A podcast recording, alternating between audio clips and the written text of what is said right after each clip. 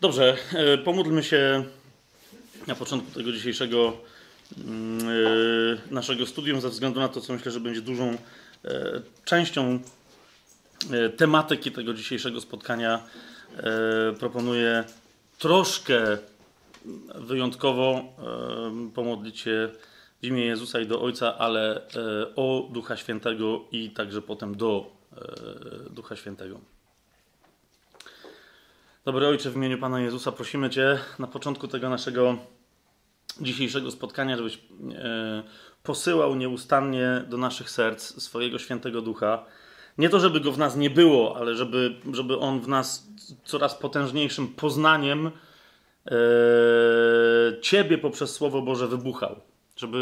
Żeby nasze poznanie było nie tylko wiedzą o Tobie, ale było zbliżeniem się do Ciebie, było nawiązaniem prawdziwej relacji z Tobą, Ojcze, było związaniem się z naszym Panem i Zbawcą, jedynym Mesjaszem, Jezusem. Duchu Święty, działaj w nas tak, jak Ty chcesz działać, przychodź z takim objawieniem, z jakim chcesz przyjść i nie daj, żebyśmy tylko Słowo Boże, które do nas przychodzi, zostawili sobie w głowie, ale przenoś je do naszych serc.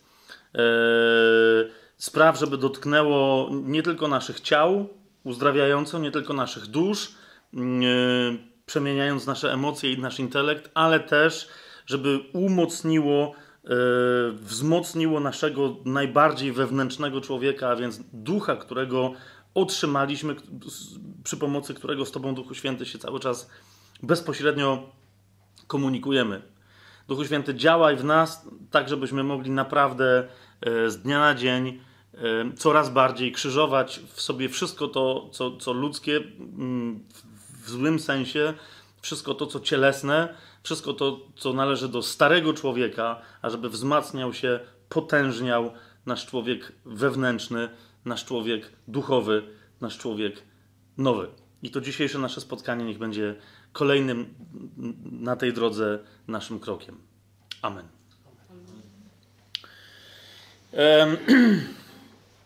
Dziś będziemy rozważać aż 3 naraz proroków,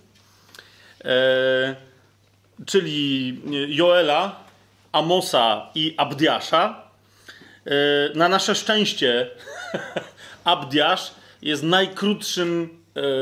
najkrótszą księgą Starego Testamentu. Tak? Ma tam zaledwie 20 parę, ile dokładnie? 21 wersetów i to jest cała księga. Jest po pierwsze.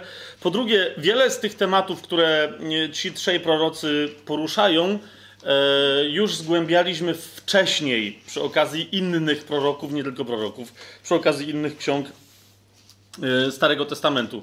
To nam pozwoli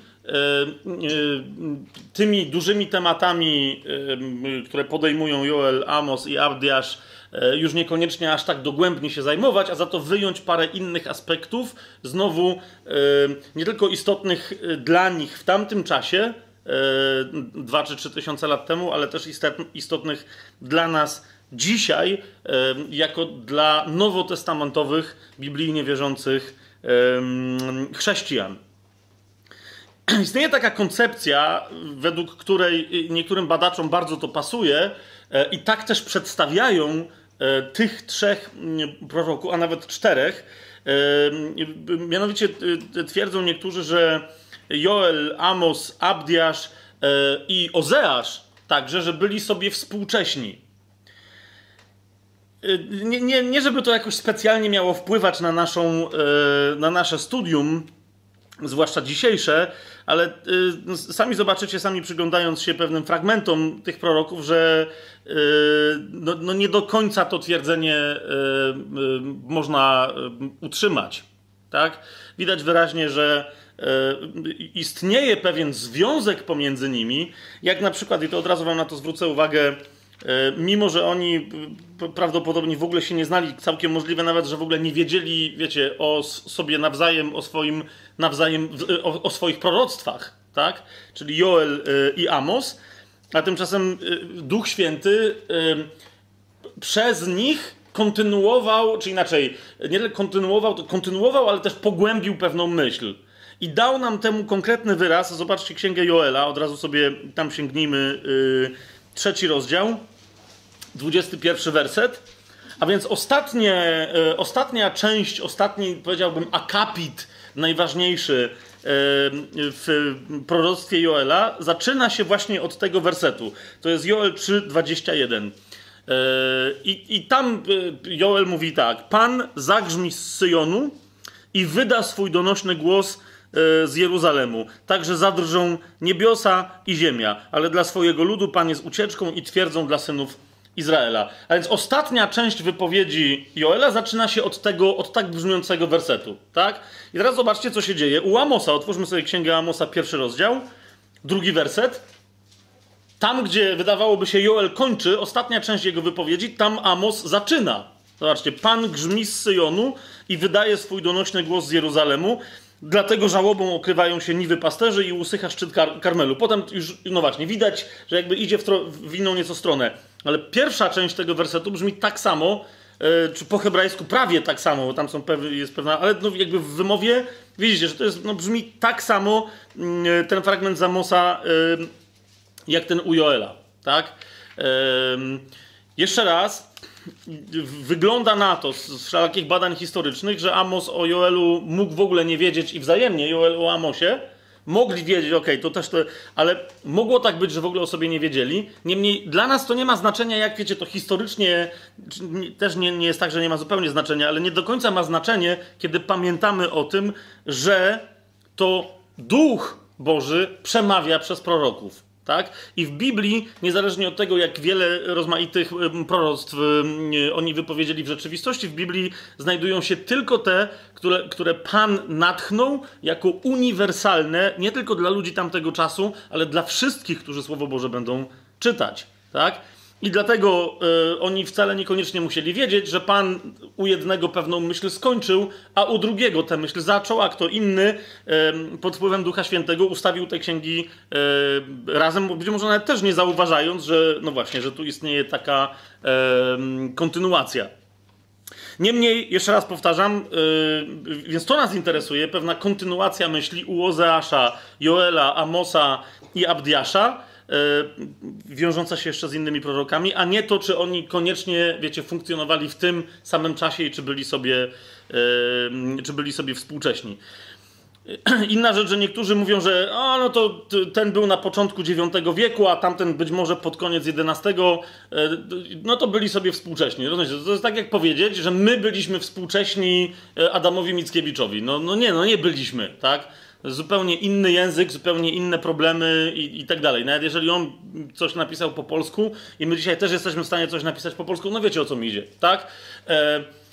Perspektywa 2000 lat może komuś kazać pomyśleć, że byliśmy sobie w sumie współcześni, ale my doskonale wiemy, że no nie, tak? Historia potrafi czasem przyspieszać i parę lat potrafi zupełnie odmienić ludzkie perspektywy, tak? Ludzie wychowywani w komunizmie, a więc wiecie, którzy większość swojego życia takiego, kiedy dojrzewali, ustalali sobie jakieś reguły życiowe, wartości, kręgosłup moralny, cokolwiek. I to wszystko się działo przed 89 rokiem w Polsce. Niektórzy do dzisiaj nie są w stanie wybrnąć z tego, jeżeli za bardzo przylgnęli do wartości tamtego czasu. Wiecie, o co mi chodzi, tak? Więc jeszcze raz, są tacy, którzy dopiero po 10 czy 20 latach, ja pamiętam na przykład mojego dziadka, który jeszcze żył, który nie był za specjalnie przekonany, że ta zmiana w Polsce i w ogóle, wiecie, w świecie komunistycznym, że upadł mur berliński i że nie ma już komuny w Polsce, on niespecjalnie wierzył, że to jest trwała zmiana, wiecie, o co mi chodzi? Bo mówi, że nie, to już czasem bywały odwilże, różne rzeczy się działy. Dobrze, dziś jak powiesz dzieciom, że kiedyś był komunizm, no to znowu nie wiedzą, a to przecież było całkiem niedawno, tak? Więc jeszcze raz, zrozumcie, 20-30 lat to jest w Biblii zasadniczo jedna generacja, jedno pokolenie. Jeżeli ci ludzie byli od siebie odlegli o 2, 3, 4 pokolenia, to już zupełnie mogły być inne historie. Chociaż znowu pewne problemy w całej Biblii, te związane z grzechem człowieczym, wydają się być takie same, ale tu No właśnie, to jest może dobry moment na taką interesującą myśl. Zwróćcie uwagę, jak dzisiejsza cywilizacja, nie cywilizacja, ale kreatorzy naszej kultury, naszej cywilizacji euroatlantyckiej, duże grupy wpływów chcą pokazać zło i grzech niekoniecznie jako wszechdominujące, ale jako znacznie ciekawsze niż dobro. Także to jest znacznie bardziej oryginalne, twórcze. No po prostu, rozumiecie, grzech oznacza kreatywność, tak?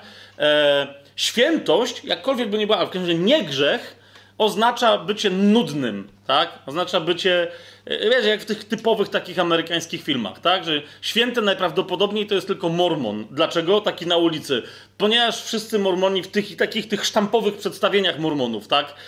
Hollywoodzkich. Wszyscy oni są ubrani tak samo, mają grzeczne fryzurki, wiecie, grzywkę zaczesaną na prawo, czy tam na lewo, nie pamiętam. Te same smutne krawaciki i po prostu i nie cieszą się życiem, tak? Tylko grzesznicy cieszą się życiem i są twórczy.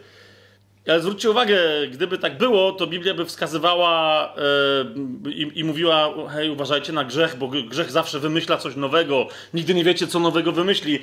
A tam jak czytasz Biblię, to w pewnym momencie, gdy chodzi o grzech, zaczyna się robić nudno. Wiecie, o co mi chodzi? Znaczy jakby niewiara, bałwochwalstwo, no i stąd jeszcze parę wynikających nędz, tak? Seksualnych, społecznych, kradzieże, morderstwa. Tyle, rozumiecie? To jest zawsze to samo. Grzech nie jest oryginalny. Po prostu, grzech nie jest oryginalny. Zawsze ostatecznie sprowadza się do jednego i tego samego. Albo do upodlenia człowieka, albo do zniszczenia człowieka. Zniszczenia takiego, że jest żyjącym wrakiem, albo do zniszczenia takiego, że jest nieżyjącym wrakiem. Dlatego, że ojciec grzechu, szatan, jest zabójcą od początku i kłamcą. I to jest wszystko, co on robi. Jemu tylko i wyłącznie zależy na tym, żeby człowieka zniszczyć. A zniszczenie człowieka, wiecie, zawsze się sprowadza po prostu do paru prostych ruchów. Jasne? I przedstawianie grzechu jako czegoś oryginalnego, no właśnie, samo w sobie jest strasznie tępe, strasznie głupie, bo jak się przyjrzysz tym wszystkim oryginalnie grzeszącym ludziom, to możesz powiedzieć, ale co jest w tym ciekawego, nie? 1000 lat temu, 2000 lat temu, 3000 lat temu i to samo robili. Co nowego wymyśliłeś w ramach swojego grzechu? Nic. Biblia mówi, że zasadniczo większość grzechów, to rozumiecie, to jest przedstawionych zaraz na początku Biblii i potem tylko pokazuje, jak w tempocie swojej ludzie w kółko robią to samo, gdy chodzi o grzech. To dobro jest kreatywne, tak? To jest pierwsza rzecz. A druga, którą Biblia pokazuje, niezależnie od tego, jak ludzkość upadła i jak ludzkość jest nędzna, to nadal Bóg nad tym wszystkim czuwa, Bóg tym wszystkim rządzi i nawet jeżeli ktoś lokalnie przeżywa dramat, który go przytłacza, lub nie przeżywa dramatu, ale się karmi kretynizmem płynącym z rozmaitych mediów, to wtedy taki człowiek może powiedzieć właśnie z braku właściwej perspektywy, że zło jest wszechogarniające. Często bywało, kiedyś rozmawiałem ze starszymi ludźmi, odwiedzając tam chorych i tak dalej, i oni często nie mają co robić, oglądają telewizję. Jak oglądają telewizję, to oczywiście się podniecają wiadomościami, polityką i tym wszystkim, tak? Ale cała telewizja jest skoncentrowana na wyrazistych rzeczach, a zawsze wyraziste jest zło, niesprawiedliwość. Ten tego okradł, tamten kogoś zabił, ci wzięli, a nie oddali, tamci oszukali. No wiecie, o co mi chodzi, tak? I teraz taki człowiek siedzi w domu, w zasadzie nic mu się nie dzieje, kaloryfer grzeje, jeść co ma, odwiedzają go, pomarańcze dostanie i banany, ale rozsiewa to, czym sam się zaraził, mianowicie mówi: wszędzie zło. Zło wszędzie panuje, dobra już nie ma nigdzie, tak? I zobaczcie, jak wielu chrześcijan też ma jakąś taką dziwaczną perspektywę, że my żyjemy w królestwie ciemności. W jakim królestwie ciemności? My jesteśmy źródłami światła. Jeżeli ja jestem lampą, która w dodatku świeci jak wybuch bomby neuronowej czy tam atomowej, która tam bardziej świeci, w każdą stronę, to jaką ja mam ciemność widzieć, jak ze mnie bije światło? Pan Jezus mówi: wy jesteście światłością świata, tak? A niektórzy chrześcijanie wciąż nurzają się, wiecie, w narzekaniu, że no tak, ale jeszcze wciąż, póki Pan Jezus nie powróci, to tu wszędzie szatan. Zobacz, co się dzieje. Gdzie? Ile osób dookoła ciebie umiera, choruje, przeżywa? Jasne, że tacy są. Ale jeszcze raz, wielu chrześcijan dlatego nie pełni swojej posługi, ponieważ nie mają właściwej perspektywy, bo nie widzą, jak ona wygląda z Bożego punktu widzenia. A on w Biblii jest genialnie przedstawiony. W najgorszych, nawet najokrutniejszych czasach Pan, Jahwe, króluje, jest władcą całej historii i jego ludziom nic się nie stanie, jeżeli tylko mu ufają. Tak? Okej, no co najwyżej może się to stać, że w pewnym momencie zginą, ale Pan Jezus mówi akurat, tym to się nie przejmujcie, tak? No to po prostu, tym to się nie przejmujcie, ponieważ to jest, to tylko szybciej będziecie tam, gdzie trzeba. Więc po tym wstępie wracamy tu do naszych, i o tym cały czas pamiętając, tak? Bo niektórzy też nawet proroków czytają, mówią, nie, ja nie czytam proroków, bo oni po prostu wszyscy, tam straszne rzeczy są opisane. Nie, jeszcze raz, podstawowa perspektywa także u tych, których dzisiaj będziemy zgłębiać, jest taka, że Pan króluje nad całą historią, nad przyrodą, nad polityką, nad tym, nad czym ludzie myślą, że władają, nad tym wszystkim.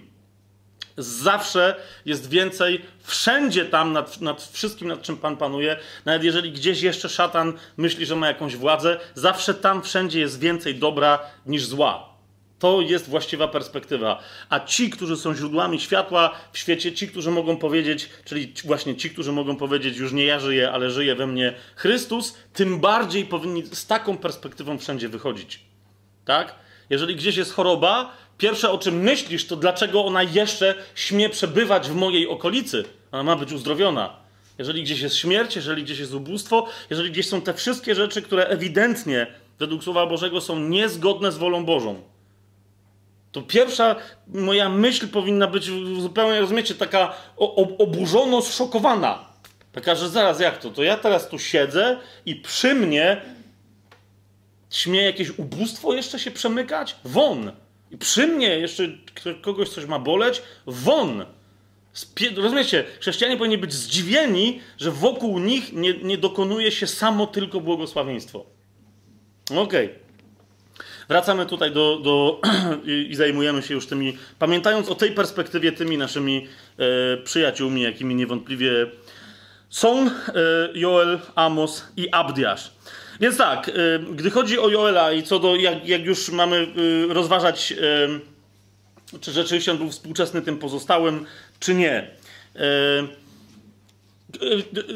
No przy okazji jeszcze Joela wyjdzie, dlaczego uważam, że on jednak współczesny tam pozostałym nie był, ale okej, to na razie zostawmy. Najprawdopodobniej Joel, jeszcze raz powtarzam, widzicie, najprawdopodobniej, to nie jest żadna jakaś bardzo mocna teza, ale jak się przyjrzycie całej tej jego trzyrozdziałowej księdze, to zobaczycie na przykład taką rzecz. Jak możemy wnioskować pewne kwestie? Otóż Joel w odróżnieniu od wielu, prawie wszystkich innych proroków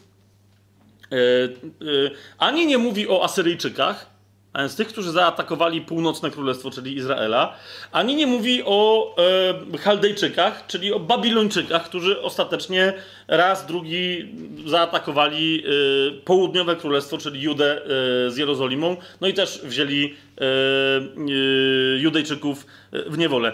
Nie ma u niego. Natomiast są Filistyńczycy, są Egipcjanie, rzecz jasna, są Fenicjanie i jest Edom u Joela. Okay? Ewidentnie widać, że jest groza, że ludzie tam się odwracają, ale zasadniczo nie ma, wiecie, tego u Joela wypływu przeciwko bałwochwalstwu.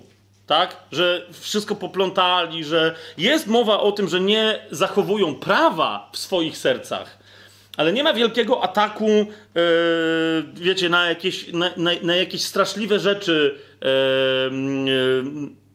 w Judzie.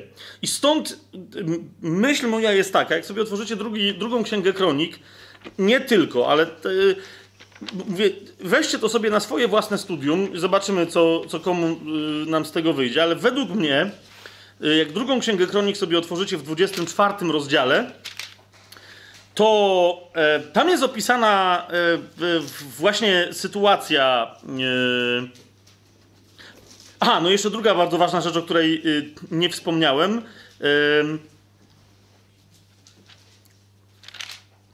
W księdze Joela nie ma za wielu, w ogóle nie ma odniesień do tego, co się dzieje na północy. Natomiast macie, jak zobaczycie Księgę Joela, na przykład trzeci rozdział, 6 werset, odmienię los Judy i Jeruzalemu. 3 rozdział, 25 werset, właśnie ten Pan zagrzmi z Syjonu. Jak zobaczycie, cały czas jest odniesienie do Jerozolimy i do Judy. Tak? Czyli wygląda na to, że Joel działa w południowym królestwie, a w każdym razie dla południowego królestwa. Tak?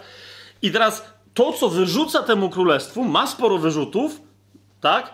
Ale jak powiedziałem, tych takich nie ma w ogóle historii z Asyryjczykami, z Babilonem, tak? Są inni wrogowie. Wewnętrznie jest pewien problem, ale nie te, o których żeśmy sporo mówili podczas ostatnich spotkań. Stąd myślę sobie, że najprawdopodobniej, bo był jeden taki czas, kiedy się w miarę dobrze zrobiło w Jerozolimie, tak? To było pod królem Joaszem, to jest druga księga Kronik, 24 rozdział. I 14 werset, bo tam cały 24 rozdział, jak sobie zobaczycie, to tam to o tego króla chodzi, ale mi idzie o to, że Joasz miał tam też różne fazy, tak? Więc chodzi mi o panowanie Joasza za czasów kapłana, arcykapłana Jehojady, tak? Z 14 werset, zobaczcie, jak Słowo Boże ocenia ten okres, a kiedy skończyli, bo oni tam stwierdzili, że trzeba odnowić świątynię, że trzeba zabrać pieniądze, był taki, wiecie, ruch, wróćmy do Jahwe, tak? A gdy skończyli, przynieśli do króla, czyli do Joasza i Jehojady resztę pieniędzy i sprawili za to przybory do świątyni pańskiej, naczynia do służby Bożej i całopaleń i czasze oraz inne naczynia ze złota i srebra. I teraz tu mamy ten właściwy komentarz. W świątyni pańskiej składano ofiary całopalne stale, dopóki żył Jehojada. Potem Jehojada bardzo się zestarzał i syte życia umarł, licząc w chwili śmierci 130 lat. I tak dalej. Więc widzicie, za czasów króla Joasza, pod rządami arcykapłana Jehojady w świątyni, najprawdopodobniej to był czas, według mnie, kiedy, jak sobie zobaczycie jeszcze, co jest napisane w drugiej Księdze Królewskiej, dla porównania o czasach tego króla też w Księdze Kronik, co się tam działo, to być może się ze mną zgodzicie, że istniały rzeczywiście tam problemy, ale nie zupełnego, wiecie, oddania się bałwochwalstwu, jakimś tam aszerom czy innym historiom. I wrogami rzeczywiście wtedy były nie te odległe mocarstwa, ale właśnie ci bliżsi sąsiedzi. Tacy jak Fenicjanie, tacy jak Edom, który tam cały czas drażnił Izraela. O nim będzie więcej dzisiaj przy okazji Abdiasza czy Egipt. I teraz, jak się spojrzy tak po prostu okiem takim z lotu ptaka na Księgę Joela, to ona ma dosyć prostą strukturę. Mianowicie od pierwszego rozdziału, od pierwszego wersetu, aż do drugiego rozdziału, powiedzmy 11 wersetu, mamy opowieść o szarańczy. Ja jakbym miał, to bym od Księga Joela 1.1 do 2.11 zatytułowałbym tę część szarańcza. Tak po prostu. Okay? Potem mamy 2.12 do, powiedzmy, 2.17, to jest wezwanie do nawrócenia. No bo szarańcza, zaraz sobie troszkę więcej powiemy, dlaczego Bóg po szarańczy wzywa kogoś do nawrócenia. Potem mamy 2.18 do w zasadzie 3.20 aż. To jest odpowiedź Boga, cała możliwa odpowiedź w historii, w konkrecie tamtej Królestwa Judy, tamtego czasu, ale w ogóle aż do końca dziejów, tak? Jak Bóg odpowiada, dziś się troszkę więcej temu przyjrzymy, jak Bóg odpowiada na nawrócenie. I wreszcie mamy rozdział 3, 21 do 26, to jest coś, co bym nazwał happy endem całej historii. No i właśnie niektórzy mówią, dobra, no ale to nawrócenie, to już żeśmy o tym wielokrotnie gadali, prorocy o tym mówili, potem no Bóg, że będzie działał. Przejdźmy do Amosa, bo u Joela wszystko mamy przerobione. Teraz powoli.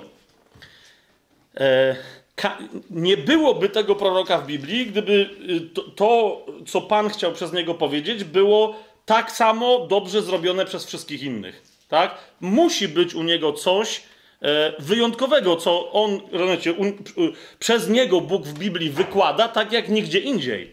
No, no i skoro tak do tego podchodzimy, a więc Joelu, co masz nam ciekawego do powiedzenia?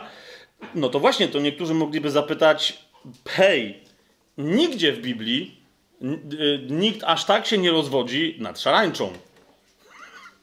O co chodzi? Jeszcze raz zwróćcie uwagę, to jest 2,5, to jest półtorej rozdziału, tak? Cały pierwszy i do drugiego, do 11 wersetu. Jest opowieść o tym, że szarańcza zaatakowała Izraela. Zobaczcie Joela 1,4.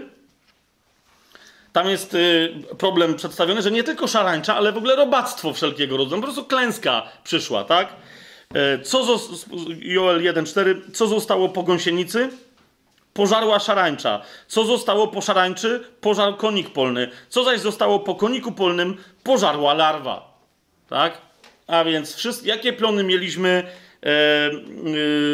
to poszło. I teraz jakbyśmy do tego jeszcze mieli dołożyć, to nie dość, że te wszystkie plagi na Izraela spadły, to jeszcze się pojawiła susza. Tak? Zobaczcie 1,17.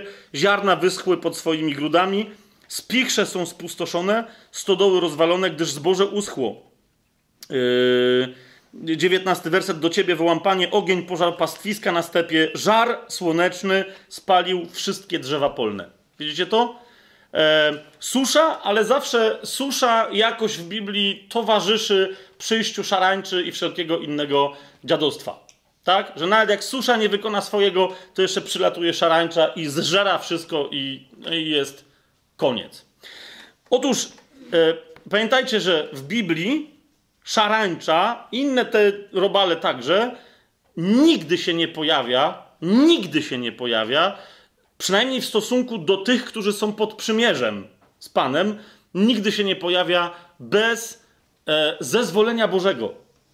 Tak? Po pierwsze, zauważcie, jak jest skomentowane przejście w ogóle szarańczy przez całe królestwo, gdzie tam Żydzi sobie zamieszkują, w drugim rozdziale Joela, w 11 wersecie. Jest powiedziane wyraźnie, że to Pan wydaje swój donośny głos przed swoim wojskiem, gdyż bardzo liczne są jego zastępy i potężny jest wykonawca jego rozkazu. Tak? To znaczy, to nie jest wojsko niebieskie, jak widzimy, ale to jest wojsko, które wykonuje jego rozkazy. Zatem, żebyśmy zrozumieli, co się tu dzieje, a potem zrozumieli jeszcze głębiej kolejne warstwy, o czym nam tutaj Joel mówi. Najpierw sobie otwórzmy 5 Mojżeszową, tudzież powtórzonego prawa możecie mieć w niektórych tłumaczeniach. 28 rozdział. 28 rozdział 5 Mojżeszowej, czyli powtórzonego prawa, to tam Bóg bardzo szczegółowo opisuje, jakiego rodzaju błogosławieństw może się Izrael spodziewać. I teraz uważajcie, błogosławieństw materialnych, nie duchowych, jakiego rodzaju błogosławieństw może się Izrael spodziewać. Tak? Czyli od 1 wersetu 28 rozdział, jeżeli zaś usłuchasz głosu Pana, Boga Twojego i tak dalej, zobaczcie drugi werset, spłyną na Ciebie i dosięgną Cię wszystkie te błogosławieństwa. I tam one są wypowiedziane. To są błogosławieństwa materialne, powodzenia materialnego, bogactwa, potęgi militarnej, pokoju wewnętrznego i tak dalej, i tak dalej, i tak dalej. Niemniej Bóg mówi, skoro w przymierzu mamy zawarte klauzule, jak możesz na tym przymierzu skorzystać, to od razu cię ostrzegam, że są też klauzule, co możesz stracić. No i skutki złamania przymierza z Bogiem się zaczynają tam mniej więcej od 15, w tym 28 rozdziale 5 Mojżeszowej, mniej więcej od 15 wersetu, ale nas interesują najpierw wersety 38 i 39, a potem 42. Zerknijcie wersety 38 i 39. Bóg mówi, przestrzegajcie prawa, to jest do Izraela, to nie jest do nas, tak?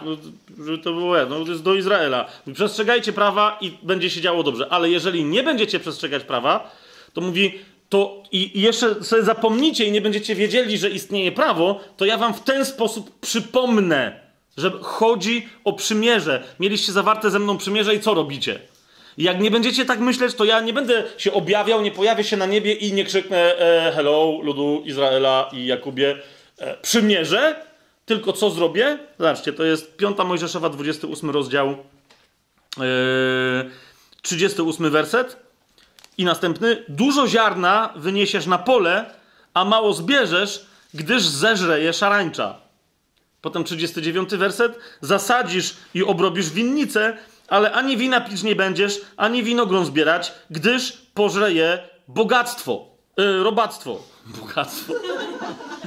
42 werset. Wszystkie twoje drzewa i plon twojej ziemi obejmie w posiadanie to samo robactwo. Widzicie to? Teraz Bóg mówi po to, żeby wam przypomnieć o przymierzu. Tak? Po prostu. Oni się zgodzili na to przymierze, pamiętajcie o tym. W związku z tym później Bóg i tak, jak się wgłębić w Joela, także w Amosa, to zobaczycie, że Bóg naprawdę, on nie działa agresywnie, tylko powstrzymuje to, robi tylko tyle, ile musi. Teraz spójrzcie na pierwszą królewską. Pierwsza królewska, 8 rozdział nas będzie interesował, tam gdzie jest poświęcenie świątyni przez samego króla Szlomo, czyli Salomona. Poświęcenie świątyni się zaczyna w 8 rozdziale pierwszej Księgi Królewskiej od 12 wersetu. Ale teraz, wiecie, to nie interesuje nas cała, bo tam Salomon się modli do Pana, żeby on w tejże świątyni wysłuchiwał swojego ludu, nawet jeżeli oni złamią przymierze, tak? Żeby w tej świątyni mogli się nawracać. Rozumiecie, o co chodzi? I teraz spójrzcie na 35 werset, czyli tu Salomon właśnie do tego, o czym przed chwilą mówiliśmy, do tego pije. Mówi, jeżeli my złamiemy przymierze i przyjdzie susza, przyjdą plagi, przyjdzie szarańcza, przyjdzie robactwo, to wtedy co? Pierwsza Królewska, 8 rozdział, 35 werset i następne. Gdy niebiosa będą zamknięte i nie będzie deszczu, dlatego, że zgrzeszyli przed Tobą, lecz potem będą się modlić na tym miejscu i wyznawać Twoje imię i odwrócą się od swojego grzechu, gdy ich poniżyłeś, to Ty usłysz to w niebie i odpuść grzech Twoich sług i Twojego ludu izraelskiego, bo Ty uczysz ich drogi dobrej, jaką mają kroczyć. A potem spuścisz deszcz na Twoją ziemię, którą dałeś Twojemu ludowi w dziedziczne posiadanie. Widzicie, jest susza, oni się, jak się nawrócą, to Panie odpuść szybko. Przyjdą do tej świątyni, mimo że miałbyś prawo długo im przypominać, żeby znowu w ten grzech nie popadli, odpuść im tutaj szybko. Potem jest powiedziane, że Bóg wysłuchał tej modlitwy, tak? Zobaczcie, co się dzieje dalej, 37 werset.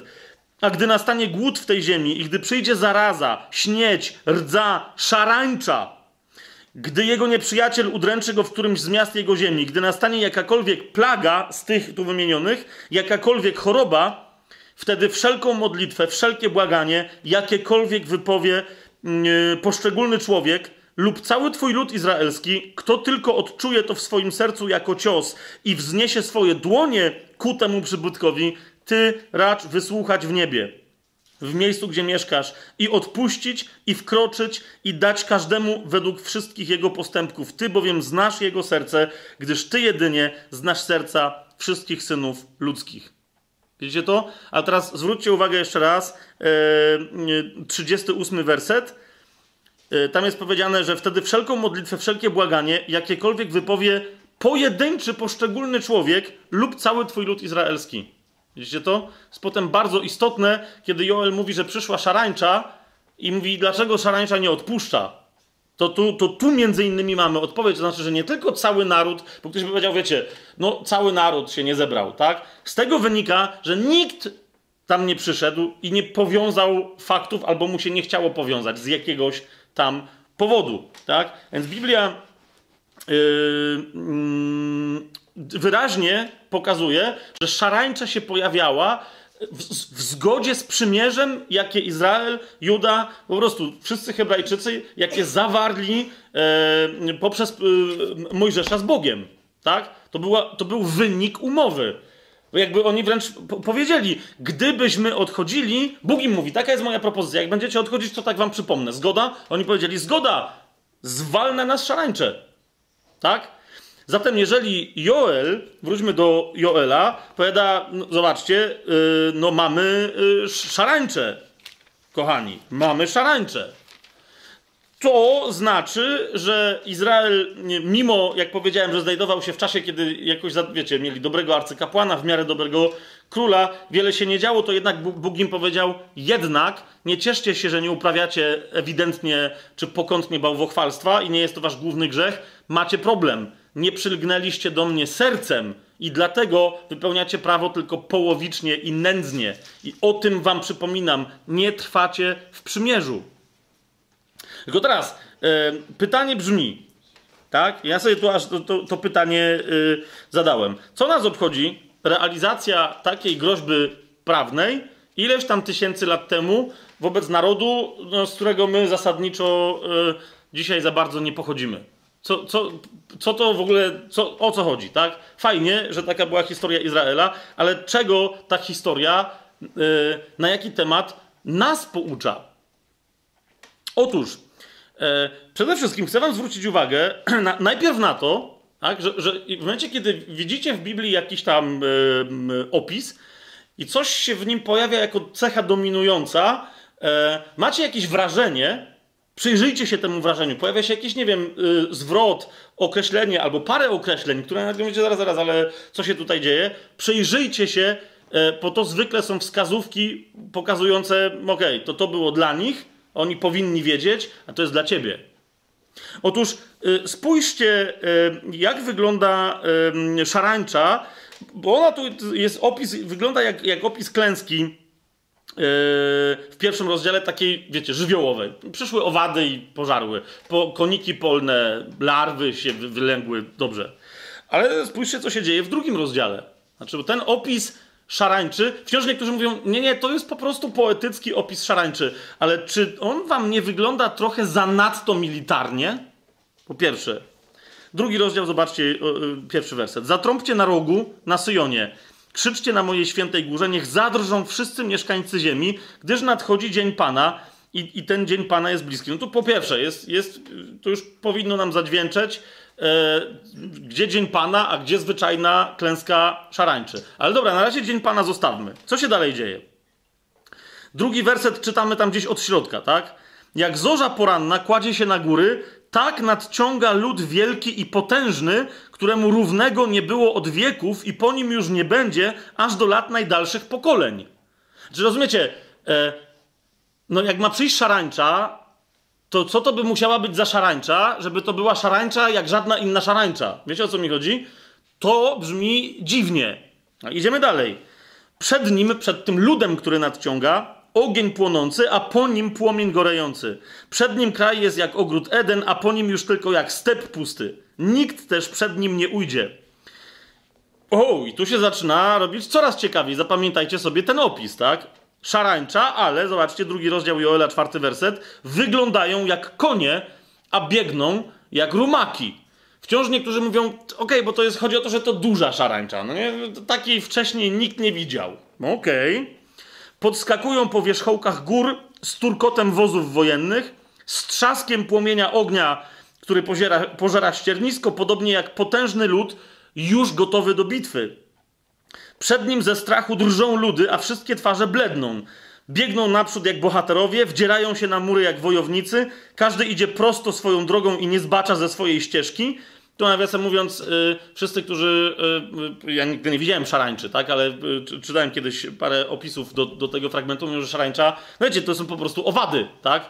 I one wszystkie nie mają jednego, każdy równoległego, wiecie, odcineczka do ataku, tylko po prostu to jest ogólne szaleństwo. Przesuwają się w jakimś tam kierunku, ale jest chaos, tak? A tu widzimy, jakby wypuszczone strzały lecące równolegle. Każda ma jakiś tam obszar do zaatakowania. Nie wypiera jeden drugiego, zobaczcie 8. werset, nie wypiera jeden drugiego, każdy idzie swoim torem, prą naprzód wśród pocisków, w ich szeregach nie ma przerw. To już jeszcze mniej brzmi jak szarańcza. Uderzają na miasto, szturmem zdobywają mur, wpadają do domów i wdzierają się oknami jak złodzieje. Drży przed nimi ziemia, trzęsie się niebo, słońce i księżyc są zaćmione, a gwiazdy tracą swój blask. I tu najistotniejsze, i Pan wydaje swój donośny głos przed swoim wojskiem, gdyż bardzo liczne są jego zastępy i potężny jest to wykonawca jego rozkazu. Wciąż absolutnie zgadzam się z tym, że na pierwszym planie mamy plagę szarańczy, która po prostu była częścią odpowiedzi Pana na łamanie przymierza, i to była część przymierza. I każda szarańcza przechodziła jak takie wojsko. Tak? Ale... I tu bym chciał wam pokazać pewną historię, o której już mówiliśmy, ale do niej sobie dzisiaj wrócimy. Tak? Jak tu zapamiętaliście z tego drugiego rozdziału parę elementów, to teraz wam chcę coś innego przeczytać. Otwórzmy sobie księgę Ezechiela, 38 rozdział. Parę, tylko nie będziemy tam całego czytali. Tu jest, mamy opis u Ezechiela, zapowiedź ataku Goga, króla państwa Magog, czy króla Magoga, czymkolwiek by Magog nie był, głównego księcia w Meszeku, w Tubalu i tak dalej, i tak dalej. Więc mamy postać króla Goga, który ma zaatakować w pewnym momencie Izraela. I teraz zobaczcie, jak Ezechiel go opisuje. Po pierwsze, drugi werset. 38 rozdział Księgi Ezechiela, drugi werset. Synu człowieczy, zwróć swoje oblicze ku Gogowi w kraju Magog, głównemu księciowi w Meszek i Tubal, prorokuj przeciwko niemu. Przeskoczmy sobie do 8 wersetu. Zwróćcie uwagę. Po wielu dniach otrzymasz rozkaz, to Bóg mówi do Goga. Po wielu dniach otrzymasz rozkaz. Znaczy, zwróćcie uwagę, Bóg rozkaże Gogowi zaatakować Izraela. On, mimo że wszyscy będą mówili zaraz jak to, ale po prostu będzie wykonawcą, nieświadomym wykonawcą Bożego rozporządzenia. I popatrzcie, po wielu dniach otrzymasz rozkaz, w latach ostatecznych przyjdziesz do kraju uwolnionego od miecza i do ludu zebranego z wielu ludów na górach izraelskich, które długo były spustoszone. Wszyscy oni, wyprowadzeni spośród narodów, mieszkają bezpiecznie. Po pierwsze zwróćcie uwagę, że nigdy w historii Izraela jeszcze nie było takiej sytuacji, jak dzisiaj już jest. Jeszcze raz to przeczytam. Przyjdziesz do kraju uwolnionego od miecza. Pomyślcie o dzisiejszym Izraelu. Do ludu zebranego z wielu ludów. Dzisiaj wielu przeprowadza aliję. Ja znam osobiście parę osób, które przeprowadziły aliję, nie tylko z Polski. Są na przykład, wiecie, dzisiaj powiedziałbym rodowitymi, w cudzysłowie trochę, obywatelami Izraela. Na przykład Japończycy, ludzie z rozmaitych krajów z Afryki, czarnoskórzy, tak? Którzy mogą udowodnić jakieś tam swoje korzenie, pochodzenie hebrajskie na tyle dobrze, że są przyjęci w Izraelu, tak? Dostają mieszkanie, ubezpieczenie, tam rozmaite historie. Przez pierwsze 2-3 lata się uczą tylko i wyłącznie języka hebrajskiego, kultury, historii tego kraju, tak? I nigdy wcześniej tak nie było. To jest etnicznie dzisiaj Izrael 18, czy tam ile mają, 19 teraz milionów ludzi, nigdy wcześniej nie był aż tak pomieszany, tak? To wiecie, do głowy by nie przyszło komuś, że może być czarny albo, wiecie, skośnooki Hebrajczyk. W ogóle gdzie? A Ezechiel tutaj 2500 lat wcześniej, czy nawet więcej o tym opowiada, tak? Do ludu zebranego z wielu ludów na górach izraelskich, które długo były spustoszone. To jest tak jak, wiecie, dopiero 1946 rok, jak tam w ogóle coś zaczęło się powoli dziać i Żydzi zaczęli tam wracać, tak? Wszyscy oni wyprowadzeni spośród narodów mieszkają tam teraz bezpiecznie, widzicie, tak? Z wielu narodów powrócili do jednego kraju. I na takie państwo izraelskie ma zostać, ma się rozpocząć atak Goga, tak? Przeskoczmy do wersetu 10 i potem 11, 12. Tak mówi wszechmocny Pan. W owym dniu przyjdą ci do serca myśli i poweźmiesz złowrogi zamysł i powiesz: wyruszę przeciwko tej ziemi otwartej, napadnę ludzi spokojnych, którzy mieszkają bezpiecznie, mieszkają w miejscowościach, które nie mają ani murów, ani zaworów, ani bram. Po co? 12 werset. Aby brać łupy i grabić, aby zwrócić swoją rękę przeciwko ruinom, które znowu są zamieszkane i przeciw ludowi zebranemu spośród narodów, który zdobywa bydło, imienie, a mieszka w środku świata. Nawiasem mówiąc, to pewnie Chińczycy, którzy się nawracają, tacy jak uwielbiany przeze mnie Watchman Nee, pewnie jak przeczytali ten fragment, to musieli się trochę zdziwić, że nie Chiny są państwem środka, świata, ale Izrael jednak z punktu widzenia Bożego znajduje się w środku świata. Widzicie to? 12 werset. Mieszkają w środku świata. Oni.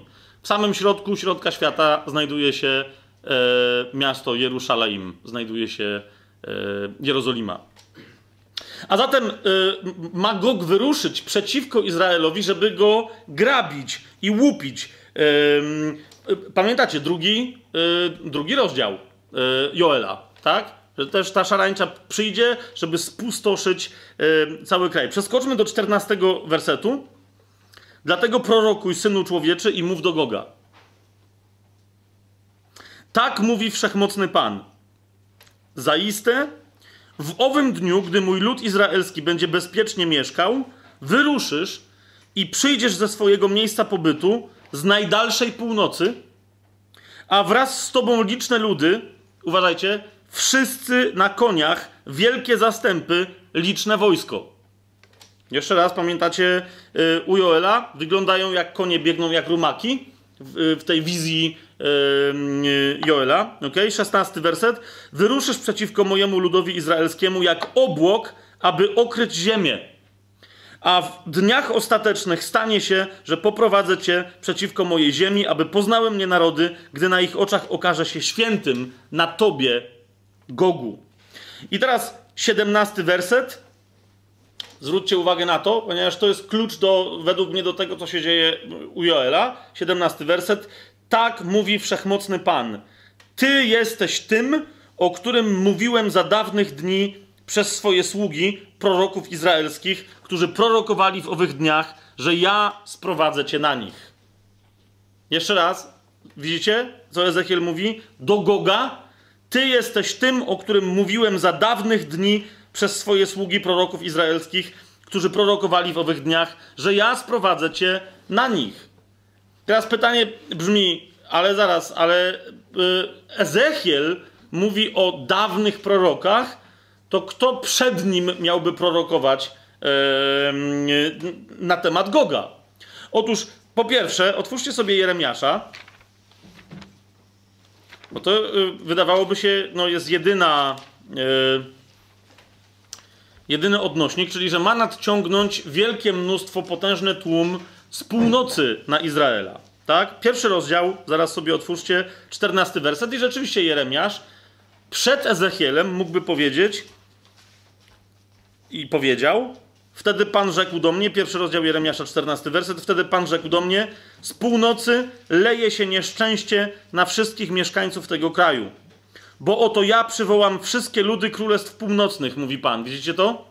Przywołam wszystkie ludy królestw północnych i przyjdą i każdy ustawi swój tron u wejścia do bram Jeruszalaim i naprzeciw wszystkich jego murów wokoło i naprzeciw wszystkich miast judzkich. To jest to, tak? Jeszcze u Jeremiasza 4 rozdział, 6 werset. Podnieście chorągiew ku Syjonowi, chrońcie się, nie przystawajcie, bo ja sprowadzam z północy nieszczęście i wielką klęskę. Tak? Ale to jest tylko tyle. Przyjdą ludy z północy. Tak? Wszystkie. Z najdalszej północy. Gog w wielu innych miejscach jest właśnie, może nie w wielu, ale jest wyraźnie przedstawiany jako ten, który zamieszkuje najdalszą północ. I stąd wielu mówi o Gogu, jako o władcy Gogu, władcy Magogu, jako o władcy Rosji, tak? Nie ma bardziej w stosunku do Izraela na północ wysuniętego kraju. Taka jest prosta interpretacja, tylko my nie wiemy, czy to jest akurat ten kraj, wiecie, który ostatecznie, ale okej. To by nam kazało bacznie się przyglądać całkiem świeżej obecności Rosji, bo dopiero od paru miesięcy całkiem świeżej obecności Rosji w Syrii, tak? I pomocy Syrii przeciwko krajowi ISIS, bo na razie wydaje się, że pomagają, a potem zobaczymy, co z tej pomocy wyniknie. Ale jeszcze raz, ja nie mówię dzisiaj, że Gog to jest Putin, a Magog to jest Rosja, tak? Mówię o tym, że rzeczywiście, jakby się dzisiaj pewne rzeczy miały dziać, to mogłoby to tak wyglądać. Ale my się nie będziemy dzisiaj tego rodzaju spekulacjami nie będziemy się zajmować. Teraz, więc mamy Jeremiasza, tak? Niemniej, no Jeremiasz nie jest za specjalnie starożytnym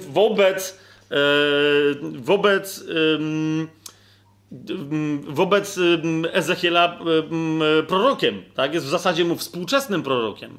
Kogo mógł jeszcze mieć na myśli? Według mnie Joela i Amosa.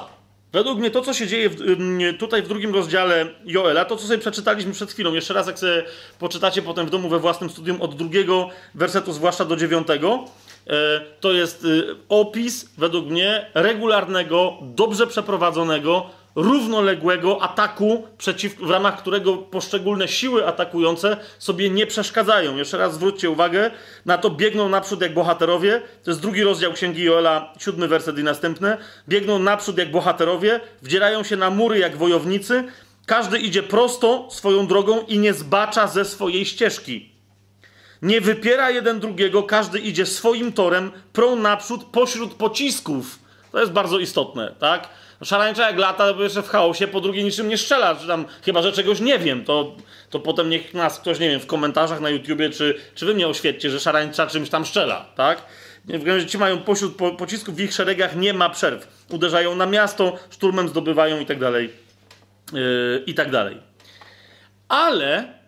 Ale, więc to byłby jeden problem. Niektórzy powiedzą, dobra, ale nie ma bezpośredniego, dlaczego akurat ta szarańcza ma być armią króla Magoga. Otóż tu nam się bardzo ciekawa historia pojawia. Jak sobie otworzycie księgę Amosa, bo ona też nam pokaże, jak z pewnych źródeł mamy korzystać. No i jedno z moich ulubionych źródeł wyjaśni, dlaczego jest właśnie takim ulubionym. Otwórzcie sobie księgę Amosa, 7. rozdział. Otóż Amos tam, który, no właśnie, jest czy nie jest współczesny Joelowi, znał się czy nie znał, też ma wizję na temat szarańczy. I ma wizję, w ramach której dowiaduje się, że ta szarańcza mogłaby zniszczyć Izraela, ale Bóg na prośbę Amosa, także w wielu innych miejscach Biblii zobaczycie, że nie tylko na jego prośbę, ratuje Izraela, tak? Spójrzcie, 7. rozdział od 1. wersetu czytamy. Takie widzenie dał mi oglądać wszechmogący Pan. Oto stworzył szarańcze, gdy zaczął odrastać potraw, a był to potraw po koźbie królewskiej. A gdy już dojadała zieleń ziemi, ta w domyśle szarańcza, rzekłem: wszechmogący Panie, przebacz, jakże ostoi się Jakub, przecież jest taki malutki. I pożałował tego Pan, nie stanie się, rzekł Pan. No i tam potem miał następne widzenie Amos, tak? Ja już pomijam, że wiecie, jak się dzisiaj, my za bardzo się nie znamy na koszeniu trawy i tam innych historii, tak? Więc jak dzisiaj się słyszy o tym, że zaczął odrastać potraw, a był to potraw po koźbie królewskiej, to niekoniecznie wszyscy będą wiedzieć, o co chodzi. Ja też tu się, wiecie, nie będę rzucał, że wygląda na to, że potraw to jest jakaś odrastająca trawa, po nie wiem, koszeniu czy tam po czymś. No i drugi fragment tego 7. rozdziału 1. wersetu mówi, że był to potraw po koźbie królewskiej, czyli że po tym, jak król, nie wiem, skosił trawę, tak? Teraz widzicie, istnieje sporo problemów z tym tłumaczeniem, chociaż prawie wszyscy tak tłumaczą, bo nie bardzo wiedzą, co mają z tym zrobić. Znaczy, przede wszystkim nie bardzo wiadomo, po co król, jakby, wiecie, miałby, nie wiem, mieć specjalną służbę koszącą trawę, no nie? Do czego? Jak oni wszyscy hodowali owce, tak? Wszyscy, którzy... I to było mnóstwo tych owiec, kóz i innych historii. Więc rozumiecie, jak ktoś ma owce, to nie kosi trawy, bo najzwyczajniej w świecie, tak? Słyszałem, że pan Kluska taki pomysł wprowadził ratujący, parę lat temu, ratujący hodowlę owiec w województwie małopolskim i tutaj u nas na południu. Mianowicie został stworzony projekt, nie wiem, na ile to tam jest prawda, na ile... Wiem, że rzeczywiście dzisiaj to działa, kosiarki ekologicznej, tak? A kosiarką ekologiczną miało być stado owiec, tak? Więc owce zamiast pójść na odstrzał były przeznaczone jako kosiarki, żeby kosić tereny turystyczne, tak? I w ten sposób juhasy nasze tam góralskie zostali i inni tam pasterze zostali z owcami, tak? Potem się coś tam pozmieniało, ale chodzi mi o to, że owce koszą. Jak masz owce, to nie kosi, no po prostu to jest kosiarka. Więc po jakiej koźbie królewskiej... poza tym, jeżeli nawet jakby odbyła się tam jakaś koźba i teraz, wiecie, przyszła ta ta szarańcza i zaczęła dojadać tę zieleń, która dopiero co tam wzrastała, to jaki sens ma stwierdzenie Amosa, żeby Pan się zlitował, bo Jakub jest taki malutki w porównaniu z czym? Z tą trawą, z tą szarańczą? Znaczy, to rozumiecie, to jest kompletnie bezsensowne zdanie. I teraz mówimy, okej, dobrze, tajemnica Słowa Bożego, możemy się nad tym pochylić, albo też możemy sobie zdać sprawę, że Amos, po pierwsze, jakby się wypowiadał na temat trawy, koszenia trawy i innych historii, to za chwilę do Amosa przejdziemy, to zobaczycie, on sam o sobie mówi, że on nie jest prorokiem, on nie ma niczego wspólnego z religijnym biznesem, on jest pasterzem. A więc raczej by się wypowiadał dosyć konkretnie, a nie błąkał, rozumiecie, tak? A skoro zaczyna coś mówić w sposób dziwny, to znaczy, że gada o rzeczach, których nie do końca rozumie i dlatego, wiecie, jak ktoś coś nie do końca rozumie, to wtedy, tak jak ten chłop w tym filmiku na YouTubie, który nie wiedział, że jest Emalia i wymyślił, że jest Amelia i amelianowaną farbę chciał gdzieś tam stosować, tak? Jest trochę... Wygląda na to, jakby było, bo Amos, z tego co mówią specjaliści, ma taki bardzo surowy, prosty dosyć, dosadny, wyjątkowy hebrajski język. Taki właśnie, wiecie, chłopa konkretnego, którego Pan powołał od roboty w polu. No i po prostu, niekoniecznie to był prostak, nie o to mi idzie, tak? Ale facet, który być może miał ogromne, wiecie, stada owiec. Niemniej to był konkretny wtedy wobec tego biznesmen co najwyżej, o którym i samo sobie mówi, że on nie brał udziału nigdy w żadnym biznesie religijnym, z żadnymi kapłanami, z żadnymi prorokami, nawet w rodzinie proroka nie miał. Mówi, że nawet nie jest z rodziny proroków. Tak? Więc co tu się dzieje? Otóż, kochani, ja już kiedyś wam mówiłem, że jak ja na przykład dlatego znacznie, jak studiuję dalej Biblię, znacznie bardziej interesuje mnie język grecki, bo język grecki, nawet starożytny, ta greka koine Nowego Testamentu, jest znacznie bliższa, wiecie, logice pewnej językowi polskiemu niż hebrajski starożytny. Po pierwsze. Po drugie, wielu jest specjalistów od hebrajskiego, ale są takie momenty jak ten i oni nie wiedzą, co jest grane, a... Żydzi, którzy w IV wieku przed Chrystusem znali świetnie grekę koinę, nie do końca tą, wiecie, nowotestamentową, ale prawie taką samą, wtedy te języki aż tak szybko się nie zmieniały, zrobili swoje tłumaczenie, a więc przetłumaczyli na język grecki, taki jaki my dosyć dobrze rozumiemy, przetłumaczyli tamten hebrajski. Tak? I zawsze jak jest problem, co jest napisane po hebrajsku w Starym Testamencie, należy się więc odnieść do tego, jak Żydzi sobie sami przetłumaczyli hebrajski na grekę. To jest tak zwana Septuaginta, czyli tłumaczenie 70. Tak? Wiele osób się rzuca, że Septuaginta to nie jest natchniona księga. Oczywiście, że tak. Ja nigdy nigdzie tak nie mówiłem. Tak? Septuaginta jest nam potrzebna nie jako coś natchnionego, ale jako odnośnik lingwistyczny, dzięki któremu możemy zrozumieć, co autor przynajmniej w jakiejś podstawowej płaszczyźnie miał na myśli po hebrajsku. Rozumiecie, o co mi idzie? Kto ma to wiedzieć lepiej niż Żydzi sprzed 2500 lat, którzy przetłumaczyli to na grekę, którą my dość dobrze rozumiemy. Jasne jest to, co mówię? Więc teraz... ale nadal nie wszyscy znają grekę. Istnieje polskie tłumaczenie Septuaginty. Vocatio to wydało, tak to wygląda. To ma jeszcze taką obwolutę, ale ją gdzieś zgubiłem w ramach moich studiów. I teraz nawet tutaj, to jest tłumaczenie na język polski księdza Remigiusza Popowskiego. Otwieram wam, bo nawet jak ktoś nie zna greki, to może sobie skorzystać z tego tłumaczenia, które jest dosyć dobre, tak? Uważajcie, czytam wam księgę, jeszcze raz popatrzcie na księgę Amosa, 7 rozdział, 1 werset. Oto stworzył szarańcze Pan, gdy zaczął odrastać potraw, a był to potraw po koźbie królewskiej. Takie jest tłumaczenie, wszyscy po prostu, tak? A teraz uważajcie, jak to przetłumaczyli Żydzi na grekę, a z greki tutaj ksiądz Remigiusz przetłumaczył. Pan dał mi następujące widzenie. Oto plemię szarańczy nadchodzi, oto na czele jakaś larwa, król Gog.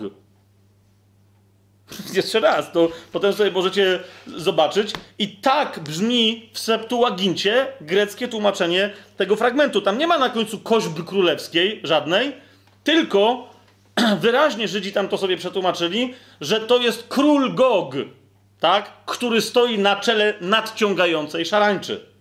Rozumiecie, o co mi idzie? A zatem Amos, który jest ewidentnie w duchu się uzupełniają z Joelem, tak? Mówi, jakby dodaje wyraźnie, według mnie, do tej szarańczy, która jest opisana u Joela w pierwszym rozdziale i w połowie drugiego, Amos dodaje bardzo istotną uwagę, tylko która nam właśnie ze względu na naszą nie do końca znajomość już dzisiaj hebrajskiego po prostu tu kompletnie wyleciała, tak? Ale ja bym tym Żydom tłumaczącym, wiecie, tamten hebrajski, ja bym im raczej zaufał. Rozumiecie, o co mi chodzi, tak? Oni tam byli po prostu, no, nawet masoreci, którzy potem się zgadzają z tym tłumaczeniem takie, jakie my mamy dzisiaj, tak? Masoreci to jest 1500 lat prawie po Septuagincie, tak? Bo to jest X wiek po Chrystusie. A oni tam byli bliżej, naprawdę oni wiedzieli, co tam jest napisane po hebrajsku, tak? A zatem, jeszcze raz wam to przeczytam. Pan dał mi to następujące widzenie. Oto plemię szarańczy zbliża się od wschodu. Oto jakaś larwa, na ich czele król Gog. Niektórzy mówią, że no właśnie tam jest wschód. Dobrze, nie będziemy teraz to... I dlaczego to nie jest północ? Sęk w tym, jak jeszcze później, kiedy indziej będziemy o tym rozmawiać, najprawdopodobniej ten atak na Izraela to będzie atak z północnego wschodu, tak? A więc jak jeden prorok mówi o tym, że z północy, a drugi ze wschodu, po prostu oni nie mieli określeń pomiędzy, wiecie, o co mi chodzi, tak? Nie mieli północnego wschodu, północnego zachodu i tak dalej, więc jeden miał perspektywę, że to jest bardziej wschód, a drugi bardziej, że północ, zwłaszcza, że i też to tłumaczenie niektórzy też kwestionują, że tam nie do końca chodzi o wschód, ale to już mniejsza o to. Idzie mi o to, że ni stąd, ni zowąd, jak sprawdzimy sobie Septuagintę, to się okazuje, że w księdze Amosa w 7 rozdziale, w 1 wersecie jest wyraźnie powiedziane, że na czele szarańczy stoi król i ten król ma konkretne imię, mianowicie nazywa się Gog.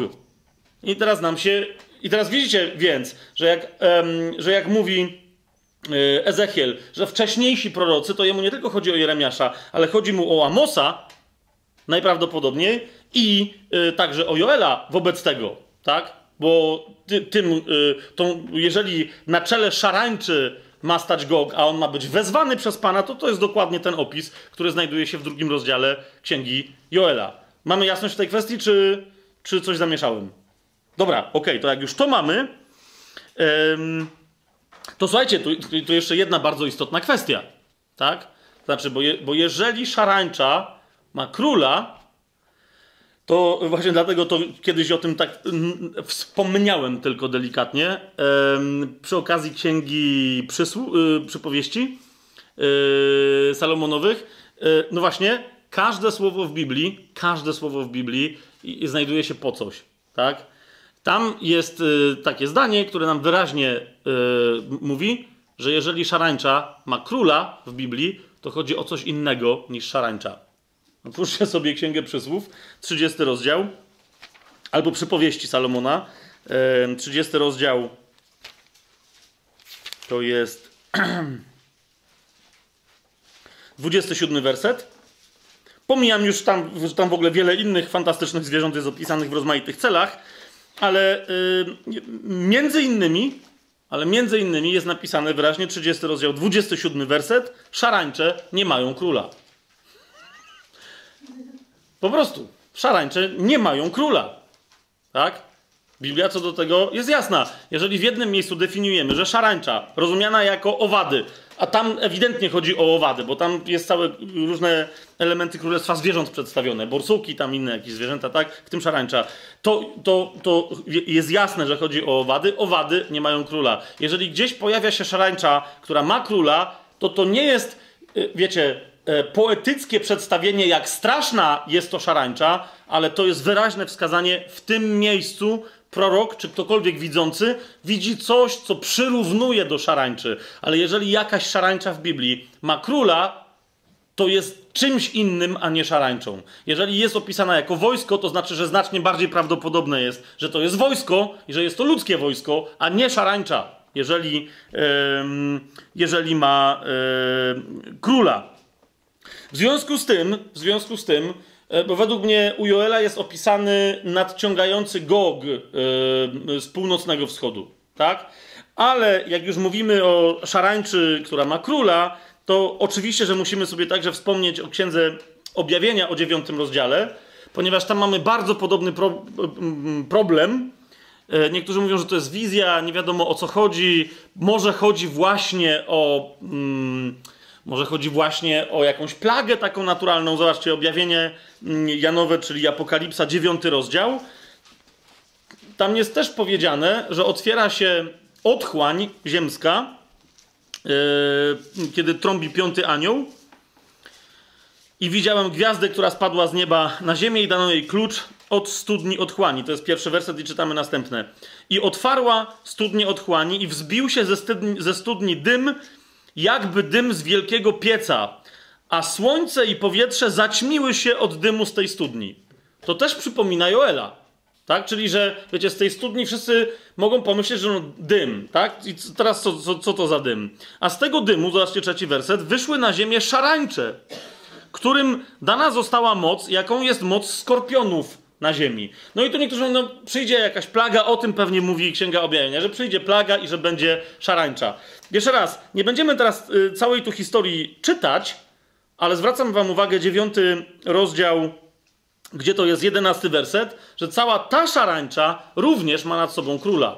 Zobaczcie, 9 rozdział, 11 werset. I miały nad sobą jako króla anioła otchłani, którego imię brzmi po hebrajsku Abadon, a po grecku imię jego brzmi Apolion, czyli niszczyciel.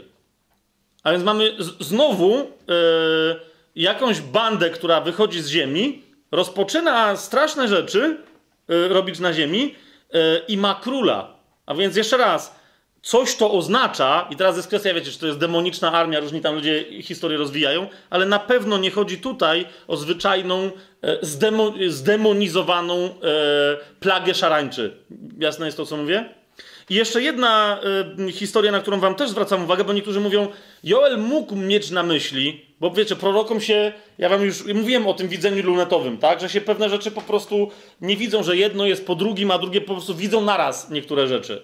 Teraz mogło mu się widzenie armii Goga jakby nałożyć na widzenie tej armii z 9 rozdziału Księgi Objawienia. Dlaczego? Jak sobie dobrze przeanalizujecie Księgę Joela, to zobaczycie, że w zasadzie 2 rozdział Księgi Joela pokazuje, że ta armia wyrządza szkody w Izraelu, ale wygląda na to, że żaden z ludzi nie ginie. A więc, że nie jest wyrządzona śmiertelna szkoda ludziom, tak? A spójrzcie, co jest napisane w Księdze Objawienia w 9 rozdziale. 5 werset. Nakazano im, tej szarańczy, aby nie zabijały ich, lecz dręczyły przez 5 miesięcy. A ból przez nie wywołany był jak ból od ukłucia skorpiona, gdy ukłuje człowieka. A w owe dni będą ludzie szukać śmierci, ale jej nie znajdą i będą chcieli umrzeć, ale śmierć będzie ich omijać. Rozumiecie, o co mi idzie? I stąd niektórzy powiadają, że to by też pasowało, tak? W sensie, że ta szarańcza będzie krzywdzić, ale nie będzie zabijać. I nagle w Księdze Objawienia wydaje się, że mamy uzupełnienie. Nawet, mówię, jeżeli Joel widział według mnie bardziej tą szarańczę, którą będzie atak Goga z północnego wschodu, to rzeczywiście istnieją no, podobne mechanizmy działania także u tej szarańczy demonicznej, której przewodzić będzie ewidentnie demon, tak? Bo tam co do tego nie ma wątpliwości, nie wiemy, co to będzie ta szarańcza, ale ewidentnie przewodzić jej będzie demon, ten Apollo, tudzież Apolion czy Abaddon, czyli niszczyciel, tak? Jeszcze raz. Więc widzicie, Septuaginta zasadniczo jest przez Kościół rzymskokatolicki w dużej mierze traktowana jako w zasadzie prawie że natchniona. I księgi na przykład Syracha, historia Szoszany, czyli Zuzanny z księgi, no właśnie, dolepiona do księgi Daniela, parę jeszcze Księga Mądrości znajdują się w Septuagincie, ale wiele innych rzeczy także, których nawet Kościół rzymskokatolicki nie włączył do kanonu biblijnego. Jeszcze raz, natchniony Stare Przymierze jest hebrajskie i te oryginały takie, jakie mamy, a nie greckie. To jest tylko tłumaczenie. Ale jeszcze raz, warto jest z niego skorzystać. Jak sami widzicie, ponieważ otwierają nam oczy, tamci dobrze znający swój hebrajski język jeszcze Żydzi, tak? Tych legendarnych 70, bo stąd jest ta nazwa, tak? Septuaginta, czyli tłumaczona przez 70, ponieważ posługują się taką greką, którą my znamy. I jeszcze raz, jak ja się czasem odwołuję do Septuaginty, to po to w celach porównawczych, jasne to jest, a nie jako do jakiegoś tam czegoś natchnionego. I jak widzicie, wiele nam to może pomóc, tak? Teraz, jak mamy, więc widzicie, pierwsza rzecz, nagle się okazało u Joela taka króciutka książeczka, 3 rozdziały, a nagle mamy już bardzo interesujące studium, bo jeżeli sobie tylko weźmiecie samo słowo szarańcza i sprawdzicie teraz, w jakich kontekstach się w innych miejscach Biblii pojawia, w proroctwach i tak dalej, gdzie się pojawia król Gog, władca Magogu i tak dalej, to nagle zobaczycie, że macie bardzo interesujące studium, również jak połączycie co czym jest dzisiaj, które państwo jest którym państwem, tak? Ponieważ większość tych opisanych w Biblii albo istnieją dzisiaj jako państwa na Bliskim Wschodzie, albo jako narody, tak? To jak sobie zaczynasz, to nagle dzisiejsza sytuacja na Bliskim Wschodzie, jak jeszcze spojrzysz na mapę, to nagle zaczyna ci się klarować. I widzisz, jak Biblia parę tysięcy lat temu dosyć wyraźnie mówiła o tym, co się wtedy działo i co się będzie działo, a co się dzieje także dzisiaj. Tak? Dlatego między innymi mam taki swój filtr na Google'ach założony, tam można, wiecie, nie czytać wiadomości, tylko mieć wybrane słowa, z których Google ci pokazują wiadomości. Jednym z moich słów kluczowych jest Damaszek, tak? W paru językach i obserwacja tego, co tam się dzieje, bo jak się tam pewne rzeczy wydarzą, to już będziemy wiedzieli mniej więcej według Biblii, czego się znowu nie możemy spodziewać. Kolejny duży temat, na który wam zwracam uwagę, nie dlatego, że on się specjalnie, wiecie, u Joela jakoś wybija, czy u niego akurat pojawia, chociaż u niego, rzeczywiście u Joela wraca, tak? Ale idzie mi o to, żebyście patrząc na ten temat u Joela, żebyście zauważyli, jak często się pojawia, nawet nie ten temat, tylko ten zwrot, u innych proroków i w związku z tym, kiedy się on pojawi u samego Pana Jezusa, to żebyście zrozumieli, dlaczego Jezus tak mało mówi na ten temat. Tak? Dlaczego Jezus tak mało... Niektórzy by chcieli, dlaczego on więcej nie powiedział. Czytaj Rzesz Proroków, ponieważ on zakłada, że ich znasz. Otóż ten temat, 2 wyrazami go zakreśliwszy, to Dzień Pański. Otwórzmy sobie księgę Joela, bo w niej cały czas jesteśmy. Zobaczcie, w księdze Joela 1 rozdział, chociażby 15 werset. I teraz, co jest interesujące, już widać, że nawet Joel, tak? Temat Dnia Pańskiego jest dla niego tak oczywisty, że on zaczyna mówić o Dniu Pańskim, nawet nie posługując się określeniem Dzień Pański. Tylko mówi ten dzień. Zobaczcie, 1 rozdział, 15 werset. Ach! Tu jest takie tłumaczenie, tam może po prostu, wiecie, jest okrzyk, tak? Och! Cóż to za dzień? Jemu chodzi o ten... Gdyby tak krzyknął, on zakłada, że każdy wie, tak? Jeżeli ma być jakiś ten dzień, to jest Dzień Pana, tak? W Biblii istnieje jeden Dzień Pana, o którym wszyscy prorocy krzyczą i wołają i na niego wskazują. No ale potem, żeby było jasne, mówi, bliski jest co? No właśnie, Dzień Pana, a przychodzi jak zagłada od Wszechmocnego. W wielu innych miejscach ten Dzień Pana jest także nazywany Dniem Gniewu. I to chodzi o ten Dzień Pana, który jest Dniem Gniewu, bo jest jeszcze jeden inny, ale to dobrze, to dzisiaj nie będziemy mieszać, tak? To jest ten Dzień Pana, który jest Dniem Gniewu i dlatego on mówi, że przychodzi jak zagłada od Wszechmocnego. U Joela to jest bardzo istotny wątek i zwróćcie uwagę, że to jest wątek właśnie pojawiający się już w kontekście tej szarańczy, widzicie? I to jeszcze w 1 rozdziale, gdzie wygląda na to, że są niby tylko owady, tak? A on mówi, nie, ta szarańcza... Więc dlatego też niektórzy mówią Księga Objawienia. Tam przyjdzie taka szarańcza. Tak? Która będzie, to będzie 5. trąba tuż przed tym dniem Pana, o którym także Księga Objawienia mówi i do niego w jego stronę punktuje. Spójrzcie, 2 rozdział, cały czas w Joelu jesteśmy. Pierwszy werset, końcówka 1 wersetu. Niech zadrżą wszyscy mieszkańcy ziemi, gdyż nadchodzi dzień Pana, gdyż jest bliski. Dzień ciemności i mroku, dzień pochmurny i mglisty. To jest kolejny, 11 werset. Pan wydaje swój donośny głos przed swoim wojskiem, tak? Co się dzieje? No bo ci mają przyjść na jego rozkaz. Końcówka 11 wersetu. Tak, wielki jest dzień Pana i pełen grozy, i kto go przetrwa? No, my wiemy, kto go przetrwa, ale jeszcze raz, to jest prorok, który ma swój temat. On cały czas mówi, uważajcie, bo to będzie... Wszyscy, którzy się śmiali, wszyscy, którzy mówili, gdzie jest Pan, gdzie jest Twój Bóg, będą zabijać świętych pańskich i będą mówili, no i co? To będzie moment, kiedy się ta historia bezkarnego wyśmiewania imienia Bożego, bezkarnego przelewania krwi świętych Bożych, kiedy ona się skończy. 3 rozdział, otwórzmy. 4 werset. Słońce przemieni się w ciemność, księżyc w krew, zanim przyjdzie ów wielki, straszny dzień Pana. 19 werset. Tłumy i tłumy zebrane w Dolinie Sądu, bo bliski jest dzień Pana w Dolinie Sądu. Jak widzicie, tu jest historia, która się łączy tu nie chodzi o sąd ostateczny, tak? Skąd wiemy, że nie chodzi o sąd ostateczny? No bo zobaczcie, to jest sąd nad narodami. 3 rozdział, 7 werset u Joela. Zgromadzę wszystkie narody i sprowadzę je do Doliny Jozafata i tam się z nimi rozprawię z powodu mojego ludu i mojego dziedzictwa Izraela, ponieważ rozproszyli je między ludy pogańskie i podzielili mój kraj. To będzie ta walka, kiedy Pan Jezus wstąpi na ziemię, na Górę Oliwną. Jak Jego stopy dotkną Góry Oliwnej, ona się rozpadnie, tam powstanie dolina.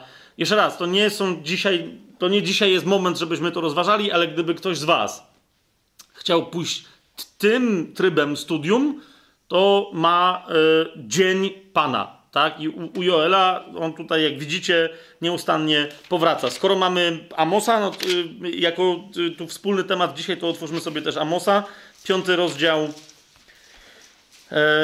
18 werset. Amos co do dnia Pana, jak wielu innych proroków, jest jasne. On mówi, głupim byłby ktoś, kto by czekał na dzień Pana nie z tej strony, co trzeba. Czyli odwlekał wszystko do dnia Pana. Czy wszyscy prorocy mówią, naprawdę na dzień Pana bądźcie po stronie światła. Bądźcie po stronie Pana i jak Pan przyjdzie, to wy przyjdźcie z Nim, a nie bądźcie tymi, którzy będą patrzeć, jak On na nich nadchodzi. Bo wtedy co? Zobaczcie, 5 rozdział Amosa, 18 werset. Bo wtedy biada wam, którzy z takim dziwnym utęsknieniem oczekujecie dnia Pana. Na cóż wam dzień Pana? Wszak jest on ciemnością, a nie światłością. Dla was, na których schodzi ten dzień Pana z góry. Tak? To tak jakby, zobaczcie, co jest dalej napisane. To tak jakby ktoś uciekał przed lwem, a spotkał niedźwiedzia. Albo wszedł do domu i oparł rękę o ścianę i nagle ukąsił go wąż. Zaiste dzień Pana będzie ciemnością, a nie światłością, mrokiem, a nie jasnością. Jak mamy 3 dzisiaj tego malutkiego naszego, w sensie tekstowym, bo to był wielki prorok, ale to Abdiasza, to zobaczcie 15 werset u niego. Bliski jest dzień Pana na wszystkie narody. Jak postępowałeś, tak postąpią z Tobą. Odpłata za Twoje postępki spadnie na Twoją głowę. Tak? Więc widzicie, nie ma proroka, który by w taki czy inny sposób nie odwoływał się do dnia Pana. I teraz, jeszcze raz, jak ktoś chce zrozumieć, bo Pan Jezus mówi, na przykład otwórzmy sobie Ewangelię Marka, tak? 13 chociażby rozdział, na przykład.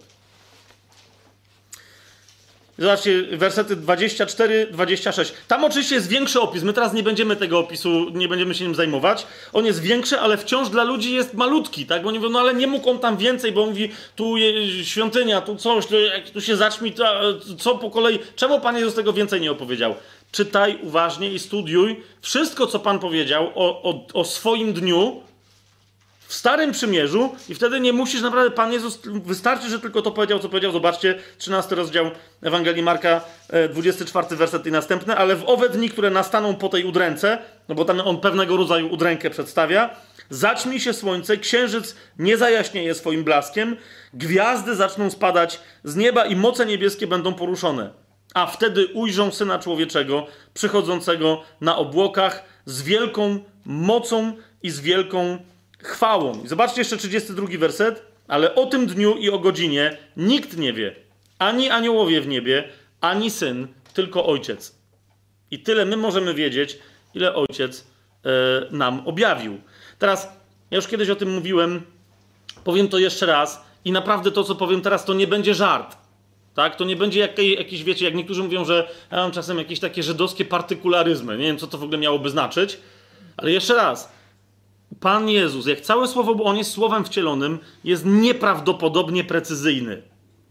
I naprawdę, jeżeli On powiedział, 32 werset, o tym dniu i o godzinie nikt nie wie, ani aniołowie w niebie, ani Syn, tylko Ojciec, to naprawdę miał na myśli o tym dniu, ani o godzinie. Nie powiedział natomiast, że nikt nie może wiedzieć, który to będzie rok, a nawet który to będzie miesiąc. Bo niektórzy powiadają, ale przecież z innych wydarzeń, jak się czyta Księgę Objawienia, zapowiedzi w Starym Przymierzu, można policzyć, jak się objawi Antychryst, tu ma być przymierze, 3,5 roku, tu będzie skrócone, tam będzie wydłużone. Przecież da się to policzyć. Da się. W sensie co do miesiąca. Tak? Ale nie będziesz wiedzieć, nie będziesz znać dnia. Poza tym druga kwestia jest jeszcze taka, no właśnie, nikt, nawet Syn nie wie, kiedy Ojciec mu powie teraz. Wracaj. Tak? Wie, w jakim to będzie okresie. I jestem przekonany, że on tu bardzo precyzyjnie powiedział, ale nie zna dnia i nie zna godziny. Nie zmienia to faktu, bo to jest jeszcze oczywiście druga kwestia. Otwórzmy sobie pierwszy do Tesaloniczan. Jest wiele innych jeszcze komentarzy co do tego w Biblii, ale to wiecie, nie, ja chcę tylko pokazać tę jedną rzecz. Że właśnie, że Paweł mówi, że ci, którzy są Chrystusowi, pomijam teraz, że wiele wskazuje na to, że oni wtedy w ogóle wrócą z Panem Jezusem, a ich nie będą na dole, tylko przyjdą z góry razem z Nim. Tak? Bo jest powiedziane, że Pan Jezus przyjdzie ze swoimi świętymi. Ale to, mówię, to nie będziemy dziś tych szczegółowych tematów, czy będzie pochwycenie Kościoła, czy nie, według mnie będzie, to kiedy ono będzie, na czym to polega. Idzie o to, że i tak dla tych ludzi, którzy zostaną na ziemi, w tamtym czasie i tak ten dzień spadnie, ponieważ będą w ciemności i tak na nich przyjdzie jak złodziej w nocy. I o tym Biblia w wielu miejscach wyraźnie mówi, tak? Zobaczcie, 5 rozdział pierwszego listu do Tesaloniczan, pierwszy werset, to jest to, o czym Paweł mówi do chrześcijan. Mówi, przecież znacie Pismo Święte, więc ja wam nie będę tłumaczył, kiedy co będzie. Jak się pewne rzeczy zaczną dziać, to naprawdę ze Słowa Bożego jasno to wynika. I my kiedyś sobie w miarę jakąś tam chronologię pokażemy, tak? Niemniej zobaczcie, co Paweł pisze. O czasach i porach, bracia, nie mam potrzeby do was pisać. To jest właśnie to założenie. Znacie przecież Pismo Święte, tak? Ja też znam, to co wam będę tłumaczył. Wiecie, co się będzie kiedy działo. Tylko mówi, że przypominam wam jedną rzecz. Sami bowiem dokładnie wiecie, że dzień pański przyjdzie jak złodziej w nocy. Ale teraz na kogo przyjdzie jak złodziej w nocy? Na tych, którzy gdy mówić będą pokój i bezpieczeństwo, wtedy przyjdzie na nich nagła zagłada, jak bóle na kobietę brzemienną i nie umkną. Wy jednak, bracia, nie jesteście w ciemności, aby was dzień ten jak złodziej miał zaskoczyć. Widzicie? Wy wszyscy bowiem synami światłości jesteście i synami dnia. Nie należymy do nocy ani do ciemności. Więc mówi, więc wam tylko, co przypominam, przeto nie śpijmy jak inni, ale czuwajmy i bądźmy trzeźwi. 8 werset przeskoczmy. Którzy należymy do dnia, bądźmy trzeźwi, przywdziawszy pancerz wiary i miłości oraz przyłbicę nadziei i zbawienia. Ponieważ Bóg nie przeznaczył nas na gniew, ale na osiągnięcie zbawienia przez Pana naszego Jezusa Chrystusa. Amen? Amen. Więc tu, jak mówię, ten dzień przychodzi jak złodziej w nocy, ale nie na tych, którzy są czuwający, nie na tych, którzy są z dnia, nie na tych, którzy są synami i córkami światłości. Jasność tu mamy w tej kwestii? Świetnie, bo niektórym to się też tam potem zaczyna mieszać i mylić i zaraz, ale ten przyjdzie tu. O tym też należy pamiętać, tak? Że jak wszędzie to jest dzień gniewu, który przychodzi na tych, którzy chcą tego gniewu doświadczyć, bo nie przyjęli Jezusa. Przyjęcie Jezusa automatycznie po prostu przeprowadza cię w światło, a w świetle czekasz na co? Na to, do czego się jest jako syn, jako córka światła przeznaczonym. Na zbawienie, a nie na gniew i na doświadczenie gniewu od Boga. Tak? Jakim szaleńcem trzeba być, żeby kiedy człowiek to zrozumie, chciał na ten dzień gniewu jeszcze czekać, wiecie, i stwierdził, może jeszcze dam radę, no nie? Ze 2 lata, potem może będę bliżej tego gniewu, to się będę bał. Ale ty to nie wiesz, kiedy umrzesz, tak? Ty możesz chociaż, jak Słowo Boże mówi, możesz chociaż jeden dzień, jedną chwilę do swojego życia dodać? Skąd wiesz, co się wydarzy? Okej, i jeszcze kolejna rzecz, to wam tylko na to wskazuje, zobaczcie, nawet nie będziemy tych fragmentów czytać, ale zobaczcie, że po Dniu Pana ewidentnie, tu mamy 3 proroków, czyli Joela, Amosa i Abdiasza, nawet takiego malutkiego Abdiasza. Zobaczcie, każdy prorok mówi wyraźnie, że dzień Pana to jest dzień Pana, a potem co? A potem wreszcie królestwo, które jest ziemskim, 1000-letnim królestwem. Nie żadnym niebem, tak? Wyraźnie o tym mówią, wskazując na przykład na pewne aspekty geograficzne oraz na to, że ta ziemia, 1000-letnie królestwo dla tych, którzy tam są pobłogosławieni, jest cudowna, ale nie wszędzie jest jeszcze cudownie. Cudownie to będzie dopiero na nowej, zupełnie nowej ziemi. Tak? Więc zwróćcie tylko uwagę, Joel kończy się 3 rozdział, zobaczcie, 21 werset.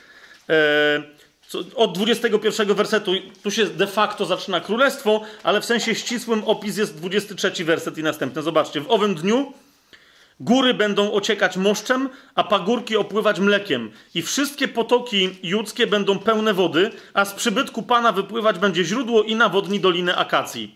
Nawiasem mówiąc, pamiętacie, Ezechiel mówił o tym, że z przybytku Pana będzie wypływać rzeka. Pamiętacie to, tak? Teraz on tam częściowo mówił, gdzie ona popłynie. Joel mówi wyraźnie, że między innymi efektem tego źródła wody, które będzie bić w przybytku pańskim na wysokiej górze, tej rzeki, która powstanie, będzie także nawodnienie Doliny Akacji. To jest konkretna cecha charakterystyczna, rozumiecie, konkretne miejsce, konkretna przestrzeń, w innych miejscach Biblii także opisana. Nie będziemy dzisiaj się, wiecie, w topografię tam jakieś geograficzne rzeczy wdawać, ale Dolina Akacji to jest konkretny punkt na mapie, o którym Joel mówi, że będzie nawodniony ten punkt, jak nie był do tej pory nigdy, tak? Dolina Akacji. To ma takie... Niektórzy młodzi będą mieli złe skojarzenie, dlatego ja wolę nazwę Dolina Akacji. To jest Dolina Shittim, ale wiecie, to brzmi trochę... się źle kojarzy. Ale teraz dlaczego mówię, że... Bo niektórzy mówią, a skąd to może będzie nowa zupełnie, wiesz, to jest symboliczny opis nieba. Z całym szacunkiem, ale w niebie nie będzie takich rzeczy, jak jednak Joel opisuje w 24 wersecie. Bo mówi, że tam będzie wszystko nawodnione. Dolina Akacji to będzie na zachód od Jerozolimy. No mniejsza o to, ale na przykład mówi, Egipt zamieni się w pustynię, a Edom w goły step z powodu gwałtu zadanego synom Judy. Tak? To jeszcze za chwilę o Edomie będziemy mówić przy okazji Abdiasza. Czyli widzicie, mówi, że to jeszcze będzie taki czas. Zachariasz też mówi, że jak Egipcjanie w królestwie z jakiegoś powodu mieliby sobie chociaż raz zapomnieć, żeby przyjść w oznaczonym terminie na świętowanie święta szałasów czy święta namiotów do Jerozolimy, to będą mieli suszę u siebie. Tak? Czyli Egipt, który nie będzie należeć do ścisłych granic izraelskich w królestwie, po prostu, wiecie, będzie musiał słuchać, tak? To nie jest, rozumiecie, co mi, to nie jest sytuacja niebiańska, tak? To jest po prostu ziemia pod nowym porządkiem, gdzie będzie wreszcie sprawiedliwość, będzie pokój, nie będzie wojen.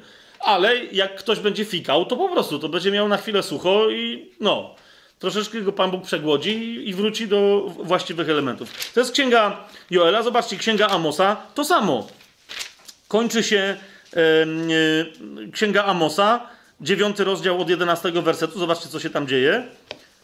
Jest wyraźnie powiedziane, że zostanie resztka z Izraela. O, tutaj jest ładne tłumaczenie. Upadająca chatka Dawida. Tak? A jest znowu powiedziane, to co obiecałem Dawidowi, to zrobię dla Izraela. Tak? Podniosę na nowo dom Dawida, i jego syn zasiądzie na tronie. Zobaczcie, w owym dniu podniosę upadającą chatkę Dawida i zamuruję jej pęknięcia i podźwignę ją z ruin i odbuduję jak za dawnych dni. No i tu się zaczynają historie interesujące też, bo na przykład jest powiedziane wyraźnie, że posiądą ci z przyszłości Hebrajczycy, posiądą resztki Edomu i wszystkie narody, nad którymi wzywane było moje imię, mówi Pan, który to czyni. Jeszcze raz mówię, Edom dzisiaj się nam pojawia, aż wreszcie sobie wyjaśnimy, co to jest Edom, bo to bardzo ważne. Bo to jest podobne zjawisko, troszkę takie, jak Samaria, o której niektórzy nie wiedzieli, aż się dowiedzieli, że Samaria to w zasadzie to są Żydzi, Samarytanie. To są Żydzi, którzy po prostu w pewnym momencie się pomieszali z Asyryjczykami ze względu na swoją nędzę. Otóż Edom, raz tylko tak wam wrzucam, a za chwilę do tego dojdziemy, Edom to też są w zasadzie Żydzi. Tak? Znaczy nie do końca, ale na pewno, że tak powiem, rodzeni bracia Żydów. Tak? Po prostu. Podobnie i to bardziej rodzeni niż na przykład ludy arabskie, czyli Ismaelici. Tak? To potem sobie to wyjaśnimy, ale Edom, no właśnie, ma konkretne swoje granice wyznaczone przez Pana i Pan mówi, nie, ten nowy Izrael dostanie ziemię edomskie. Zasadniczo dzisiejszy Izrael już część tych ziem dość z porawą posiada, ale jeszcze nie te najistotniejsze ziemie Edomu. Jeszcze raz, to będzie przy Abdiaszu. No i nawet jak powiedziałem, króciutanieczki Abdiasz, zobaczcie, mówi tam, krzyczy, bo on głównie właśnie krzyczy na Edom, tak, i tam wyjaśnia, co się dzieje, ale też mówi wyraźnie i będzie królestwo. Zobaczcie, 17 werset. Na górze Syjon będzie wybawienie, jest ona przecież święta i dom Jakuba przejmie w posiadanie tych, którzy go posiadłości pozbawili. Dom Jakuba stanie się ogniem, dom Józefa płomieniem, dom zaś Ezawa słomą. Dom Ezawa to jest właśnie Edom. Jeszcze raz mówię, to o tym dzisiaj będzie więcej. I popatrzcie, co się dzieje. Tam jest bardzo konkretny opis, znowu geograficzny. Ludzie z tamtego czasu, ale my nawet dzisiaj, znając dobrze Biblię geograficznie, jesteśmy w stanie konkretnie pokazać, które tereny będą należeć do tego nowego Królestwa Izraela. Posiądą, znaczy 19 werset, posiądą Negev, to już dzisiaj posiadają. Kraj górzysty Ezawa, no to jeszcze nie posiadają w całości. Szefele, kraj Filistyńczyków, to jest ta dzisiejsza, powiedziałbym, obecna Palestyna, tak? Autonomia palestyńska zasadniczo. Posiądą też kraj Efraima i kraj Samarii, a Benjamin zajmie Gilead, no i tak dalej, i tak dalej. Widzicie sami, zbyt precyzyjny jest to opis, żeby to miała być jakaś symbolika nieba. Tak? Tu chodzi bardzo konkretnie o to, że po dniu Pana, który tu wcześniej, zobaczcie, 15 werset jest opisany, tak? Po osądzeniu wszystkich narodów i historii tych narodów powstanie 1000-letnie królestwo, które będzie centrum świata rządzonego przez Pana Jezusa zasiadającego na Syjonie w sposób wierny i sprawiedliwy. Tak? Więc jeszcze raz, mówię tu przy okazji tych proroków, żeby wam pokazać, że nawet taki króciutki 21-wersowy Abdiasz, raz, dwa, trzy, cztery, 5 wersów poświęca 1000-letniemu królestwu. To nie jest tylko koniec Biblii, Księga Objawienia i tam że parę wersów. Tak? To nie jest to. Jak przychodzi Jezus, cała Ewangelia Mateusza jest powiedziane wyraźnie, że co głosił? Dobrą nowinę o Królestwie. O jakim wszyscy mówią, Królestwo Boże jest duchowe. I to, oczywiście, że jest, ponieważ jest przygotowaniem tych, którzy wejdą do właściwego ziemskiego królestwa. Tak? My mamy obywatelstwo, duchowe Królestwo Boże polega na tym, że my mamy obywatelstwo, mamy paszporty i jak się pojawi ziemskie królestwo, pokażemy paszport i nas wpuszczą. Wiecie, o co mi chodzi? A nikt inny nie będzie mógł wejść. Po prostu. Więc na tym Królestwo Boże do duchowego królestwa się nie ogranicza, tak? Ale będzie ziemskie, potem to 1000-letnie na nowej ziemi przemieni się. Znaczy ono już jest tym królestwem wiecznym, bo Pan Jezus nigdy nie przestanie już wtedy królować. Jasna jest ta kwestia? Jeszcze raz tylko to podkreślam. U każdego proroka znajdziecie zapowiedź królestwa. U każdego. Tak? U każdego. Podobnie jak zapowiedź tego, że ma przyjść Mesjasz i że on jest kluczem do całego królestwa, ale że zanim wprowadzi królestwo, będzie musiał cierpieć. Drugie głoszenie Piotra w Dziejach Apostolskich, on mówi, czy drugie, czy trzecie, on tam mówi bardzo wyraźnie. U wszystkich proroków zapowiadał, że zanim przyjdzie już na stałe, najpierw będzie musiał cierpieć. Pójdzie do nieba i będzie musiał być w tym niebie wstrzymany przed swoim ostatecznym już na zawsze powrotem. Tak? Mamy tego szukać teraz w Dziejach, czy już sobie odpuścimy? Okej, dobra. To otwórzmy sobie Dzieje Apostolskie.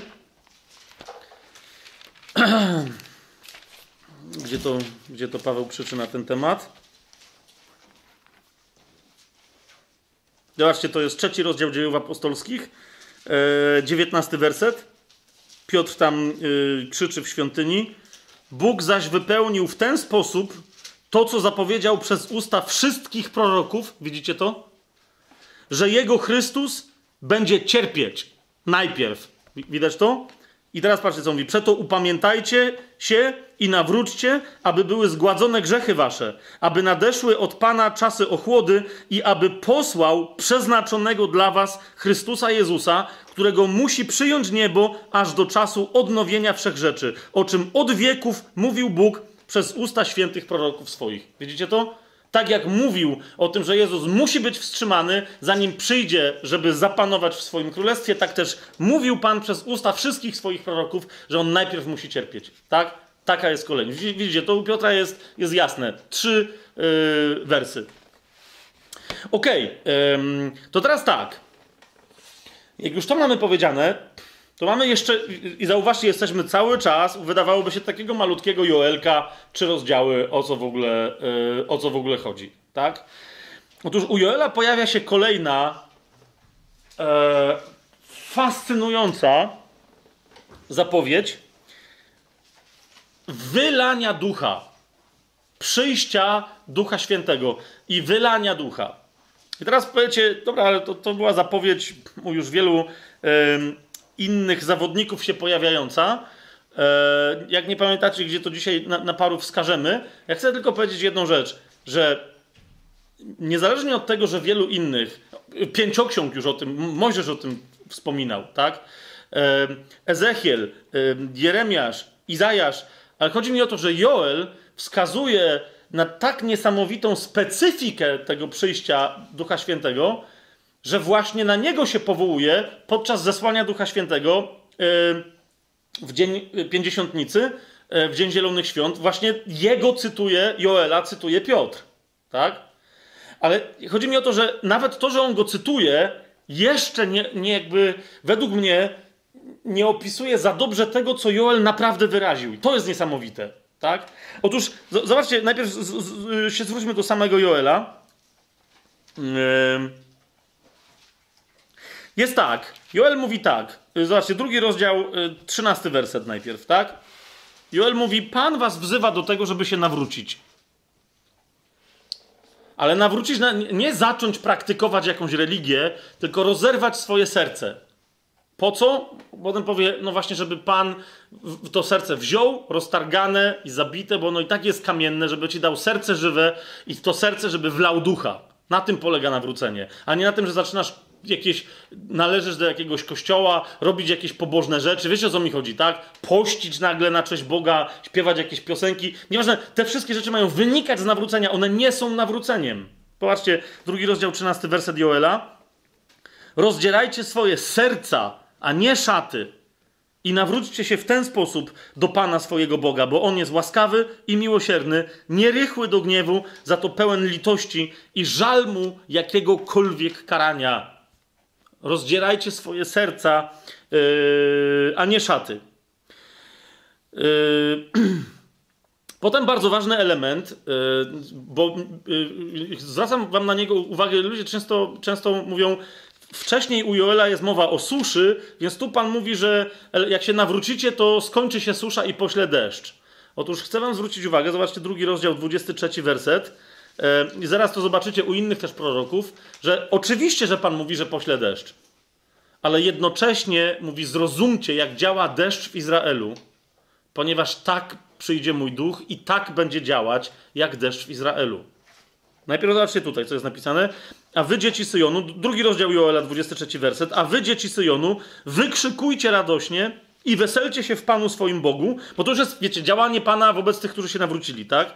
Dlaczego się tak cieszcie i dlaczego się weselcie? Gdyż da wam obfity deszcz jesienny i ześlę wam, jak dawniej deszcz jesienny i wiosenny.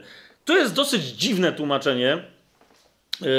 Z tego, co widziałem, tu też widzicie, że to znaczy jak dawniej deszcz, o co tu chodzi?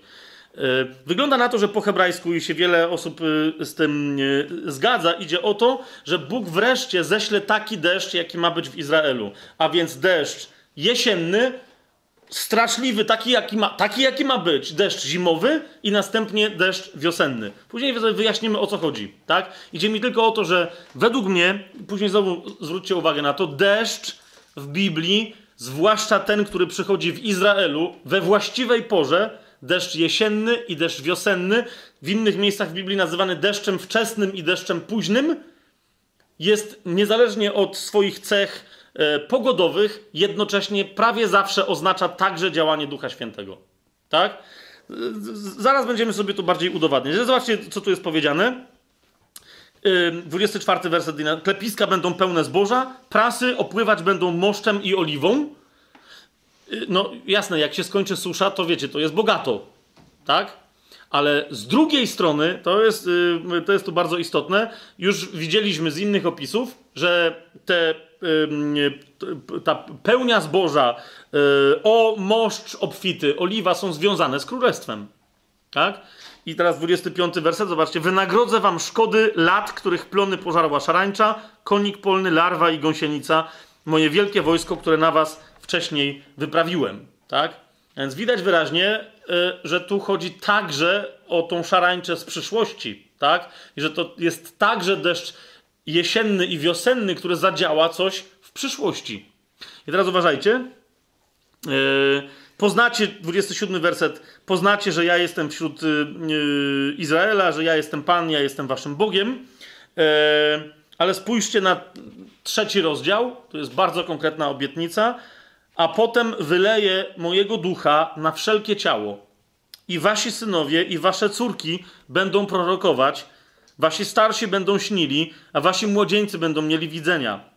Także na sługi i służebnice wyleję w owych dniach mojego ducha. Widać to?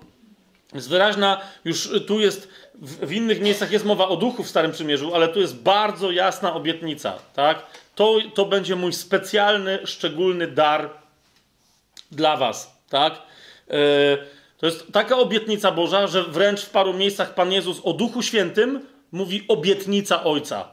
Czekajcie na obietnicę z góry. Czekajcie na obietnicę mojego Ojca, która przyjdzie z góry, tak? Tak nazywa Ducha Świętego. To jest obietnica, to jest zapowiedziany dar. I teraz otwórzcie sobie Dzieje Apostolskie, tam przed chwilą byliśmy, no ale dobra, teraz zaraz na samym początku Dzieje Apostolskie, zobaczcie, co się dzieje. Zstępuje Duch Święty.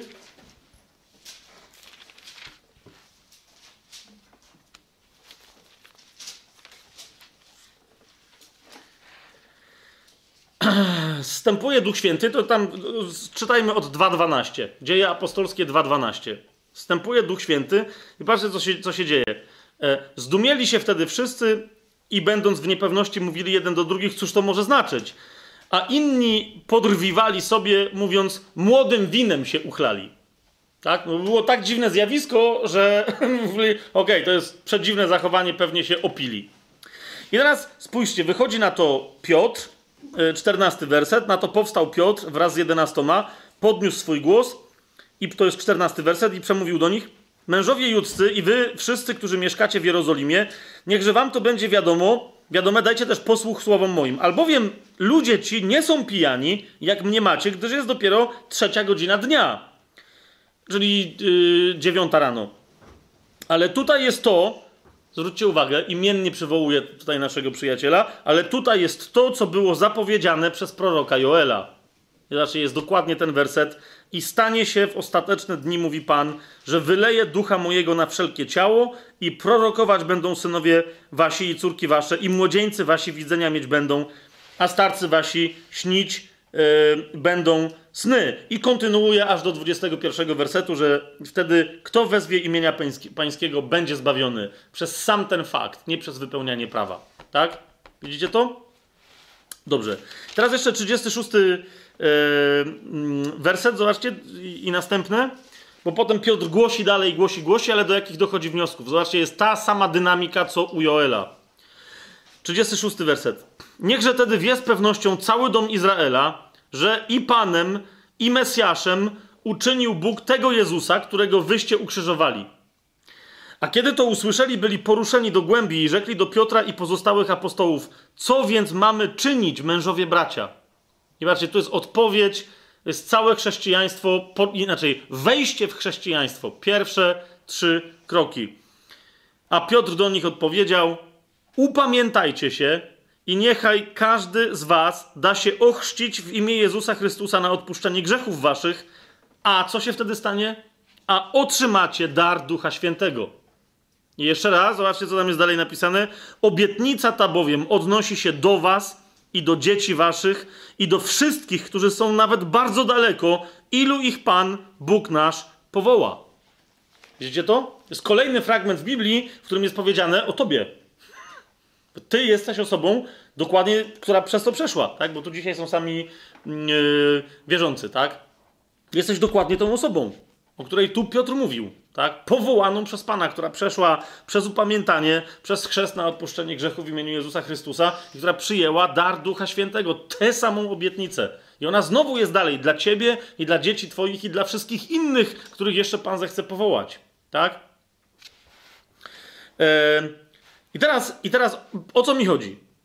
To teraz czy Joel jest wyjątkowy w tej zapowiedzi i że akurat Piotr jego przywołuje?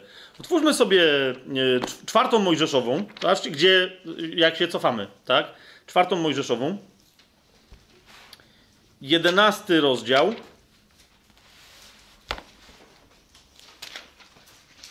tak,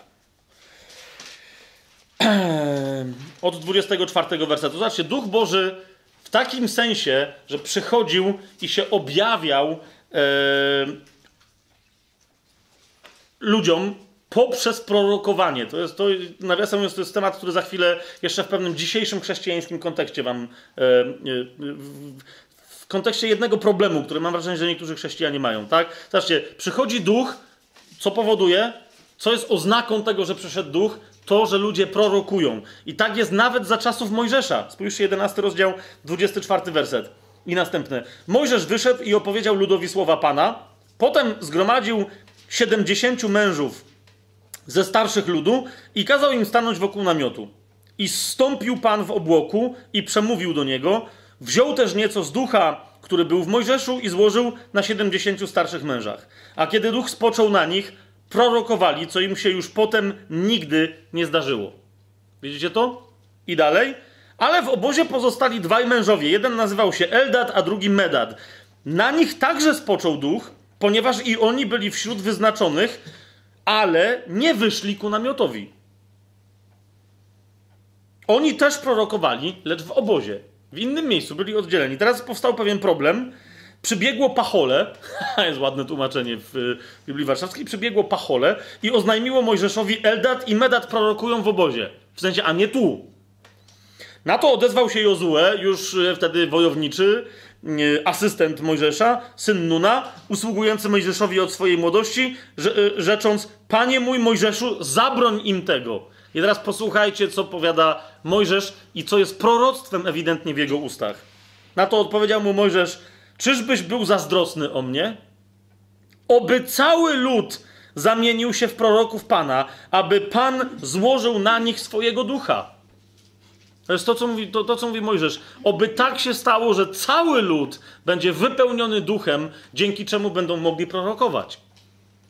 Tak? To nie jest tylko życzenie Mojżesza. On je wypowiada ewidentnie, znowu nie będziemy zgłębiać całego pięcioksięgu, żeby to udowodnić, ale ewidentnie je wypowiada jako proroctwo to swoje życzenie.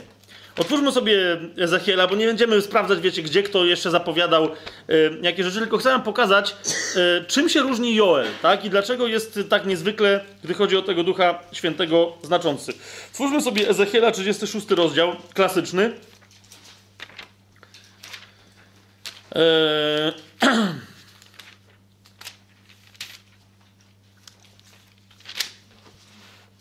Dwudziesty 25 werset tam do 27.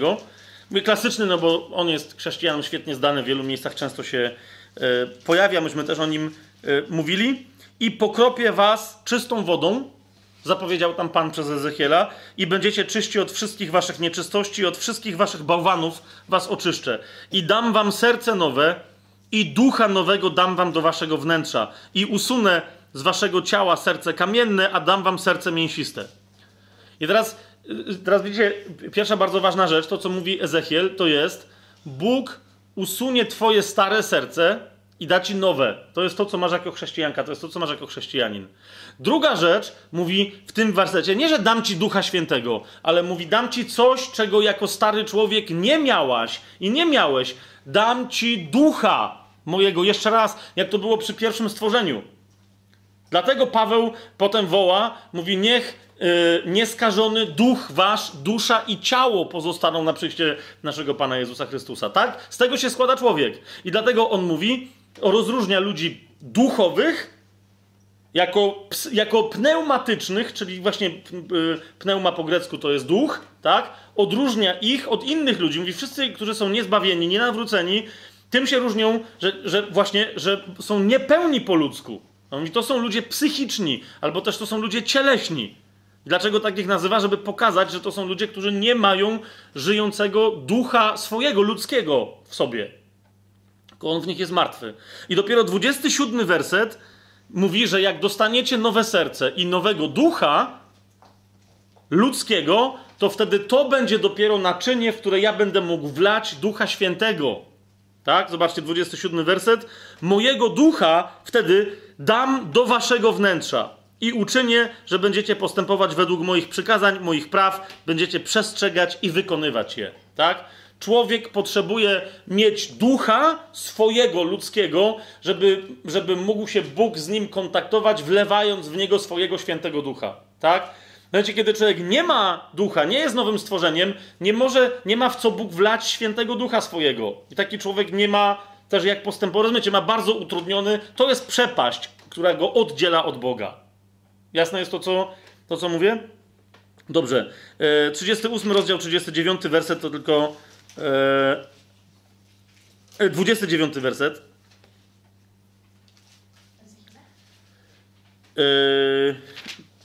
Tak, ale to się... Zaraz, bo się na pewno się machnąłem w tej notatce, bo to musi być 39 rozdział, 29 werset. Nie zakryję przed nimi, czyli Ezechiel 39:29, nie zakryję przed nimi mojego oblicza, ponieważ wylałem mojego ducha na dom izraelski, mówi Wszechmocny Pan. Tam też jest mowa o wylaniu ducha, ale na dom izraelski, nie do wylaniu takiego, wiecie, które wypełnia człowieka. No ale mamy temat wylania Ducha Świętego. Zachariasz, też szybciutko, jakbyśmy tam przeskoczyli, 12 rozdział, 10 werset. Zobaczcie, że jest ten temat u proroków się pojawiający. Zachariasz 12 rozdział 10 werset. Lecz na dom Dawida i na mieszkańców Jeruzalemu wyleję ducha łaski i błagania, wtedy spojrzą na mnie, na tego, którego przebodli, i będą go opłakiwać. No to mówi Jezus, tak, że wyleje na dom izraelski ducha swojego i oni spojrzą na niego, na tego, którego przybili do krzyża, i się będą nawracać. Niemniej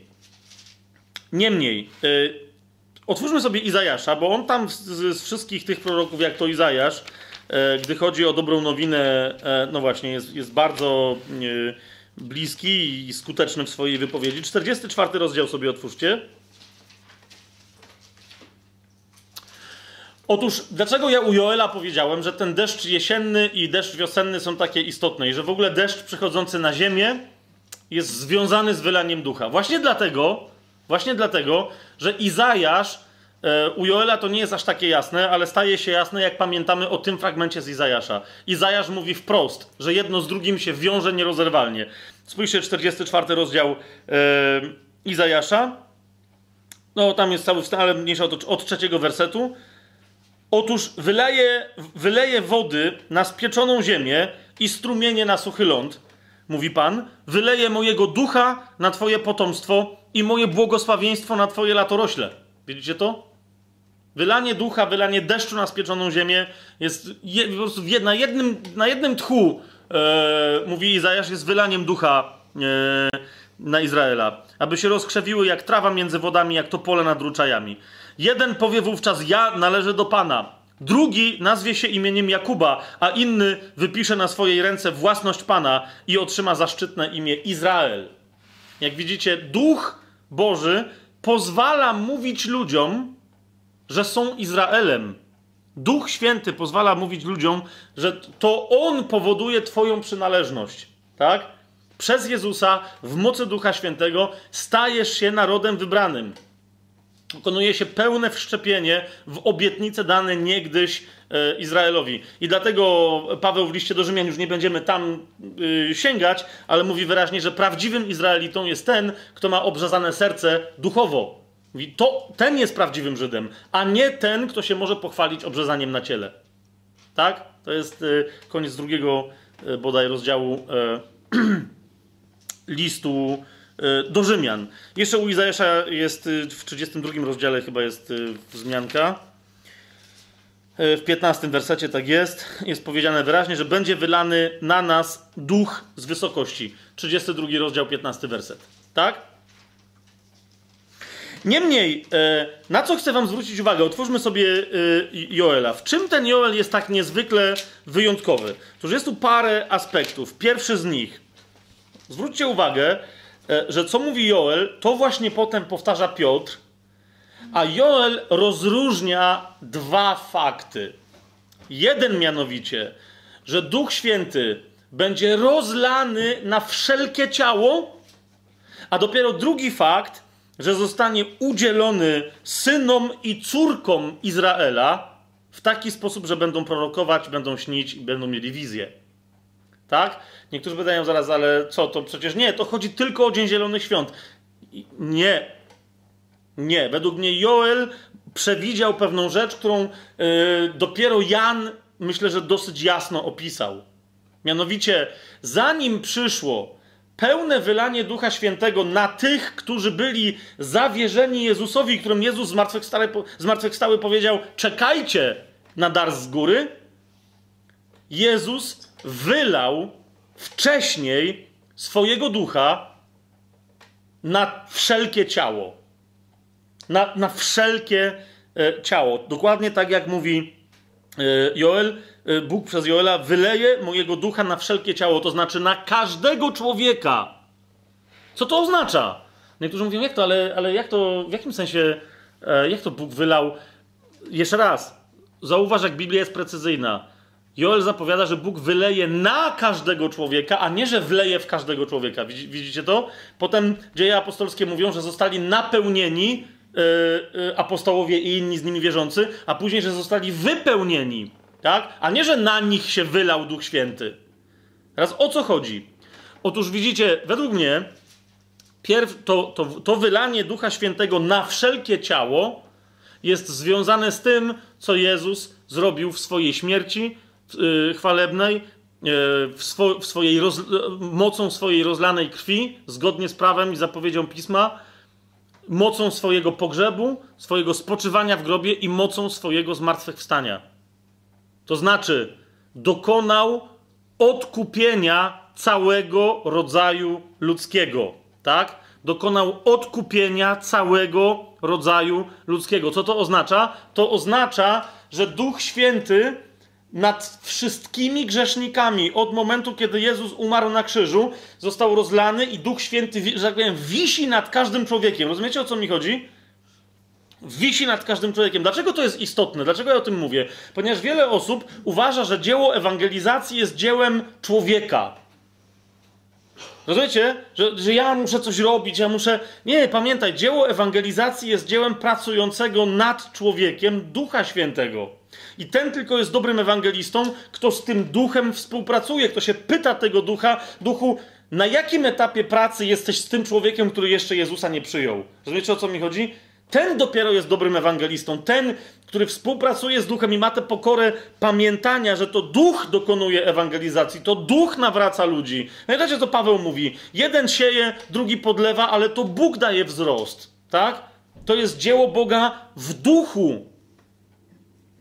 Pamiętaj, ty nie przynosisz dopiero do jakiegoś tam człowieka, ty nie przynosisz do niego odkupienia. Ten człowiek, nawet jeżeli nie przyjął jeszcze Jezusa, mężczyzna, kobieta, ktokolwiek to nie jest, ten człowiek już jest odkupiony. Rozumiesz? Zbawienie polega na czym? Na tym, że dany człowiek akceptuje to odkupienie. Tak? Biblia, nie będziemy teraz tego jeszcze znowu mówię, szczególnie rozważać, bo na to będzie inny moment, ale... Paweł zwłaszcza opisuje dzieło, którego Jezus dokonał na krzyżu. W jaki sposób? Mówi tak, cała ludzkość, każdy człowiek, wszyscy zgrzeszyli. Po prostu w ten sposób złamali prawo, a łamiąc prawo za to po prostu zobowiązany jest prawodawca, egzekutor prawa, żeby ich zabić, ponieważ zapłatą za grzech jest śmierć. List do Rzymian, tak? To jest wszystko. Ale Bóg nie chce śmierci grzesznika, lecz żeby żył. W innym miejscu mówi Pismo wyraźnie, tak? Żeby się nawrócił i żył. Tylko, no ale jednak, tak, musi za grzech zapłacić śmiercią. I teraz pojawia się kto? Pojawia się niewinny, tak, który nie jest dłużnikiem tak jak my wszyscy, który nie jest bankrutem tak jak my wszyscy. Po prostu. Jedyne, co my możemy dać, to dać się zabić śmiercią wieczną, tak? Ale tu przychodzi jeden, który jest niewinny, który nigdy nie zgrzeszył, a zatem ma wszystko, tak? Jest Synem Bożym, nie zgrzeszył, jako człowiek jest niewinny. To jego właśnie zapowiadał baranek. Pamiętacie, jak Izrael grzeszył, musiał złożyć raz do roku za winy całego narodu baranka bez skazy kapłan. Pamiętacie to? Dlaczego o Jezusie jest powiedziane, że oto jest baranek Boży, który raz na zawsze zgładzi grzech świata? Ponieważ jego zapowiadał baranek zabijany przez kapłana. I teraz zauważcie, kapłana to nie interesował, on się nie pytał ludzi, jakie macie grzechy? Co tam dokładnie zrobiliście? Dawać wszystko, musimy znać cały syf. Nie! Jego nie interesowało, jak wielki jest syf. Arcykapłana zadaniem było sprawdzenie, czy baranek jest nieskazitelny. Rozumiecie? Ponieważ jak jest nieskazitelny, to nie ma takiego grzechu, którego by nie swoją krwią przelaną nie zgładził. Tak? Po prostu. Tylko, że baranek działał, że tak powiem, raz na jakiś czas. A Jezus, jak mówili do Hebrajczyków, złożył tę ofiarę raz na zawsze, już więcej nie umiera, śmierć nie ma nad nim władzy. Tak? Ponieważ jest barankiem doskonałym, w sposób doskonały. W sposób nadnaturalny, duchowy i wieczny. Jasne jest to, co teraz mówię? A zatem Jezus na krzyżu spłacił twoje długi, grzeszniku i grzesznico, tak? Spłacił cały twój dług. Rozumiesz? To jest, na tym polega dobra nowina. Pokazujesz człowiekowi, że on musi strzeznąć. To jest tak proste, tak? Oczywiście to nie jest łatwe wcale, będąc prostym, ale to jest tak proste. Każdy w konsekwencji tego, że jest zanurzony w grzechu, musi strzeznąć i wyląduje ostatecznie w czymś, co się nazywa drugą śmiercią, czyli śmiercią wieczną w tym jeziorze ognia, gdzie się między innymi znajdzie piekło, śmierć i inne tam zjawiska, tak? Natomiast dobra nowina polega na tym, że chociaż tak powinno zgodnie z logiką prawa w duchu wszystko to wyglądać, twój dług został już spłacony. Teraz co trzeba zrobić, żeby go przyjąć? Po prostu zaufać Jezusowi. Uwierzyć w Niego, uwierzyć Jemu i oddać Mu się. To jest wszystko. I masz wolność. Rozumiecie, o co mi idzie? To na tym polega dobra nowina. Twój dług jest spłacony. Ktoś już za ciebie umarł. Po prostu. Przyjmij, że zrobił to także dla ciebie, ponieważ on to mógł zrobić. Wiecie, o co mi chodzi, tak? Ktoś z was jest, powiedzmy, dłużnikiem i ma 500 milionów do oddania. No i nie ma tych 500 milionów. Łazi i się zastanawia, czy se w łeb nie szczelić. Tak? Bo nie wie, że ktoś w tym samym czasie, kiedy ten chodzi, mówi, strzelić w łeb czy nie, że ktoś spłacił te 500 milionów. Rozumiecie? Teraz nagle pojawia się posłaniec i mówi, posłuchaj, dlaczego ty łaziesz z tym pistoletem? No bo wiesz, mam taką sytuację, 500 milionów, kiedy ja to oddam? Zabiję się. A ten mówi, słuchaj, ale mam dla ciebie dobrą nowinę. Ktoś to już za ciebie zapłacił. Nie musisz ginąć. Możesz zacząć żyć. Łapiecie? To jest po prostu, to jest dobra nowina, to jest to. Jezus spłacił nasz dług. Przybił zapis dłużny do krzyża. Tak mówi Słowo Boże. Czytajcie Pawła, czytajcie Nowy Testament. To jest to. I teraz informacja o tym, rozumiecie, wisi nad każdym człowiekiem. To jest to, co robi Duch Święty. Symbolem tego było przebicie boku Chrystusa, z którego wypłynęły krew i woda. Pamiętacie tam, oczywiście to w Biblii to nie jest opisane, ale jest taka scena w Pasji Mela Gibsona, chyba dobrze mówię, że chyba w tym filmie, że tam jeden właśnie żołnierz, który przebił Jezusowi ten bok, ta krew go zupełnie tak, wiecie, tak dosyć gwałtownie opryskuje, on jest cały mokry, nie wie co się stało, tak? I teraz dokładnie w tym sensie myślę, że to jest to, co mówi Joel, że to jest pierwsze wylanie ducha na wszelkie ciało, na każdego z ludzi, który przychodzi na świat, dokładnie w taki sposób w świecie duchowym leje się krew i woda z Jezusowego boku. Teraz skąd my to wiemy? Bo czy to jest tylko piękna metafora, którą ja się posługuję? Otwórzmy sobie Ewangelię Jana, żebyście zobaczyli, co mam na myśli. W innych Ewangeliach to jest też powiedziane, 19 rozdział, 30 werset. Tylko tam jest takie, wiecie, tłumaczenie, że Jezus na krzyżu tam krzyknął, czy coś tam zrobił i wyzionął ducha. Czyli, wiecie, wyzionął ostatnie tchnienie i umarł. No to jest takie, jakby wygląda na potoczne stwierdzenie, że wyzionął ducha, tak? Teraz u Jana, który myślę, że ma, i zaraz wam pokażę, dlaczego uważam, że ma bardzo głęboki wgląd w tę sprawę. Zobaczcie, co jest napisane. To jest 19 rozdział Ewangelii Jana, 30 werset. A kiedy Jezus skosztował octu, powiedział, no wielu twierdzi, że najważniejsze słowa, jakie są w ogóle zawarte w Piśmie Świętym, w sensie przełomu, który wtedy się dokonał, kiedy Jezus skosztował octu, powiedział, wykonało się. I teraz uważajcie, i skłoniwszy głowę, oddał ducha. Otóż my tu mówimy o Janie. Możecie to sobie sprawdzić po grecku u innych ewangelistów, jakimi się oni posługują określeniami. Mateusz innym po grecku, Marek z Łukaszem innym. A u Jana jest taki sam, znaczy ten czasownik pojawia się u Jana bardzo często. Wiecie w jakim kontekście? Za każdym razem pojawia się w kontekście Judasza, który zdradził Jezusa. I teraz o co chodzi? Nie jest powiedziane, że Judasz zdradził Jezusa, czy że ktoś go zdradził, ale że go wydał. Rozumiecie? Że jakby go miał i go wydał w czyjeś ręce. Jasne jest to? Podobnie jeden, jedyny wyjątkowy moment jest w tym samym 19 rozdziale, w 16 wersecie. Nie w 16 wersecie. Wcześniej, jak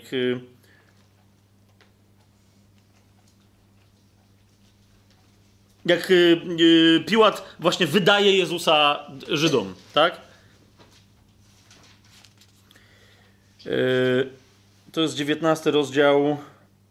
Tak jest, to jest 13 werset. Piłat wtedy, usłyszawszy te słowa, wyprowadził Jezusa na zewnątrz. Nie, to też nie jest.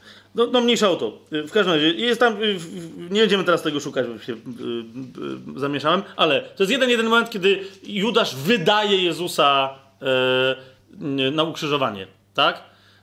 To jest jeden, ale który?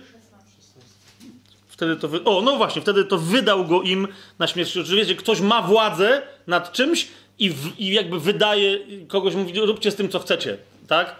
To w ten sposób Jezus był wydawany, w ten sposób Piłat właśnie Jezusa wydał i w ten sam czasownik pojawia się, kiedy Jezus nie po prostu wyzionął ducha, ale w ten sposób Jezus też jakby, wiecie, wydał ducha na świat. Tam jest taki, teraz ktoś powiem, dobra, ale to jest jeszcze taki daleko, wiesz co, na tej podstawie budować jakąś teologię? Zaczekajcie, zobaczcie, co jest dalej napisane. 31 werset, ponieważ to był dzień przygotowania i ciała tam nie mogły pozostawać na krzyżu, no to przyszli tam żołnierze, połamali, żeby skończyć szybko te że tak powiem, ceremonię krzyżowania, połamali tam tym golenie, żeby szybciej umarli.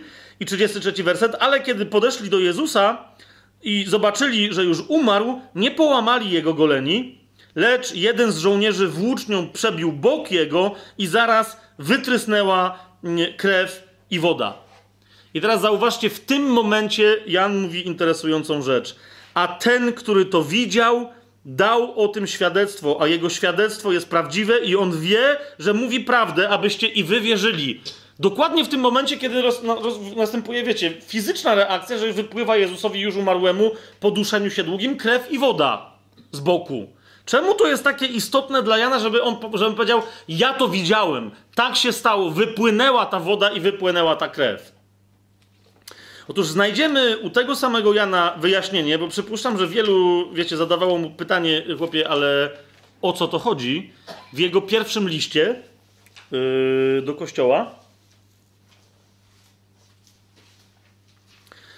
Zobaczcie, co jest powiedziane o tym, że Jezus przyszedł w duchu przez wodę i krew i że duch, woda i krew są jednym. A zatem w tym momencie, kiedy Jezus wydał ducha, znakiem tego, że go wydał i że to był duch Boży, było to, że wypłynęła krew i woda. Zobaczcie, to jest 5 rozdział pierwszego listu Janowego. Potem sobie możecie zobaczyć szerszy kontekst, tak? Ale patrzcie, co od 6 wersu jest napisane. On to jest tym, który przyszedł poprzez wodę i krew. Jezus, Mesjasz. Nie tylko w wodzie, ale w wodzie i we krwi, a duch składa świadectwo, gdyż duch jest prawdą. Pamiętacie? A tam Jan mówi, ja składam świadectwo, że to jest prawda. Tak? Że mówi, wydał ducha, popłynęły krew i woda. I ja wam mówię, że to jest prawda i to jest świadectwo ducha, który w tym momencie był wylany na cały świat. I żeby nie było niejasności, spójrzcie 7 i 8 werset. Albowiem jest 3 świadków. Duch i woda i krew. A ci trzej są zgodni. Niektórzy tłumaczą wręcz, a ci trzej są jednym. Duch, woda i krew. 3 świadków, tak? W tym momencie, kiedy Jezusowi został przebity bok i wypłynęły krew i woda, został naprawdę przez niego wydany na świat. Według mnie to jest ten moment, który Joel opisuje. Wylanie ducha na wszelkie ciało. Wtedy został wydany duch całemu światu. Rozumiecie? Jezus umarł tam za wszystkich. To jest odkupienie. Zbawienie jest osobistym przyjęciem tego odkupienia, które już zostało za wszystkich dokonane. Jest to jasne, o czym mówię? Duch Boży ciąży na wszystkich i to On ciąży, to On nakłania ludzi do nawrócenia, to On im przypomina, to On ich porusza w sumieniu, to On ich stare serca kamienne dźga i tak dalej, i tak dalej. Łapiecie? On jest pierwszym ewangelistą, on jest pocieszycielem, on jest naszym obrońcą, on jest nauczycielem. Nasze dzieło ewangelizacyjne ma być dziełem współpracy z tymże Duchem Świętym. Dowodem na to jest, zobaczcie, i skończę ten temat, ale zobaczcie, 4 rozdział Dziejów Apostolskich.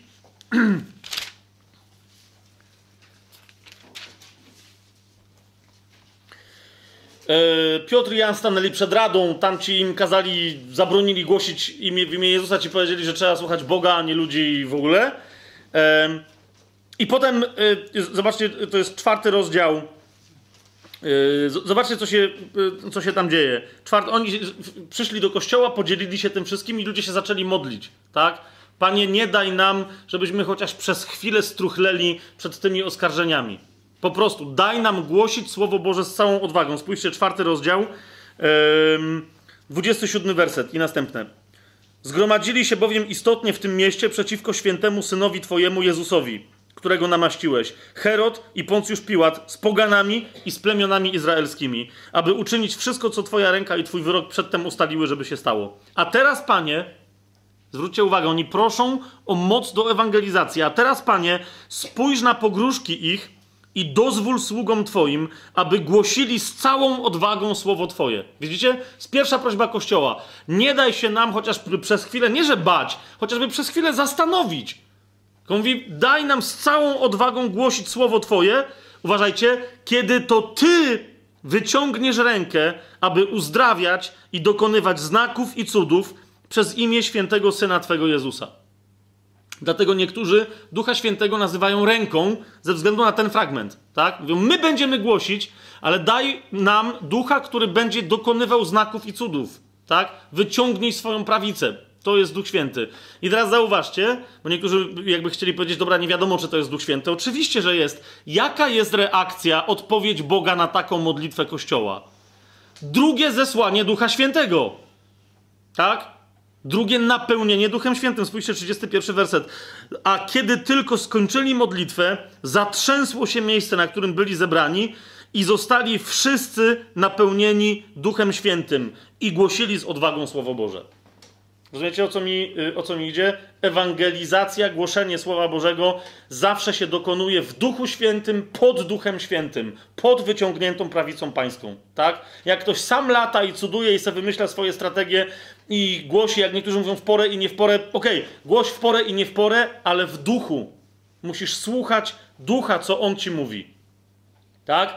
Ponieważ zanim tobie przyszło do głowy, żeby głosić Ewangelię twojemu bratu, czy twojej siostrze, czy komu tam, rozumiesz, kogo spotykasz, to od jego urodzenia Duch Boży na nim spoczywa. Krew i woda z boku Chrystusa się polały. Teraz chodzi tylko o to, żeby wreszcie przesiąkły przez umysł do serca tego człowieka, żeby on przyjął Chrystusa w wierze, żeby umarł dla swojego starego życia, a zaczął żyć życiem nowym, z nowym sercem, z nowym duchem, wypełniony Duchem Świętym, nie tylko opryskany, że się tak wyrażę, ochlapany Duchem Świętym. Swoją drogą zwróćcie uwagę, że co prawda my nie wiemy, czy tam konkretnie ktoś został ochlapany tą krwią i wodą z boku Chrystusa, czy nie, ale inni ewangeliści opisują, jak pamiętacie, setnik, który tam przewodził całej tej niechlubnej imprezie, widząc to, powiedział, zaprawdę ten był Synem Bożym. A zatem uwierzył w Chrystusa dokładnie w tym momencie. Rozumiecie, o co mi idzie? Duch Święty został wydany i oto był pierwszy gość, któremu się dostało, na którym spoczęła krew i woda i duch, i on przyjął tego ducha. Inni nie, tak? Faryzeusze zaczęli, wiecie, szaleć, uciekać, tak? Tam się ziemia też zaczęła trząść, inne tam historie się zaczęły dziać. A zatem, według mnie, czyli jest to dosyć klarowne to, co mówiłem, to jest to, o czym mówi Joel. Po pierwsze, wyleje ducha na wszelkie ciało. To ciało, które zechce przyjąć ducha do środka, i tu zobaczcie, wróćmy do Księgi Joela, 3 rozdział.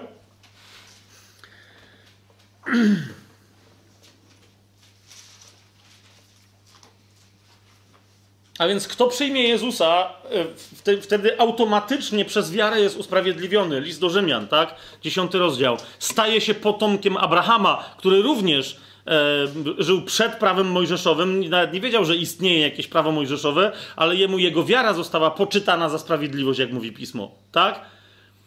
A zatem kto uwierzy, staje się potomkiem Abrahama, staje się prawdziwym duchowym Żydem i dlatego, zauważcie, jest powiedziane, wyleję mojego ducha na wszelkie ciało, a wasi synowie, to znaczy żydowscy synowie, i wasze córki, to znaczy żydowskie córki, potomkowie Abrahama, Izaaka i Jakuba, tak?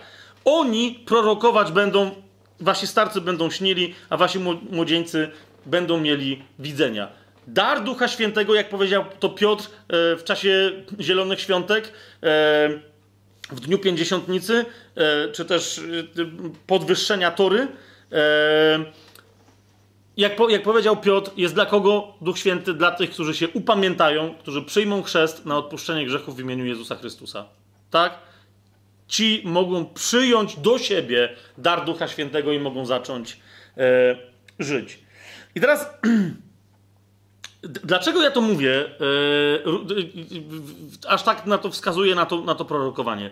Bo widzicie, jest taki ruch, my jesteśmy chrześcijanami wierzącymi biblijnie, ewangelicznie, ale też, umówmy się, w nurcie charyzmatycznym czy też zielonoświątkowym, bo wierzymy.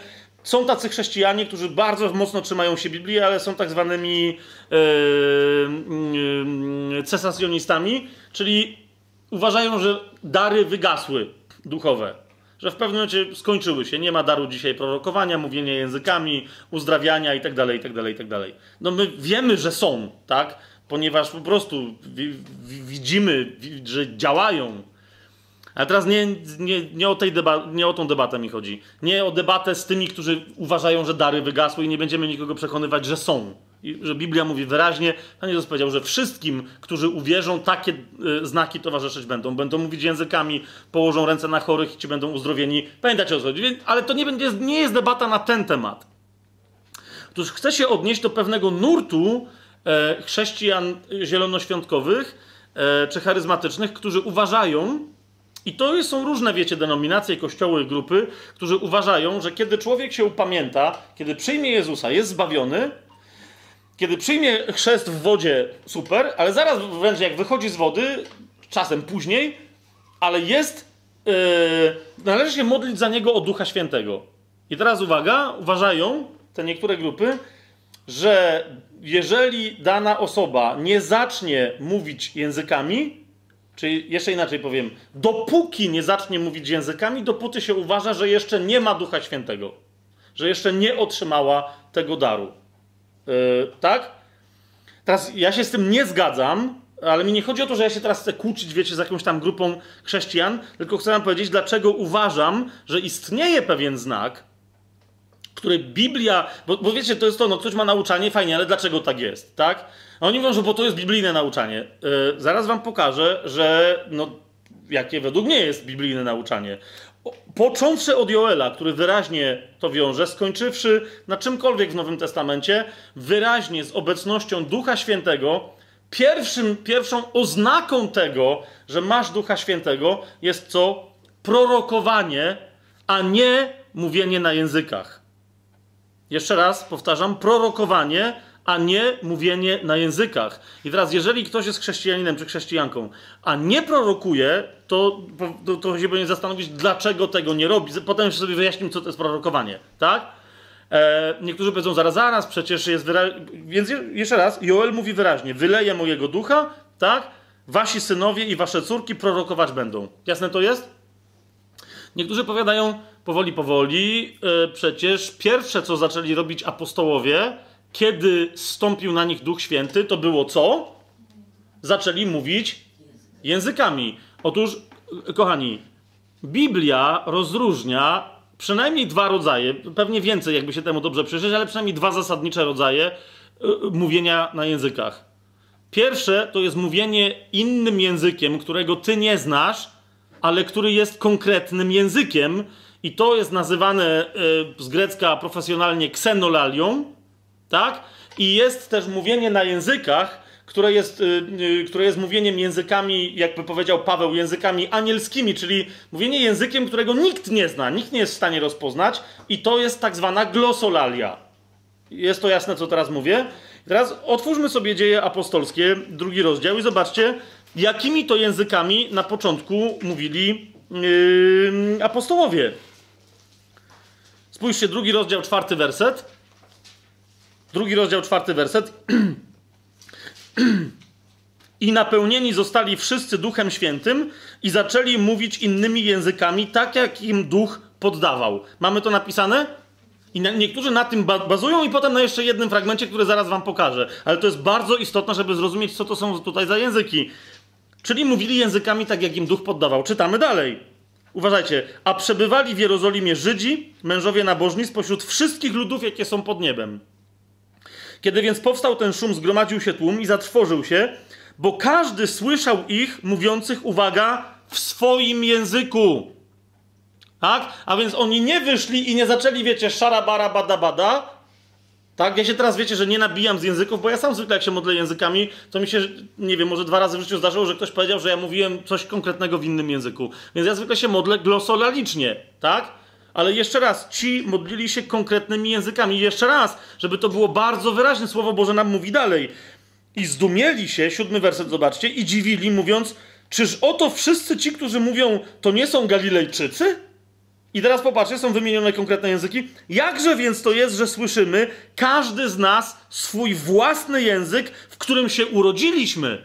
I jeszcze, żeby dalej, żeby nie było żadnych wątpliwości, są podane te języki. Partowie i Medowie, Elamici i mieszkańcy Mezopotamii, Judei, Kapadocji, Pontu i Azji, Frygii i Pamfilii, Egiptu oraz części Libii położonej obok Cyreny oraz przychodnie rzymscy, zarówno Żydzi, jak prozelici, Kretańczycy i Arabowie. Słyszymy ich, jak w tych naszych językach głoszą wielkie dzieła Boże.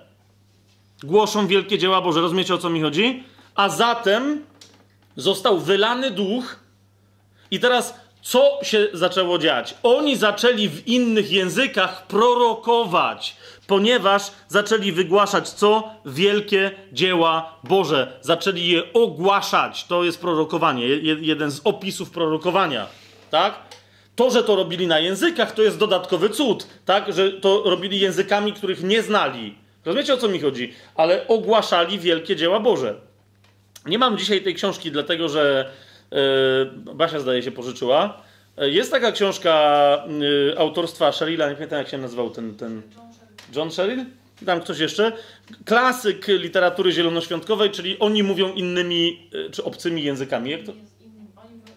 Oni mówią innymi językami. Ja to... No w każdym razie, po polsku oni mówią innymi językami.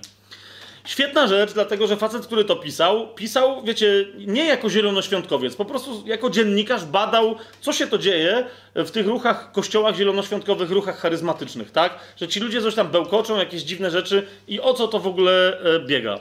I teraz, badając to zjawisko, co jest interesujące, nawrócił się, tak? Także ta książka, pisząc tę książkę, taką, wiecie, jak to się nazywa, dziennikarstwo śledcze, tak? Zamiast odkryć tam jakiś przekręt, to się chłop nawrócił. Ale jest jedna ciekawa historia. Właśnie nie mam tej książki, bo byśmy to znaleźli i tam zacytowali, ale jak ktoś ją będzie, to gdzieś tam ona tam jest na początku. Mówiłaś, Macie, nie? Że ona gdzieś jest na początku. Jest tam ciekawa historia jednego człowieka, który jak zaczął czytać Biblię, mówi: zaraz, wszystko mam, wierzę w Pana Jezusa, ale gdzie jest Duch Święty? Polazł w góry i tam, wiecie, ślęczał ileś tam parę tygodni. Aha, ja zawsze gadam o tygodniach, a on tam siedział 3 dni. No okej, w każdym razie. Siedział 3 dni i w pewnym momencie rzeczywiście doznał napełnienia Duchem Świętym, które natychmiast zaowocowało tym, że zaczął po prostu głośno uwielbiać Boga w kompletnie nieznanym sobie języku. Tak? Tak się podjarał, wiecie, że rzeczywiście jest Duch Święty, że przychodzi i się mówi innymi językami, że zbiegł z tej góry tam gdzieś na dół do pierwszej tam wioski, która była nieopodal. I tam jakiś chłop szedł, taki, wiecie, Stany Zjednoczone, to był początek XX wieku, tak? I on do niego podbiegł, ale tak był, wiecie, podniecony tym, że gada tym językiem, że zapomniał, że to, wiecie, był gadał cały czas, nie chciał przestać, bo się bał, że mu to, wiecie, zniknie, tak? Więc podbiegł do tego gościa i dalej tymi językami do niego gada, tak? I dopiero, wiecie, co go ocuciło? Że ten chłop do niego odpowiedział tym samym językiem. I on wtedy, no właśnie, miał taką reakcję, no właśnie, i mówi: zaraz, jakim cudem? Mówi: czekaj, bo ja, Duch Święty przeze mnie, mówi: czekaj, to jest prawdziwy język? A ten gość łamaną angielszczyzną mu odpowiedział: no tak, zresztą ty gadasz po polsku i nie wiesz? On mówi po prostu, że on uznał, że po prostu Duch Boży dał mu jakiś anielski język i on to naprawdę, ten facet tak to opisywał, że on mówi, że to były najpiękniejsze dźwięki i w ogóle je, oczywiście dla Polaków to jest fajnie, ale tak jakoś no wiecie, dodatkowo doświadczenie Ducha Świętego mogło mu trochę nasz język.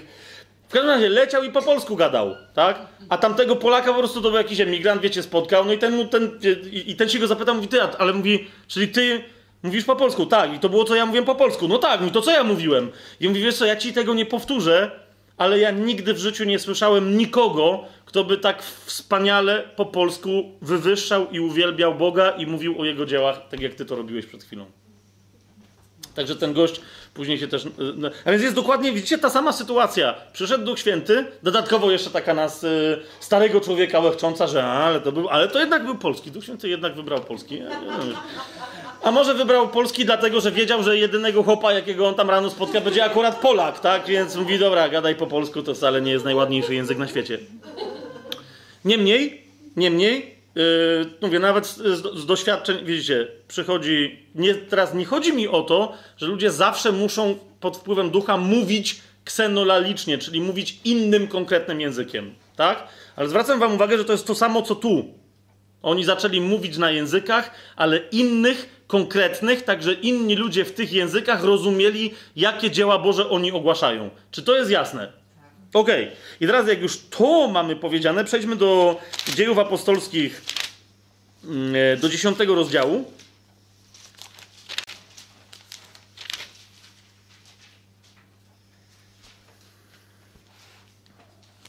Tam mamy opis w 10 rozdziale, jak to Piotr został zaproszony do pogan, żeby im głosić Słowo Boże. On tam, wiecie, nie bardzo tam chciał, ale Duch Święty chciał pokazać Żydom, że poganie mogą być chrzczeni tak samo jak Żydzi. Że nie trzeba zostać Żydem, czyli wiecie, najpierw być obrzezanym, żeby ktoś mógł przyjąć zbawienie, tak? Chrzest i tak dalej, żeby po prostu mógł zacząć żyć nowym życiem. I teraz jak to jest opisane? 10 rozdział, 44 werset. Piotr jeszcze, wiecie, głosił Słowo Boże. Ja przypuszczam, że on może nawet trochę przedłużał, bo stwierdził, dobra, jak oni się nawrócą, to teraz co ja mam zrobić? Obrzezać ich?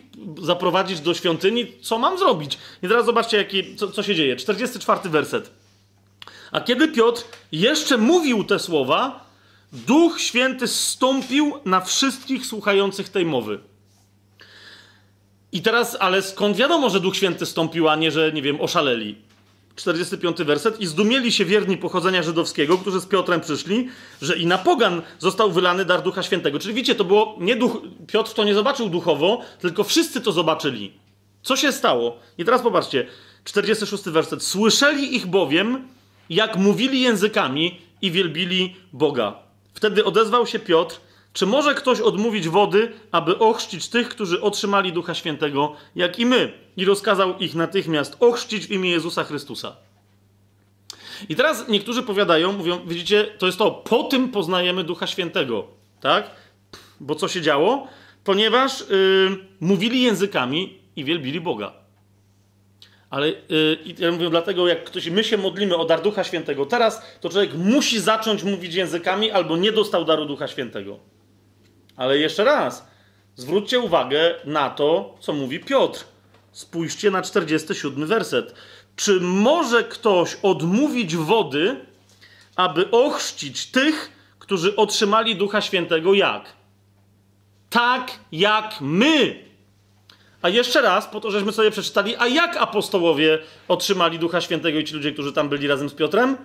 Tak, że zaczęli mówić innymi konkretnymi językami, ogłaszając wielkie dzieła Boże. Tak?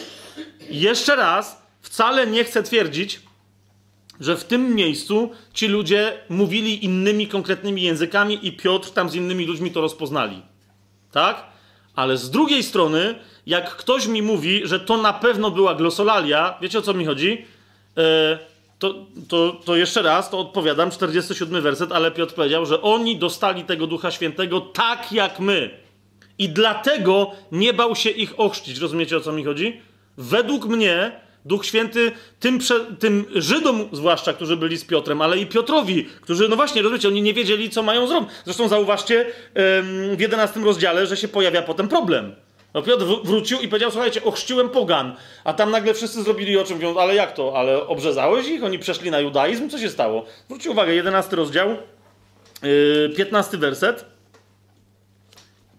I Piotr się tłumaczy innym apostołom, którzy byli też, wiecie, no ledwo co dopiero po własnym, jakiś czas po własnym zesłaniu Ducha Świętego. Spójrzcie, 15 werset. I on im mówi tak.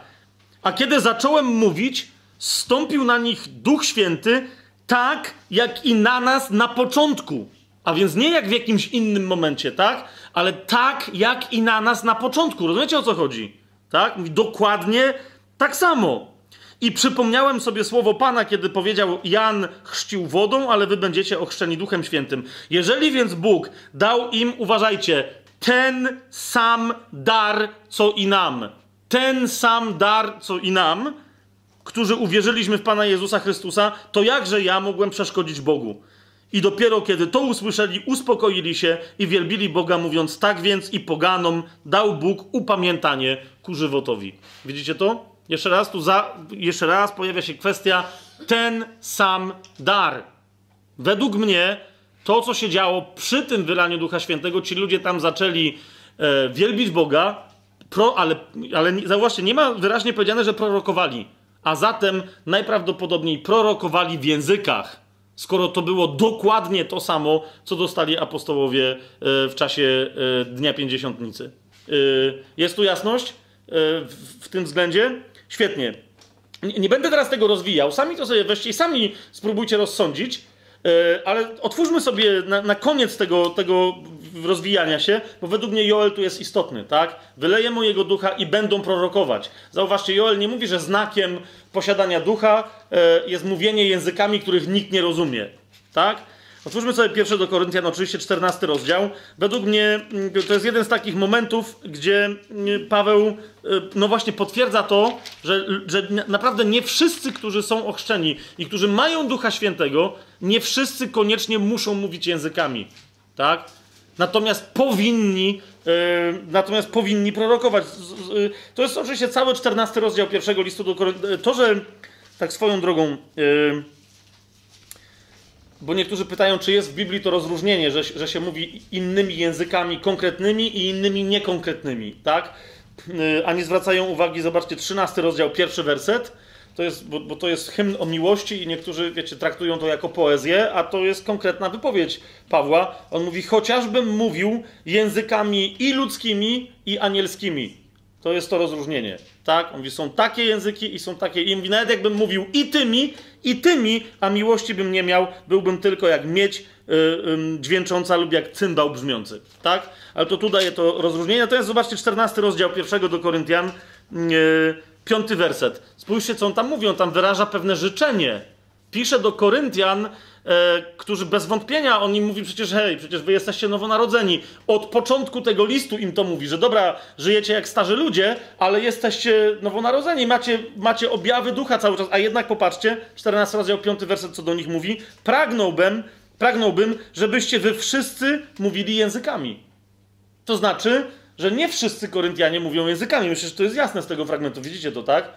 Ale zauważcie, Paweł nie ma problemu z tym i nie mówi, ale ponieważ nie wszyscy mówicie językami, to niektórzy z was jeszcze nie przyjęli Ducha Świętego. No nie ma czegoś takiego.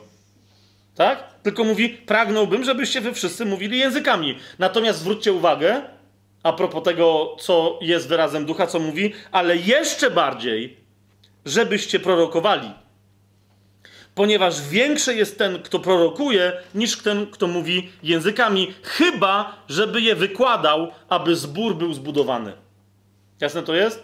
Bywało tak, że Smith Wigglesworth często podczas swojego przepowiadania on był naprawdę napełniony duchem i często bywało tak, że gadał i nagle się zaczynał orientować, że mówi na językach. Tak? I że nikt nie rozumie, wiecie, kazanie, tak? Głosi kazanie, że Pan Jezus coś tam, nagle szabadaba coś tam. I wszyscy, aha, fajnie masz.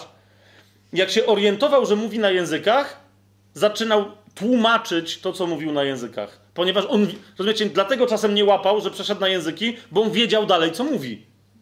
W związku z tym tłumaczył, mówi, dobrze, mówi, powiedziałem, że, tak? Tłumaczył z języków to, co wcześniej na językach powiedział. I zobaczcie jeszcze, bo mówię, tu jest cały rozdział o tym, jakie języki mają znaczenie.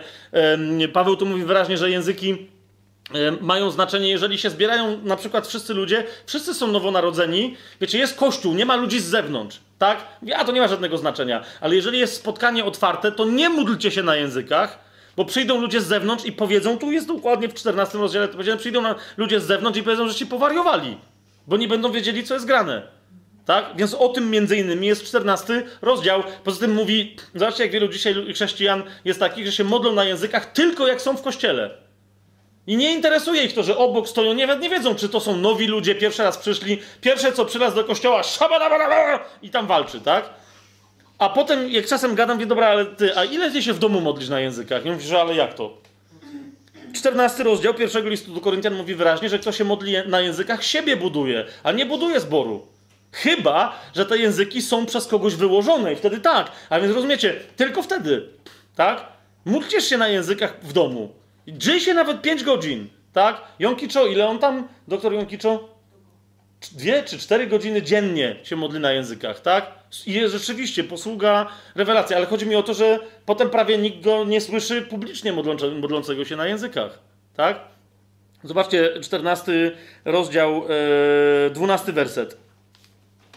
Zobaczcie, co mówi Paweł. Tak i wy, ponieważ usilnie zabiegacie o dary, starajcie się obfitować w te, które służą ku zbudowaniu zboru.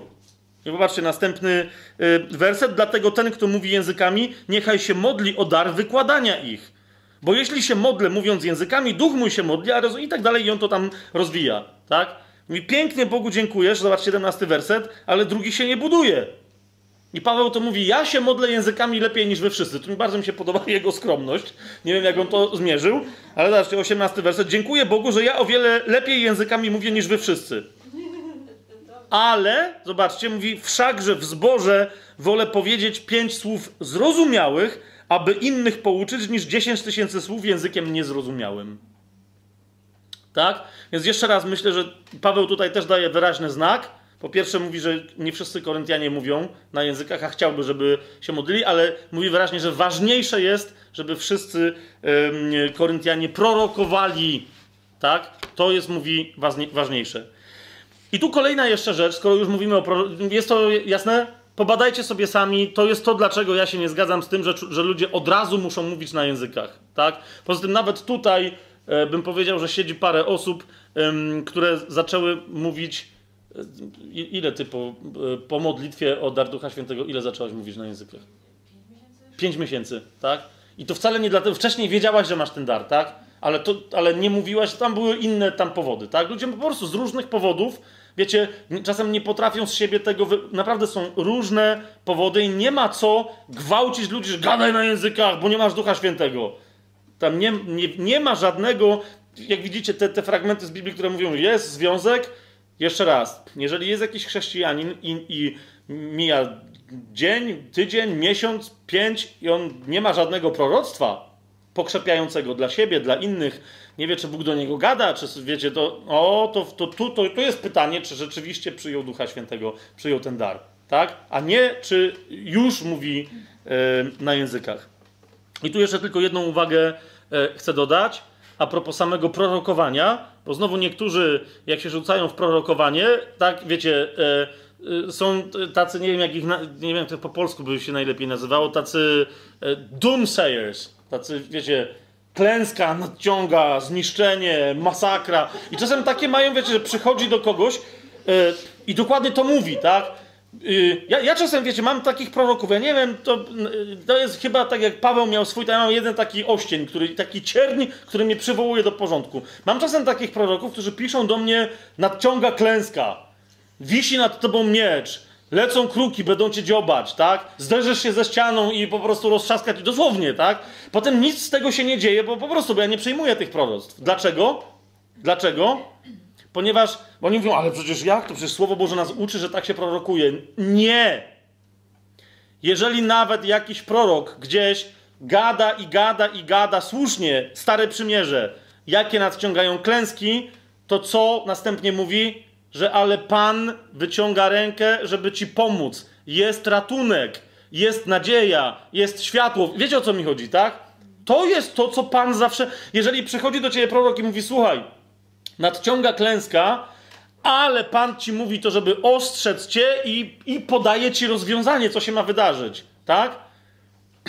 John Eldridge w pewnym momencie, nie pamiętam, w której to było jego książce, pisze, że byli na wakacjach z rodziną i on mówi, że na wakacjach niektórzy chrześcijanie tak mają, on się do tego przynajmniej uczciwie przyznaje, że na wakacjach takim trochę bywa, że jest słabszym chrześcijaninem, ale się modli, tak?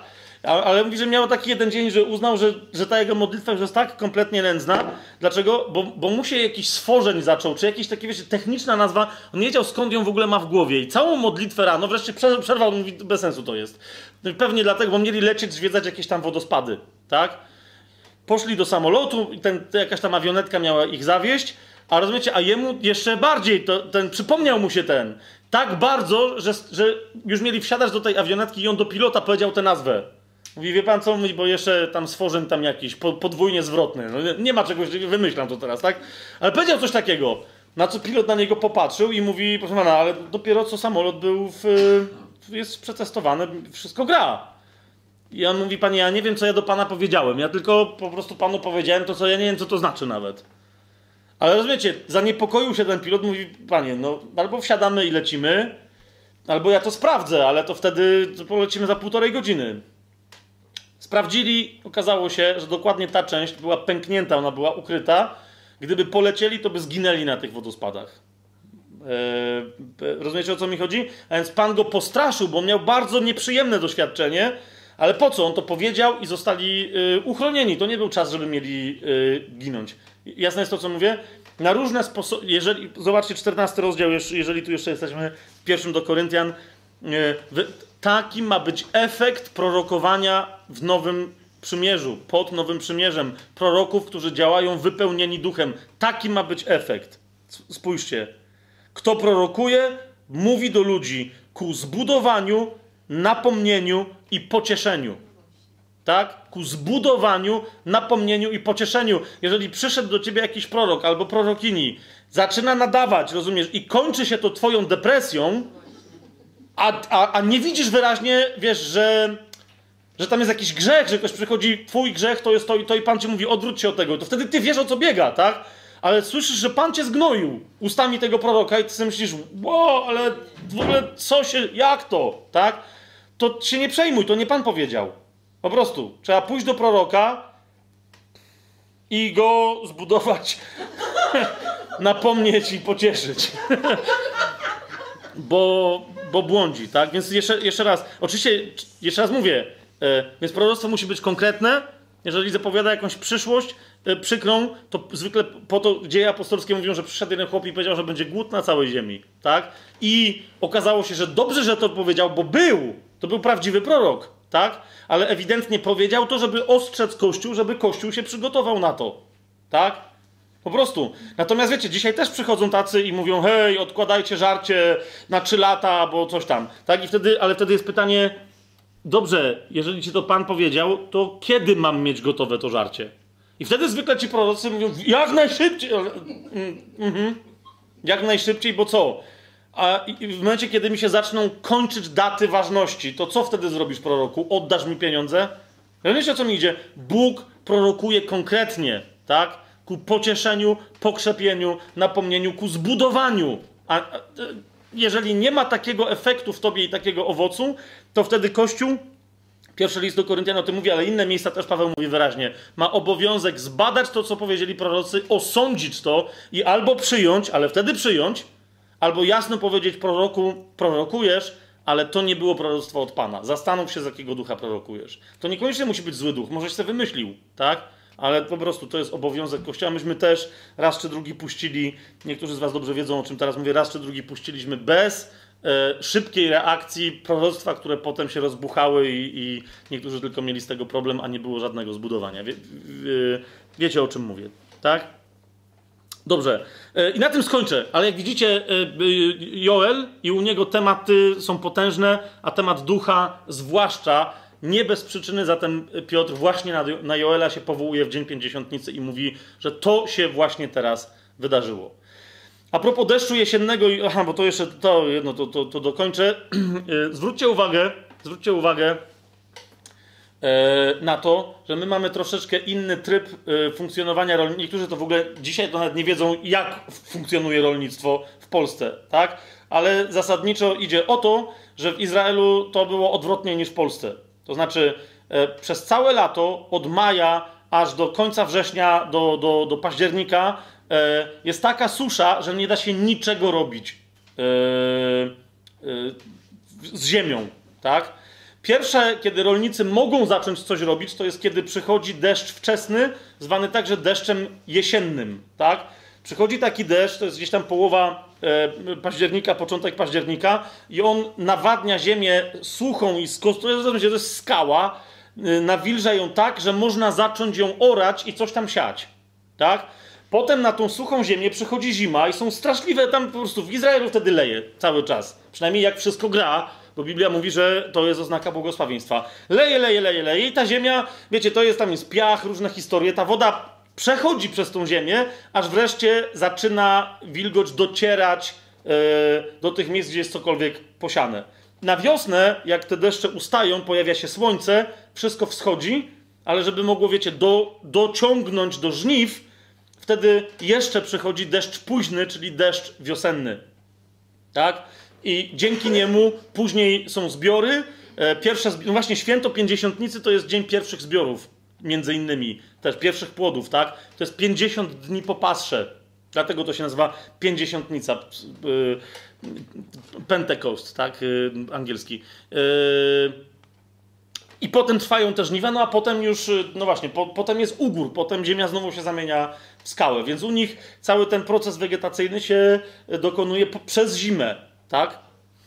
I teraz ma to istotne znaczenie, tak? Jeżeli bowiem Duch Święty przyszedł w taki potężny sposób, po prostu wypełnił ich, i to jest cały czas, wiecie, są naczynia, on wypełnia, jest jak deszcz zstępujący z góry na spragnioną ziemię, to w tej perspektywie, o której mówił Izajasz, ale też o której mówił Joel, że Pan ześle deszcz wczesny i deszcz późny i pomiędzy nimi jeszcze zimową ulewę, to należałoby powiedzieć, to co się wydarzyło w Dzień Pięćdziesiątnicy, to jest deszcz jesienny.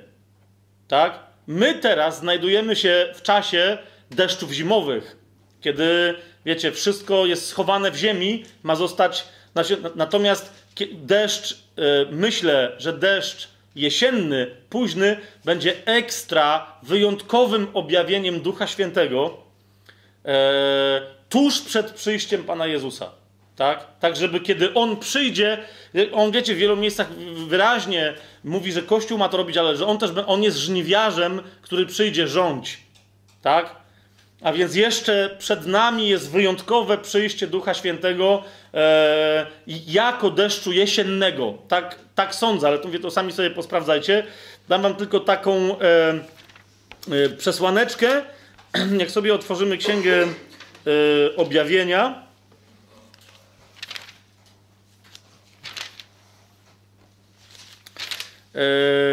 Tam zwykle w tym miejscu...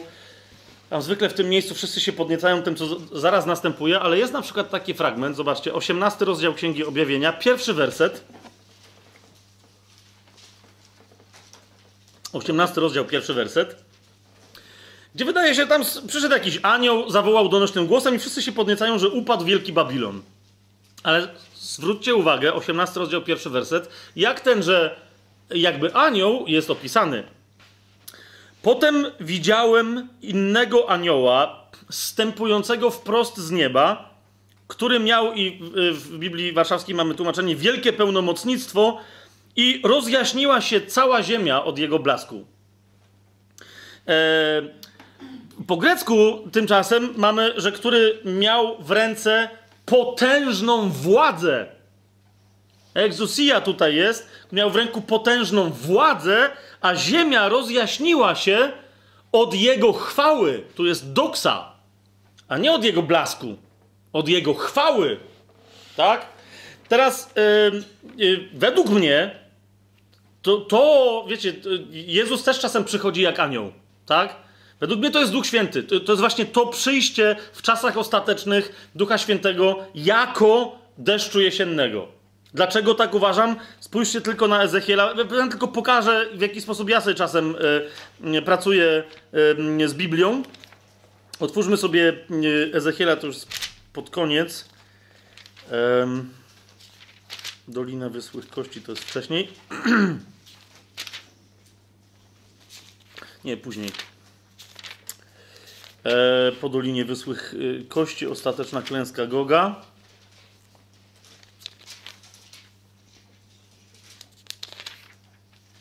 XLIII rozdział, o właśnie. Chyba, ja to nie mam tego w notatkach, ale zobaczcie, jak jest opisane inne zjawisko. I jak czytamy Stare Przymierze, to tu byśmy się zgodzili, no Duch Święty. Tak? A zobaczcie, jak to jest w zasadzie tożsame z tym opisem z Księgi Objawienia. 43 rozdział, drugi werset, zobaczcie. A oto chwała Boga Izraelskiego zjawiła się od wschodu. Szum jego przyjścia był podobny do szumu wielu wód, a ziemia jaśniała od jego chwały. Widzicie, o co mi chodzi? Więc jak mamy w 18 rozdziale, w pierwszym wersecie ogłaszającego kogoś, że upadł Babilon, to według mnie to jest anioł tak reprezentujący, to jest po prostu taki, wiecie, taki malak Boży, to nie jest po prostu anioł, tak? To jest sam Bóg objawiający się jako szekina tego rodzaju, tak? Ukonkretniająca się w takim aniele, który ma potężną władzę i który ma chwałę. tak? To tylko Bóg może coś takiego mieć. Ale jeszcze raz, tu mówię, to tylko zostawiam was z tym na wasze osobiste studium. No powiecie, aha, fajnie, bo już minęło ile? 2,5 godziny, a my dopiero... O kurczę, prawie 3 godziny, a my dopiero Joela skończyliśmy. Ok, przejdźmy do Amosa.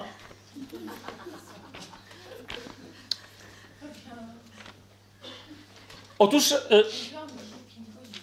Otóż Księga Amosa ma 9 rozdziałów, ale będzie krócej. Dlaczego? Kochani, z prostego powodu. Otóż Amos porusza większość tych tematów, które myśmy już, że się tak wyrażę, rozczaskali przy wcześniejszych prorokach, także nawiązując i cytując Księgę Amosa. Więc was odsyłam do poprzednich tematów. Wiecie, on walczy z zepsuciem w Izraelu, tak? Walczy z tymi cielątkami dziadowskimi w Betel. Księga Amosa, otwórzcie sobie pierwszy rozdział, pierwszy werset, spójrzcie, słowa Amosa, on się tu przedstawia, który był pasterzem w Tekoa. Miał on widzenie o Izraelu w czasach Uzjasza, króla judzkiego, i w czasach Jeroboama, syna Joasza, to już wiecie, który to był Jeroboam, króla izraelskiego, na 2 lata przed trzęsieniem ziemi. Skąd wiemy, że głosił dosłownie tam, gdzie to ciele stało dziadowskie, czyli w Betel? Zobaczcie sobie 7 rozdział, 12-13 werset. Tam szefem tego, w cudzysłowie, przybytku nędzy i rozpaczy był niejaki Amazjasz i on to zwrócił się do proroka Amosa w następujący sposób. Zobaczcie, to jest 7 rozdział Księgi Amosa, 12 werset. Jasnowidzu, uciekaj, uchodź do ziemi judzkiej, czyli jest, widzicie, jest w Izraelu, jest na północy, mówi uciekaj na południe, uciekaj do ziemi judzkiej i tam sobie jedz chleb i tam sobie prorokuj. Uwaga, ale w Betelu już nie prorokuj, tak? Jasna sprawa, więc mówi mu, że prorokował w Betelu i chce go stamtąd wyrzucić. Amos mu tam tak odpowiedział, że już go więcej Amazjasz nie gnębił. Najwyraźniej dalej mimo wszystko prorokował w Betelu. Amos mówi do tego samego, jeszcze tylko wam powiem, że to jest nawet ten sam czas, prawie ten sam czas rzeczywiście co Ozeasz. Pamiętacie, jak mówiłem, że to jest taki Izrael, który nagle myśli, że już wszystko się uporządkowało. Takie polskie 20-lecie międzywojenne, tak? Że już wszystko, powstrzymaliśmy bolszewików, to już jesteśmy mistrzami świata. Nikt nam nie podskoczy, ani Niemcy, ani Rusy, nikt na świecie. I teraz Amos świetnie, myślę, że lepiej niż gdziekolwiek Ozeasz, Amos świetnie pokazuje tę sytuację w 6 rozdziale, zobaczcie. Kiedy ich ostrzega w 1 wersecie, mówi biada beztroskim na Syjonie. I to są ci w Judzie, ale zwłaszcza zadufanym na górze Samarii. Wybitnym obywatelom pierwszego z ludów, którzy się czują jak bogowie w domu Izraela. A wiecie, zdanie się zaczyna od biada. I on potem wyjaśnia, dlaczego ta biada. Więc jak widzicie, no Amos pierwsze 6 rozdziałów zasadniczo osądza Izraela i tą jego nędzę, którą osądzał także Ozeasz, a potem ostatnie 3 rozdziały to są wizje na temat przyszłości i wizja eschatologiczna i królestwo. Tak? Niemniej istnieje bardzo ciekawe u Amosa, i na to chcę wam zwrócić uwagę, coś, co niektórzy mówią, że Amos to był taki właśnie, że dlatego był pasterzem, to musiał być robotnik, bo Amos wśród proroków to był taki Che Guevara, taki komunista, że on bronił sprawy ludu robotniczego, pracującego miast i wsi, tak? Że on sprawiedliwości społecznej wręcz powiedziałbym, że bronił, tak? Otóż prawdą jest, że 3 rzeczy wytyka Amos i na to mam, tylko zobaczcie w jakim kontekście. 3 rzeczy Amos wytyka i jak będziecie czytać tę księgę, to na to zwróćcie uwagę. Po pierwsze, bałwochwalstwo, no bo złote ciele, Betel, to jest jasne, tak? Po drugie, publiczną rozpustę. Czyli, że ludzie się rozumiecie, jakby to, że jest prostytucja, że jest pornografia, że ludzie żyją w związkach dziwnych, że się zdradzają, to jakby mówi, że nie to jest, to jest jeszcze gorzej, że ludzie tak robią i jakby się tym chwalą, a wszyscy inni uważają, że nie ma co im powiedzieć, że ale czym ty się chwalisz, debilu, no bo to jest, wiecie, społecznie akceptowalne, więc on mówi po pierwsze bałwochwalstwo, po drugie publiczna dziwnie społecznie akceptowana rozpusta i po trzecie niesprawiedliwość społeczna. Rzeczywiście on mówi o tym, że bogaci gnębią biednych. Ale teraz uważajcie, zawsze zwracajcie uwagę, że Amos o czym mówi? Że nie, że biedni są oczkiem w głowie Pana, ale że Izrael, że lud Boży jest oczkiem w głowie Pana, oczko w głowie Pana ma być bogate i ma mieć pieniądze, żeby się opiekować biednymi, tak? Ma sprawiedliwi, ci, którzy mają pieniądze, bo żyją pod przymierzem, mają nie oszukiwać biednych, tak? Muszą pamiętać, że mają to od Pana. Czy jest to jasne, co mówię? I w tym kontekście Amos nie mówi, że biedni to są ludzie Pana. Nie, on mówi do ludzi Pana: nie czujcie się jak bogowie na górach samaryjskich, dlatego, że to od Boga wszystko pochodzi, wasze dobro też, a wy je wstrzymujecie i jeszcze oszukujecie biednych, bo mówicie, no, bo możemy, tak? Zobaczcie sobie Amosa księgę, drugi rozdział.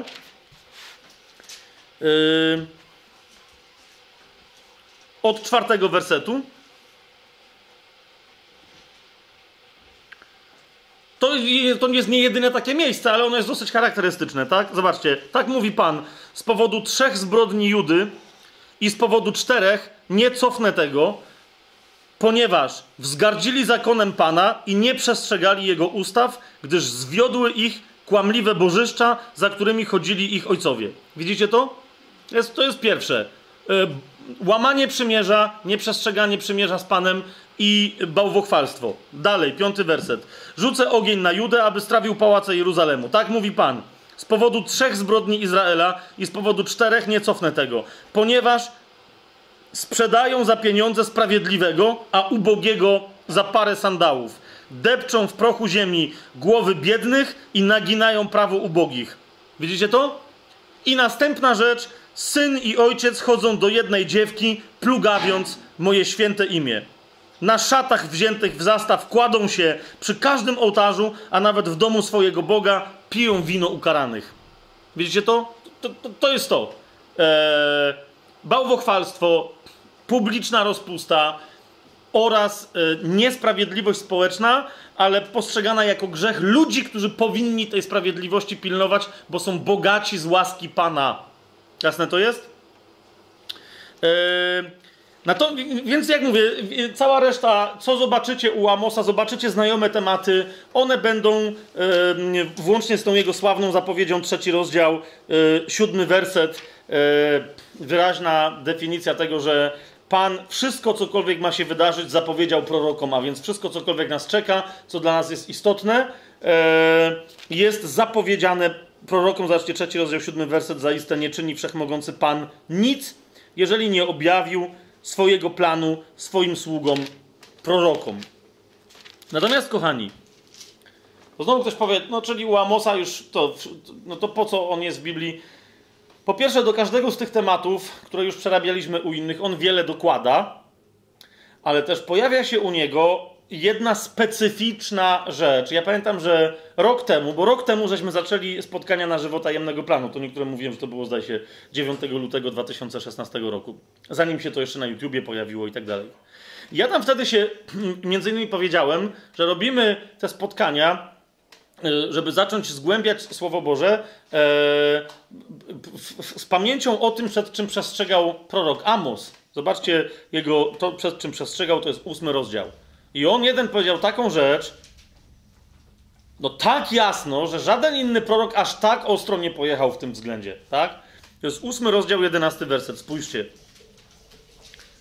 Co powiedział przez proroka Amosa Bóg? Oto idą dni, mówi wszechmogący Pan, że ześlę głód na ziemię. Głód wszakże nie chleba, ani nie pragnienie wody, lecz głód słuchania słów Pana. I zobaczcie, jaka to będzie klęska, że ludzie nie będą się przejmowali, czy mają co jeść. Patrzcie, 12 werset. Wlec się będą od morza do morza i tułać się będą z północy na wschód, szukając słowa Pana, ale już nie znajdą. W owym dniu mdleć będą z pragnienia tego piękne panny i młodzieńcy, którzy dzisiaj przysięgają na przewinienie Samarii i mówią: jako żyw Twój Bóg danie, albo jako żyw twój ulubieniec Berszebo. Otóż oni upadną i już nigdy nie powstaną. Upadną dlatego, że nie będą mogli zaspokoić swojego głodu słowem Pana. Teraz czemu o tym mówię jako o rzeczy istotnej dla nas dzisiaj? Bo kochani, niezależnie od tego, że ten głód rzeczywiście nadciąga i przyjdzie taki czas, że ludzie sobie przypomną, że mogli słuchać słowa pańskiego, ale tego nie robili. Wiecie, niektórzy zadają pytanie, mówią, no dobra, no ale co się stanie? Co Bóg spowoduje, że znikną wszystkie Biblie na świecie?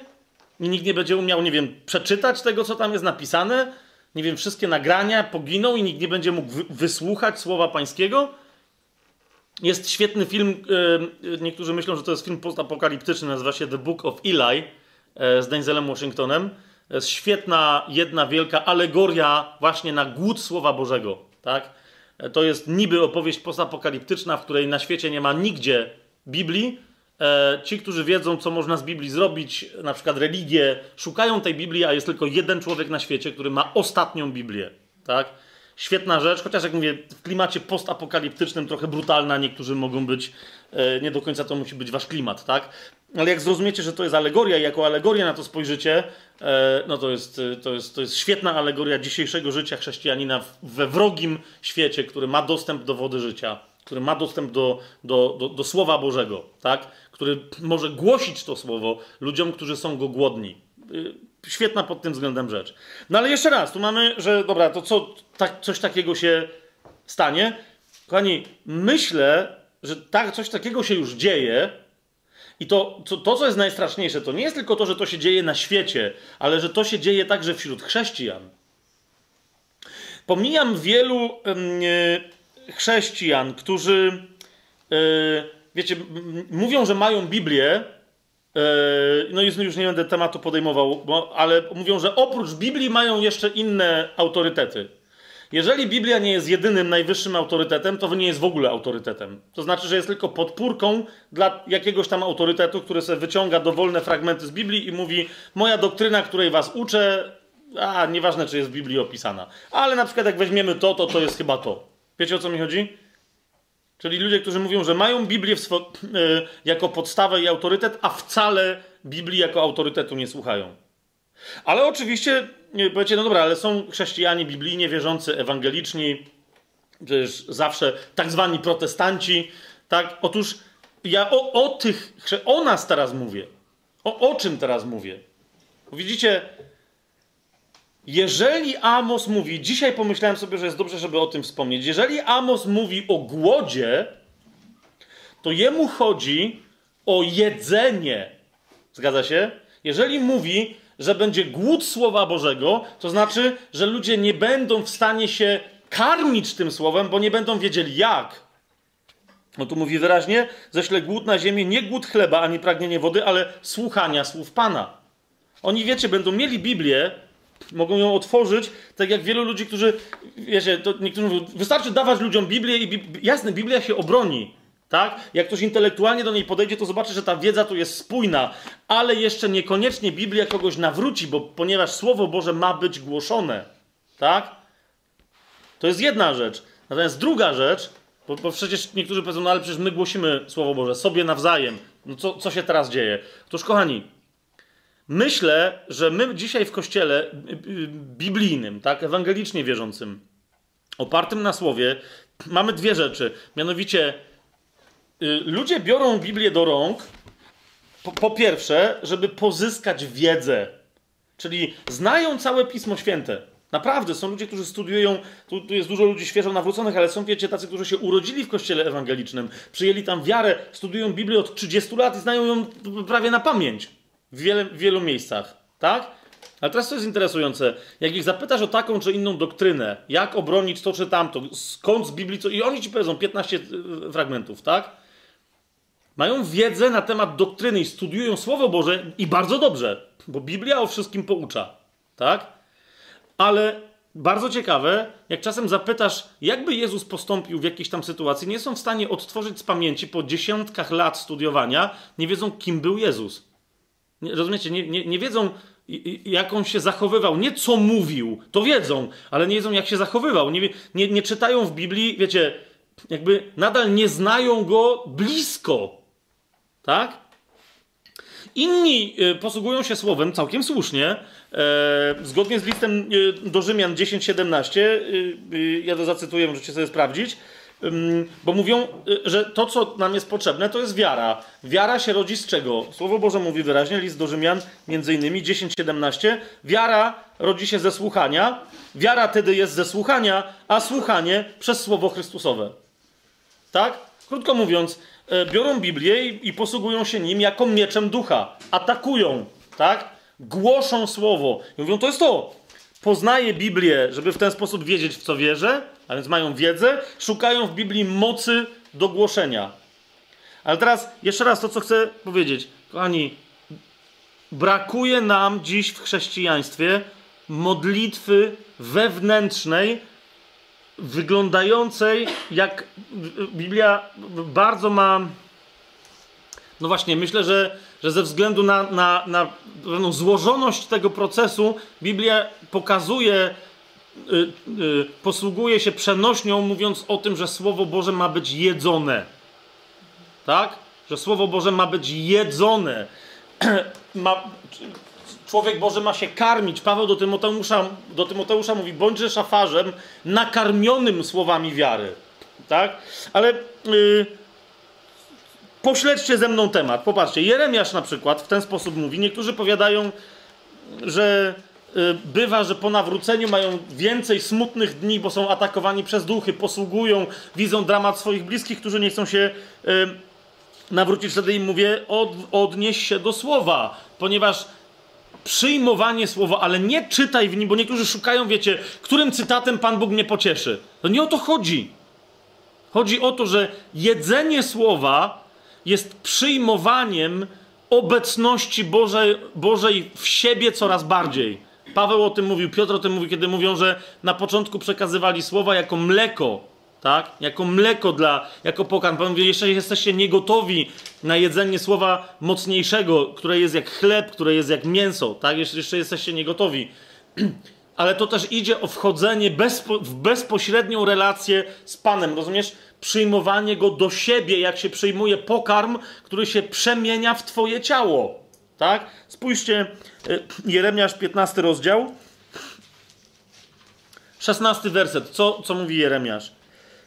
Ilekroć pojawiały się twoje słowa, pochłaniałem je, a twoje słowo było mi rozkoszą i radością mojego serca, gdyż twoim imieniem jestem nazwany, Panie Boże Zastępów. Widzicie, o co mi chodzi? Słowo twoje było mi rozkoszą i radością mojego serca. I mówi, pochłaniałem twoje słowo. Otwórzmy sobie Ezechiela, który w ten sam deseń pisze. Zobaczcie 3 rozdział u Ezechiela, 3 werset. Pan mu sam zwrócił na to uwagę. Rzekł do mnie, synu człowieczy, nakarm swoje ciało, zwróćcie uwagę, na rozkaz. Nakarm swoje ciało i napełnij swoje wnętrzności tym zwojem, który ci daję. Wtedy zjadłem go, a on był w moich ustach słodki jak miód. To się oczywiście działo w wizji, ale zobaczcie, co w tej wizji mówi Pan. Słowo w tym zwoju, całe słowo, które tam jest zawarte, przyjmij w siebie jak? Tak, żeby nakarmiło twoje ciało i napełniło twoje wnętrzności. Słowo ma, rozumiesz, się zamienić w tobie w procesie trawiennym wręcz. W duchu, w emocjach i w ciele. W Księdze Objawienia 10 rozdział, jak sobie zobaczycie, Jan, który jest bardzo podobnym prorokiem, ma dokładnie to samo przeżycie. 10 rozdział, 10 werset. Wziąłem więc książeczkę, bo tam anioł mu tam przekazał. No to jest też, wiecie, książeczka, czyli zwój, tak? Wziąłem z ręki anioła i zjadłem, a była w ustach moich jak słodki miód. A gdy ją zjadłem, żołądek mój wypełnił się gorzkością. I teraz niektórzy, jak o tym mówię, jak ostatnio o tym wspominałem, mówią, dobrze, ale czemu ty mówisz, że wszyscy chrześcijanie mają tak robić, skoro... To prorocy tylko tak mają. No, po pierwsze, pamiętajcie, o czym już Mojżesz mówił, żeby chciał, żeby wszyscy prorokowali. Tak? Żeby cały lud Boży prorokował. Paweł mówi, chcę, żebyście wszyscy mówili językami, ale jeszcze bardziej, żebyście prorokowali. Tak? A więc ludzie prorokują, ci, którzy jedzą Słowo Boże. Niemniej, co jest istotne?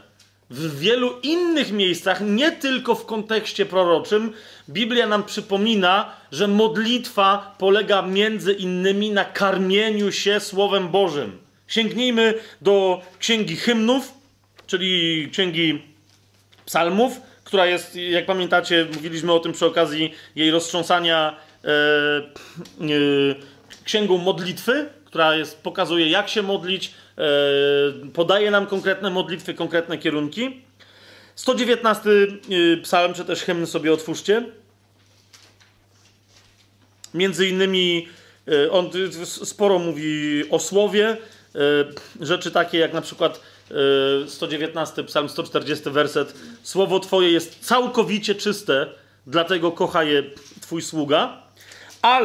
Ale chcę, żebyście zwrócili uwagę, że już Dawid o tym wspomina, tak? Że słowo służy do poznawania wiedzy. Dzięki tej wiedzy my wiemy, jak mamy postępować w życiu. Okej. Słowo służy do głoszenia innym, nawet do wskrzeszania umarłych, a więc daje moc. Okej. Ale też służy do modlitwy wewnętrznej, w której Pan staje się moją wewnętrzną rzeczywistością. Zobaczcie, Psalm 119 od 101 wersetu. Znaczy on wszystkie te rzeczywistości po kolei opisuje. Spójrzcie. Od 101 wersetu mówi tak. Wstrzymuję nogi swoje od wszelkiej złej drogi, aby strzec Twojego słowa. Od sądów Twoich nie odstępuję, ponieważ tylko Ty możesz mnie nauczać. I teraz spójrzcie, to jest, wiecie, wiedza na temat postępowania moralnego, etycznego. I spójrzcie 103 werset. O, i tu nagle mamy zupełnie, zauważcie, o, jak się pojawia, och, ach, to zawsze oznacza, teraz mówię o tym, co przeżywam w swojej głębi. O, jak słodkie jest słowo Twoje dla mojego podniebienia, słodsze niż miód dla moich ust. Widzicie, o co chodzi? On mówi o codziennym studiowaniu Pisma i mówi, okej, mam z niego wiedzę, ale mam też doświadczenie takie jak przy jedzeniu, nawet w sensie smakowym, tak? I dalej, 104 i następne, z przykazań Twoich nabrałem rozumu, dlatego nienawidzę wszelkiej ścieżki kłamliwej. A więc mówi, dobra, jest wiedza, tak? Słowo Twoje wszakże jest pochodnią nogom moim i światłością ścieżką moim. A więc widzicie, jest też czymś, co właśnie jest źródłem światła we mnie. Nie wszystko muszę wiedzieć, ale wszystko widzę odpowiednio wcześnie. Przysiągłem i potwierdzam, chcę strzec Twoich praw sprawiedliwych. Jestem bardzo utrapiony, zwróćcie uwagę, nawet kiedy jestem bardzo utrapiony, Ty, Panie, ożyw mnie według słowa swojego. Racz przyjąć, Panie, dobrowolne ofiary z ust moich i naucz mnie sądów Twoich. Tak? Ale jeszcze raz, zwróćcie uwagę, kluczowy, w samym środku tej wypowiedzi 103 werset. Jak słodkie jest słowo Twoje dla podniebienia mojego, słodsze niż miód dla ust moich. Wiedza, moc, życie wewnętrzne, przyjmowanie słowa do środka. I teraz, wiecie, ja bym to długo mógłbym to kontynuować, gdzie jest powiedziane, żeby jeść słowo. Ale myślę, że już nikt się nie będzie kłócił, jak Pan Jezus powie. Tak? Konkretnie. Niektórym z was już powinno zacząć świtać, gdzie on powiedział, ale otwórzmy sobie Mateusza 4,4. No i zobaczycie, o co mi chodzi, kiedy jest kuszony. Zobaczcie, co diabeł mu mówi, pościsz, tak? Przyszedł do niego i mówi, jeżeli jesteś Synem Bożym, powiedz, żeby te kamienie stały się chlebem. I zauważcie, jaka jest odpowiedź Jezusa. Ona jest bardzo konkretna, zwłaszcza jak wspomnicie, co Jezus jako Słowo Boże z Pisma Świętego cytuje. Najpierw, co powiedział Pan Jezus? A on odpowiadając, rzekł, napisano, nie samym tylko chlebem żyje człowiek.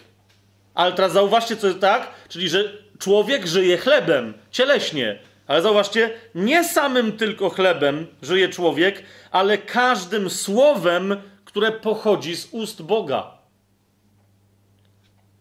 Bam! Tak?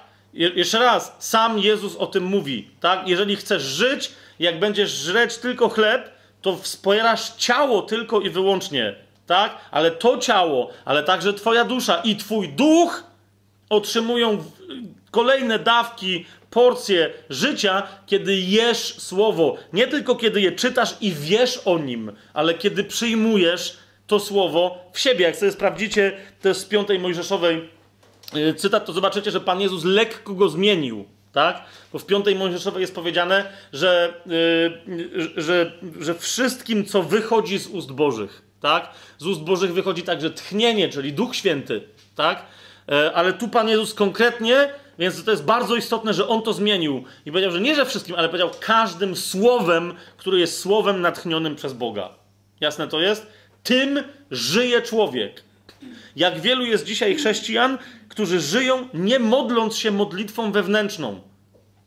Teraz powiedzcie, dobrze, co to jest ta modlitwa wewnętrzna? Jeszcze raz, albo znajdziecie odpowiedź w piśmie, albo jak ktoś chce zaczekać tutaj, to będzie kiedy indziej, podczas tajemnego planu. Być może, że będzie osobny odcinek Q&A temu poświęcony, tylko najpierw obiecane odcinki na temat doktryny maryjnej, tak zwanej w kościele rzymskim i w innych, kontra to, co jest napisane rzeczywiście w Biblii, to musimy rozważyć kwestie tam jeszcze innej i wtedy też być może powiemy sobie o modlitwie wewnętrznej, tak? Czym jest modlitwa wewnętrzna? To nie jest wyznawanie słowa, to nie jest wzywanie imienia Pańskiego. Wszyscy chrześcijanie w całym Nowym Testamencie są znani jako ci, którzy wzywają imienia Pańskiego, tak?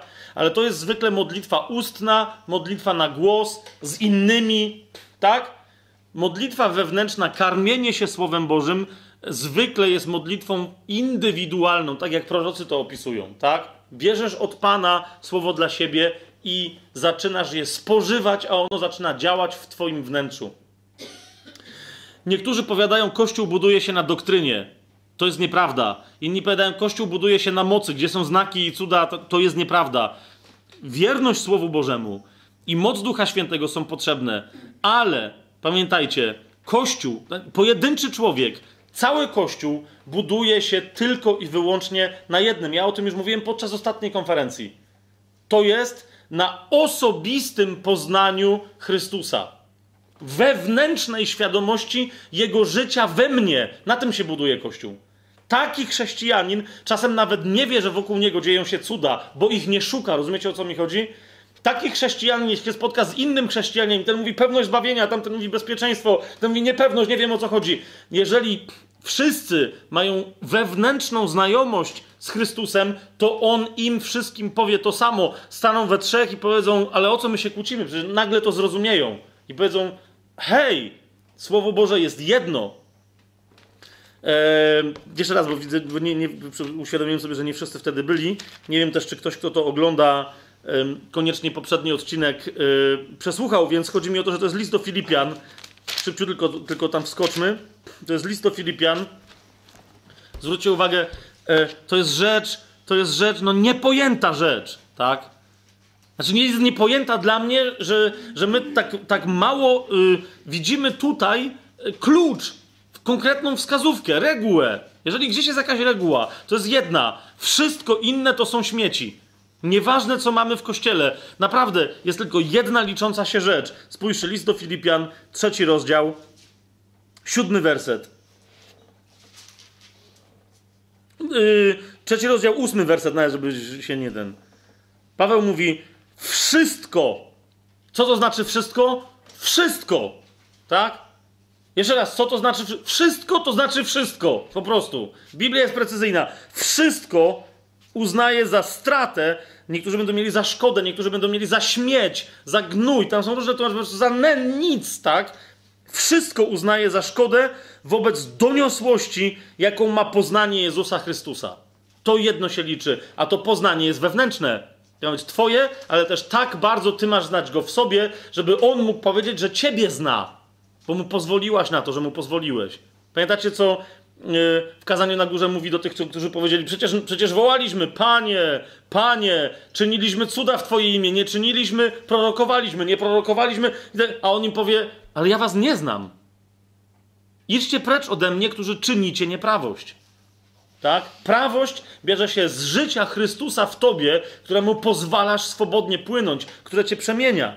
A więc rozumiesz, tobie potrzeba, mnie potrzeba dziennie Pół godziny, na litość boską. Ile niektórzy poświęcają czas? My nie mamy telewizora. No jest, dobra, tu stoi telewizor, ale chodzi mi o to, że on nie działa, bo to wynajmujemy to pomieszczenie, tak? Ale chodzi mi, ilu chrześcijan więcej niż pół godziny dziennie spędza przed telewizorem, nie wiedzą po co. A jak już się zaczynają modlić, to ich modlitwa brzmi: Panie, co ja mam robić? Poślij mnie. Już, rozumiesz? No wyobraź sobie, że nie wiem, że masz żonę albo że masz męża i każde twoje spotkanie z nim to jest tylko spotkanie: ej, co robimy? Co robimy? Jakie mamy plany? Po co? Do czego ty mnie potrzebujesz? A ty mnie do czego? Rozumiecie? Relacja się buduje nie tylko na jakichś zadaniach albo że ktoś komuś jest do czegoś potrzebny. To jest miłość, tak? Poznanie jest najgłębszą formą... Wiecie, w Biblii Adam poznał Ewę i ta poczęła syna. Tak? W języku hebrajskim poznać oznacza doświadczalnie pozwolić siebie nawzajem na przenikanie, jak w akcie miłosnym. Tak? A więc zobaczcie, Filipian 3, rozdział 8, werset. Wszystko uznaje za szkodę wobec doniosłości, jaką ma poznanie Jezusa Chrystusa, Pana mojego, dla którego poniosłem wszelkie szkody i wszystko uznaję za śmieci, żeby tylko zyskać Chrystusa i znaleźć się w Nim. Widzicie? On, żeby był we mnie, a ja, żebym był całkowicie w Nim. Nic więcej. 10 werset, żeby poznać Go i doznać mocy zmartwychwstania Jego. I wtedy możesz spokojnie także uczestniczyć w cierpieniach Jego, stając się podobnym do Niego w Jego śmierci. To jest żaden problem, tak? Bo wiesz, że tak jak On, przechodzisz przez dowolne rzeczy, tak jak On powiedział: mnie nikt życia nie odbiera, ja sam od siebie je oddaję. Mam moc je oddać i mam moc je znów odzyskać. Jezus jest Panem życia, tak? Mając też klucze do... po prostu ma klucze do śmierci. Później trochę inny komentarz daje, ale zobaczcie, w 13 wersecie tam jest, no to jest niesamowite, jak Paweł całe swoje powołanie sprowadza do jednej rzeczy. Naprawdę. On mówi: ja tylko jedno czynię. Nic więcej. Właśnie to jest to, co powiedział wcześniej, poznanie Chrystusa. Tylko podaję je w innym kontekście, spójrzcie. 13 werset. Jedno czynię. Zapominam o tym, co za mną, zdążam do tego, co przede mną, do celu, do nagrody w górze, do której zostałem powołany przez Boga w Chrystusie Jezusie. W sensie, chodzi o to, że jeżeli ktoś jest poza Chrystusem, zaczyna wychodzić, wiecie, i zwiedzać ten świat, który przeminie, wychodzi na chwilę poza Chrystusa, jak w Krakowie mówimy, zaczyna kukać, wiecie, w lewo, w prawo, co tam słychać u kogo, to wtedy nagle mówi: jaka jest wola Boża? No jak kukasz wszędzie i cię wszystko interesuje, a nie wola Boża, w sensie, żeby być w Chrystusie, to po prostu w Nim nagle wiesz, gdzie jest kierunek. Zapominasz o tym, co za tobą, cokolwiek by się nie wydarzyło. Zmierzasz do przodu, bo w Nim masz obiecaną dla siebie tylko nagrodę. Rozumiecie, o co mi idzie? Dlatego to jest tak istotne. Paweł mówi: jedno tylko czynię. Nic, cała reszta nie ma sensu. Jak wychodzę z Chrystusa, to wracam do Niego. Nie robię żadnych i nie planuję, nic nie uznaję. Najważniejsze jest, żeby być w Nim, bo jak jestem w Nim, to jestem w Ojcu. Mam do Niego pełną ufność, jak mówi list do Hebrajczyków, przez otwartą bramę, jaką jest ciało Chrystusa, i przez Jego drogocenną krew mam swobodny, śmiały przystęp do Ojca. Czego mi więcej trzeba? Wtedy się wszystko dokonuje. Cuda, znaki, moce, właściwa doktryna. Wszystko się zgadza w momencie, kiedy człowiek się nie przejmuje tym, żeby się z innym pokłócić o doktrynę, o inne rzeczy. Wiecie, o co mi chodzi? Albo mówisz: gdzie jest moc? Znajdziesz, siądź całkowicie w Chrystusie. On siedzi po prawicy Ojca i wtedy nagle zobaczysz, że machniesz ręką i po prostu tłumy będą uzdrowione w samym północnym Krakowie, bo akurat machnąłeś ręką. Powiedziałeś: a nagle bum, wszyscy zdrowi. I mówią: gdzie jest źródło? Jest to jasne, co powiedziałem o tej modlitwie wewnętrznej. Teraz jedną z takich rzeczy, które bardzo chcę, naprawdę bardzo chcę zrobić, to jest też taka, wiecie, żeby praktycznie pokazać ludziom, czym jest ta modlitwa. Do tego potrzebujemy po prostu sobie wyjechać na 3, 5, nie wiem, 8 dni i umówić się, że się nikt nie odzywa. Wiecie, żeby nie było żadnej charyzmatyki, dyskusji doktrynalnych, po prostu żeby ludzie zobaczyli, że naprawdę w milczeniu, w ciszy, żadnych na zewnątrz modlitw, wewnętrznie Bóg zaczyna tak działać, po prostu, to nie, wiecie, samo słowo, w ciszy kompletnej. Zobaczycie, po 3, po 5, po 8 dniach ludzie wyjadą świecąc. To wiecie, praktycznie chciałbym to ludziom, tylko teraz szukamy takiego miejsca, wiecie, jak pojedziemy gdzieś i wynajmiemy pół hotelu i nagle się okaże, że nikt się nie odzywa, wszyscy chodzą, to będzie O kurde, takiej sekty to tu jeszcze nie było. Dobra, i jeszcze mamy jakąś chwilę? 34 minuty. To przeskoczmy jeszcze do Abdiasza, znajdźcie go sobie, on jest tam zaraz za Amosem.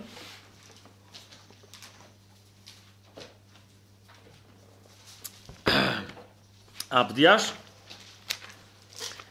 Jak macie Joela, to jest potem Amos i potem jest Abdiasz. Otóż, no tu sprawa wydaje się być prosta, ale trzeba ją nieco mocniej przedstawić.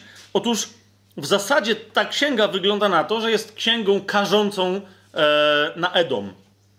I Bóg, wydaje się to być prostą sprawą, ale Bóg, wiecie, osobną wręcz księgę ustanowił w Biblii, która jest wprost skierowana tylko i wyłącznie do Edomu. Okej, druga część od 15 wersetu pokazuje, że dobra, wszyscy inni, którzy myślicie, że chodzicie pod imieniem pańskim, uważajcie, bo skończycie tak jak Edom. Niemniej, żeby tych parę dziesiąt, 21 wersetów, żeby były dla nas jasne, trzeba wiedzieć, co to jest Edom. Otóż, kochani, ja sam przyznaję, że parę razy mi się zdarzyło pomieszać dwa fakty. Otóż tak. Najpierw, gdy mówimy o Izraelu i nawet i o duchowym Izraelu, najpierw był ojciec Abraham. Tak? Abraham miał syna, który miał na imię Izaak.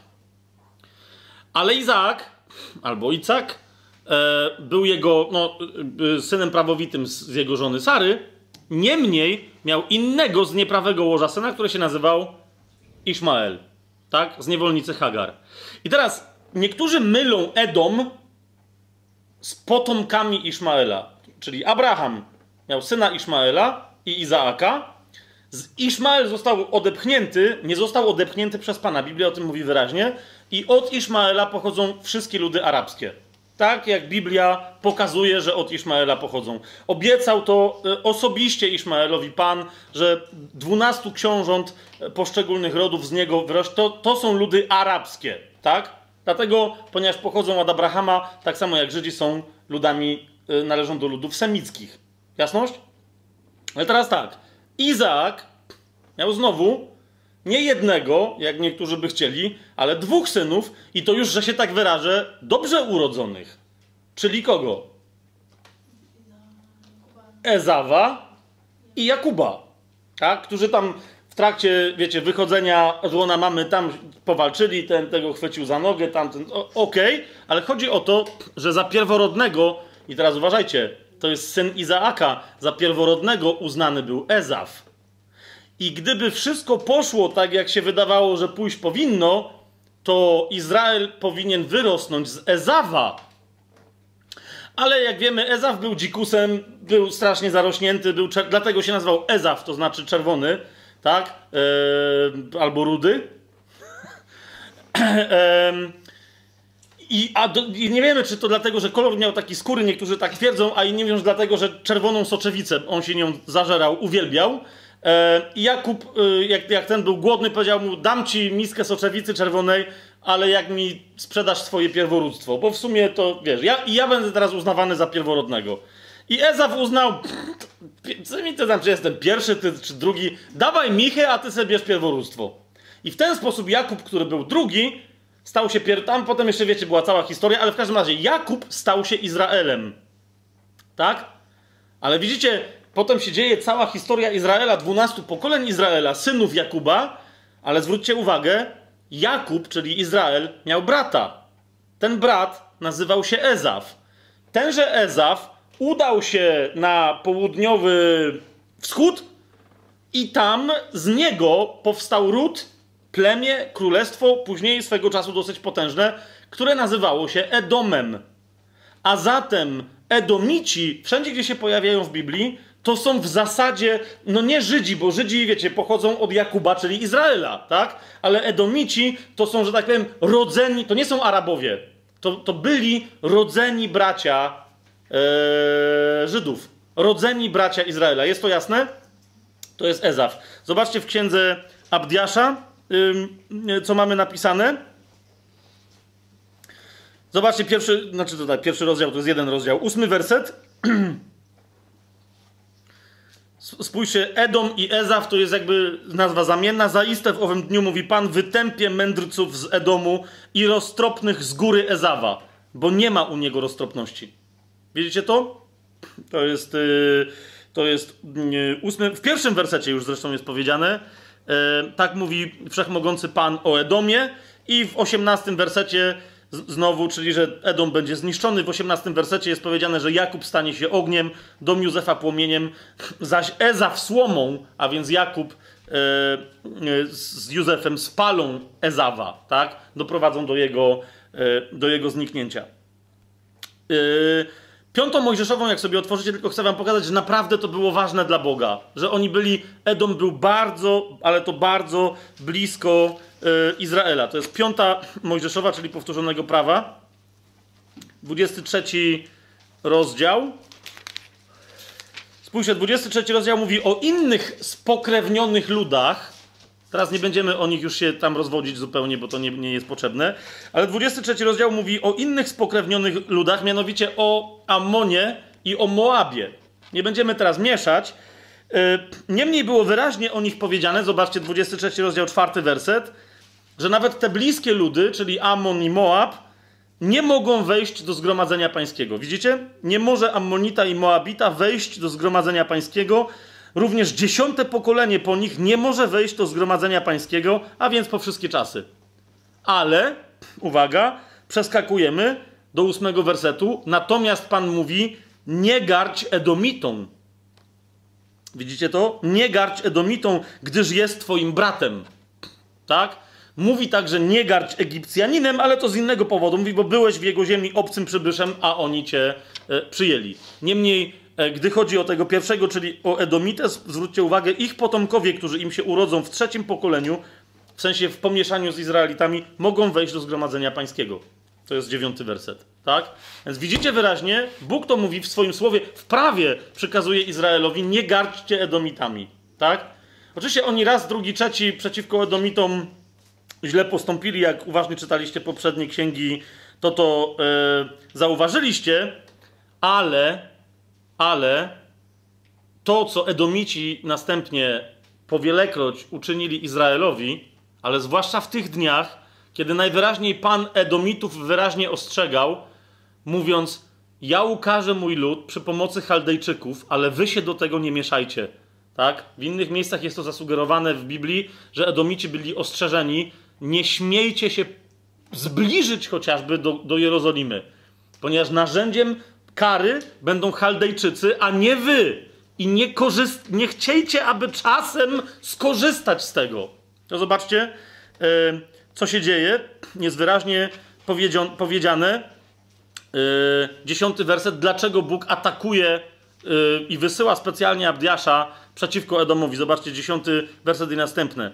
Dlaczego? Dlaczego nagle Edom stracił w oczach pańskich?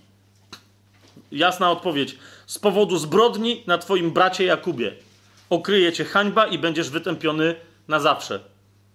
Wówczas, gdy stałeś na uboczu, kiedy to wrogowie brali do niewoli jego wojsko, wojsko Jakuba, a cudzoziemcy wkraczali do jego bram i rzucali losy o Jeruzalem, także ty byłeś jednym z nich. To jest po pierwsze, przyłączyłeś się do nich, Edomie.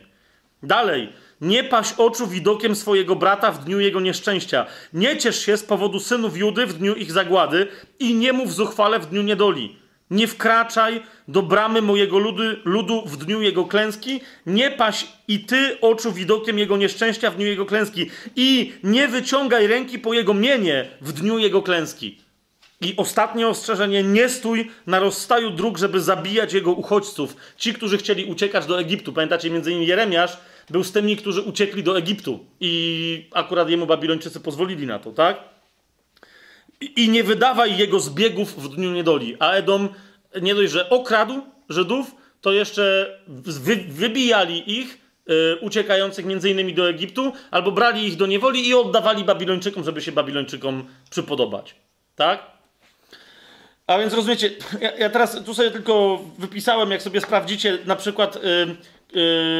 pamiętacie Jeremiasza, tak? Jeremiasz, który płakał nad upadkiem Jerozolimy. On w lamentacjach między innymi mówi o córze jerozolimskiej, mówi, to by się należało, tak? Ale mówi, ale córa jerozolimska wróci, a ty, córo edomska, się nie podniesiesz za to, coś zrobiła, bo byłem tego świadkiem. On był w Jeruzalemie i był z tymi, którzy uciekali do Egiptu. Więc jak sobie zobaczycie, ja mam tu zapisane Lamentacje 4:22. Więcej macie napisane u Jeremiasza, nie w jego Lamentacjach, tylko u Jeremiasza. Nie musicie teraz sprawdzać, tak? Tylko mówię wam, że to jest. W 49 rozdziale, to jest 7, 11, zwłaszcza werset, potem 13 w księdze Jeremiasza. U Ezechiela, który wiecie, jest już w Babilonie, tak? Wydawałoby się, że tam go to nie interesuje. Zobaczcie, to musimy zobaczyć. To jest 35 rozdział Ezechiela. Oj, Ezechiel, no jemu to nie chce trochę przejść przez gardło, ale no mówi, tak? Często w Biblii Edom się pojawia jako Ezaf, ponieważ Ezaf był początkiem Edomu. Często w Biblii Edom się pojawia pod nazwą Góra Seir. Tak? Czasem też się pojawia jako Basra. Zaraz wam wyjaśnię dlaczego i wam pokażę, gdzie to jest dzisiaj. Zobaczcie sobie 35 rozdział. To jest ta właśnie proroctwo przeciwko Górze Seir. Zobaczcie, co tam jest powiedziane. Od 3 wersetu. Tak mówi Wszechmocny Pan. Oto ja jestem teraz przeciwko tobie, Góro Seir. Z Babilonu Ezechiel krzyczy do Edomu. Wyciągnę rękę przeciwko tobie i obrócę cię w straszliwe pustkowie. Twoje miasta przemienię w ruiny i staniesz się pustkowiem. Ponieważ żywiłaś ciągłą nienawiść i wydawałaś synów izraelskich pod miecz w czasie ich niedoli, w czasie ostatecznej kary za ich winę. Dlatego jakom żyw, mówi Wszechmocny Pan, sprawię, że i ty będziesz krwawić i krew będzie cię ścigać. Joel o tym mówi. Joel 3:24. Amos o tym mówi. 1:11 i 12. Natomiast Abdiasz, żeby nie było żadnych wątpliwości, podaje nam pewną istotną informację, bo całkiem możliwe, że ktoś z was był w ogóle w Edomie. Albo ludzie, którzy oglądają teraz, czy słuchają tego odcinka, być może, że byli w Edomie i nawet nie wiedzą, w samym sercu Edomu. Otóż Góra Seir, dzisiaj też się nazywa Górą Seir, a Basra niejaka to jest zasadniczo dzisiejsza Petra w Jordanii. Wiecie, gdzie się był w Jordanii? No właśnie, to jest... I teraz... No właśnie, potem można powiedzieć, jak to było. Tylko że zasadniczo to, jak dzisiaj Petra wygląda, to są głównie pozostałości po Nabatejczykach, którzy podbili Edomitów. Tak? Ale wszyscy zachodzą w głowę, bo jak tam byłeś, to wiesz, że to jest miasto, do którego jest wejście bardzo wąskim przejściem wśród skał. Rozumiecie? I całe to miasto oryginalne Basra było wykute w skałach, w jaskiniach. Żeby tam się dostać, po prostu oni tylko, rozumiecie, bronili jednego wąskiego przesmyku. No to więc jakim cudem ci Nabatejczycy ich podbili? Zobaczcie Księgę Abdiasza. 3 werset. Pycha twojego serca zwiodła cię, którym mieszkasz w rozpadlinach skalnych. Swoją siedzibę umieściłeś wysoko, w sensie w górach, w tych rozpadlinach skalnych, myśląc w swoim sercu, któż mnie stąd sprowadzi na ziemię? No i Pan mówi, no to ja cię sprowadzę. Tak? To ja cię sprowadzę. Mówi wyraźnie, że pojawią się ludzie, którym odda Basrę. Po prostu, tak? Że nie będzie absolutnie... mówi, to nieważne, jakie wy tam macie obrony i jak bardzo cwani się tam czujecie. Dlatego, żeście stamtąd wypadli i swojego brata Jakuba dożynali. Koniec. Nie może tak być, bo was wielokrotnie ostrzegałem. Zatem, jak mówimy o Edomie, to było królestwo... Dlaczego jeszcze ten Edom jest taki ważny? To było królestwo na południe od Morza Martwego, częściowo zawierające dzisiejszą pustynię Negev, która jest w Izraelu, oraz to, co znajduje się po drugiej stronie granicy izraelsko-jordańskiej, w Jordanii, tam, gdzie jest dzisiejsza Petra.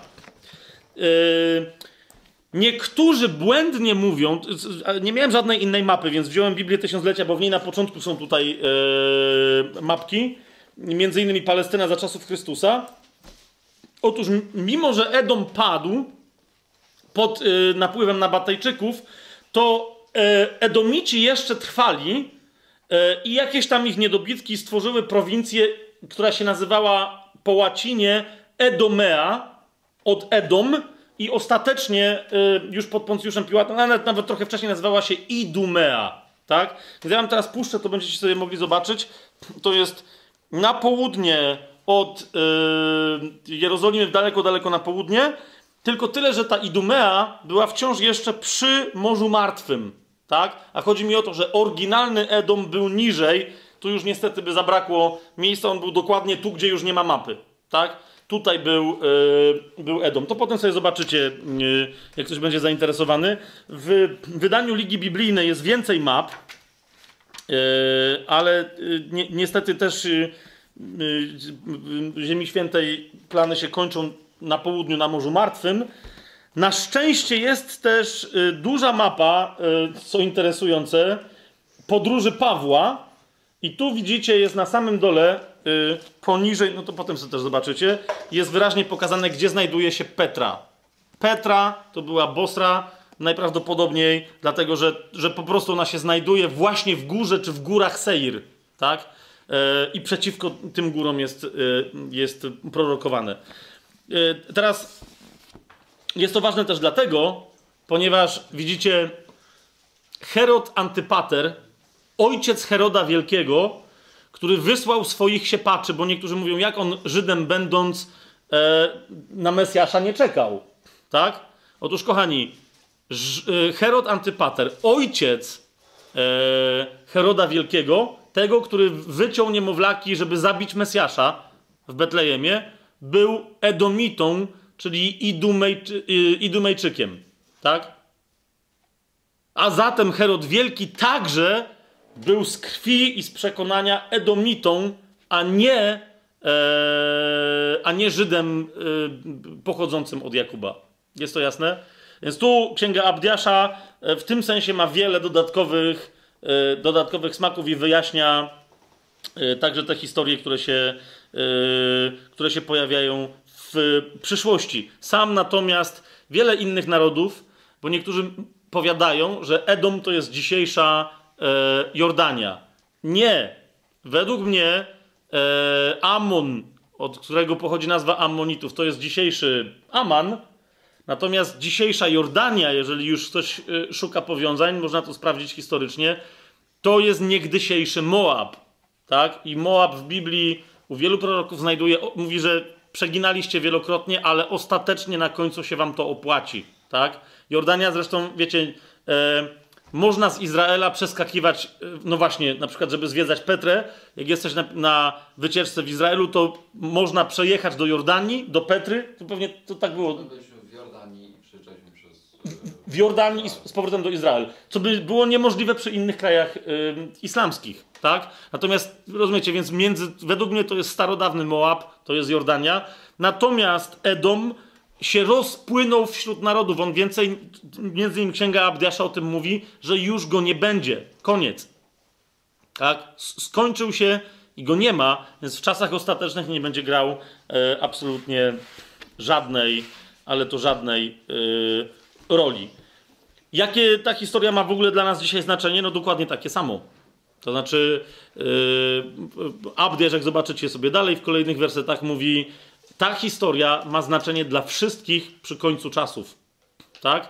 Może się okazać, że zamiast stać się synami Izraela, zamiast stać się wiernymi i wejść do narodu, zostaną na dzień pański jako bracia Izraela. Co z tego, że bardzo bliscy, skoro winni tego wszystkiego, czego był winny Edom. Jest to jasne? Taki jest przekaz Abdiasza na czasy ostateczne. Jasne to jest? Dobrze. I jeszcze zupełnie na sam koniec, kochani, jednego ekstrasika tylko wam dam. Ja to dzisiaj czytałem, ale wam na to zwrócę uwagę. Miałem takie poruszenie, żeby jednak o tym powiedzieć. Wrócimy do Joela, ale to sobie na chwilkę tylko, tak? Naprawdę. Drugi rozdział Joela, 25 werset. Dzisiaj tak sobie czytałem tego Joela, jeszcze przygotowując się, wiecie, do tego naszego dzisiejszego spotkania i przypomniało mi się, że w ciągu tego roku, jak mamy spotkania tajemnego planu i inne rzeczy się dzieją w Krakowie i nie tylko, czasem zdarzali się ludzie, którzy przychodzili i mówili, ale starsi ludzie, tak? I mówili, ale czy ja nie jestem za stary już albo za stara, żeby zmieniać swoje poglądy? A już chodzę tam do takiego kościoła czy do innego, wiecie, albo ktoś tam mi powiedział, że w ogóle nigdzie nie chodzi do żadnego kościoła, ale co, jest za stary, żeby zmieniać swoje poglądy, tak? Ja pytałem tych ludzi, ale na czym polega problem, co znaczy, że zmieniać poglądy? I teraz wiele osób mówiło, nawet nie o to chodzi, że wyjdę na głupka, na starość, tak? Tylko, że co mi z tego, co ja z tym teraz zrobię, jak już jestem taki stary, albo jak już jestem taka stara? Co ja z tym zrobię? Ja nie wiem, ile mi życia zostało, tak? I są inni ludzie, którzy się nawracają, nawet młodzi, ale bywa, że wiecie, zamiast iść tak jak Paweł, zapominając o tym, co za mną i wiecie, idąc do przodu, to oni właśnie cały czas rozpamiętują, co było w przeszłości i zaczynają popadać w jakieś takie frustracje, depresje nawet, jakieś takie dziwne, pod tytułem, ale ja tyle lat straciłem. Mam tyle lat zaprzepaszczonych, tyle lat zagubiłam. Szlajałam się po jakichś wertepetach, jak niektórzy mówią, i co teraz? I co? Więc widzicie, ja sam przyznaję, że w zeszłym roku, zaraz po swoim chrzcie wodnym, jak nagle zobaczyłem, co się działo we mnie. Tak? Bo ja zawsze powtarzałem, że ja zanim poszedłem do zakonu jezuitów na początku 91, bodajże tam drugi rok, wtedy się nawróciłem, przyjąłem Pana Jezusa, zostałem ochrzczony Duchem Świętym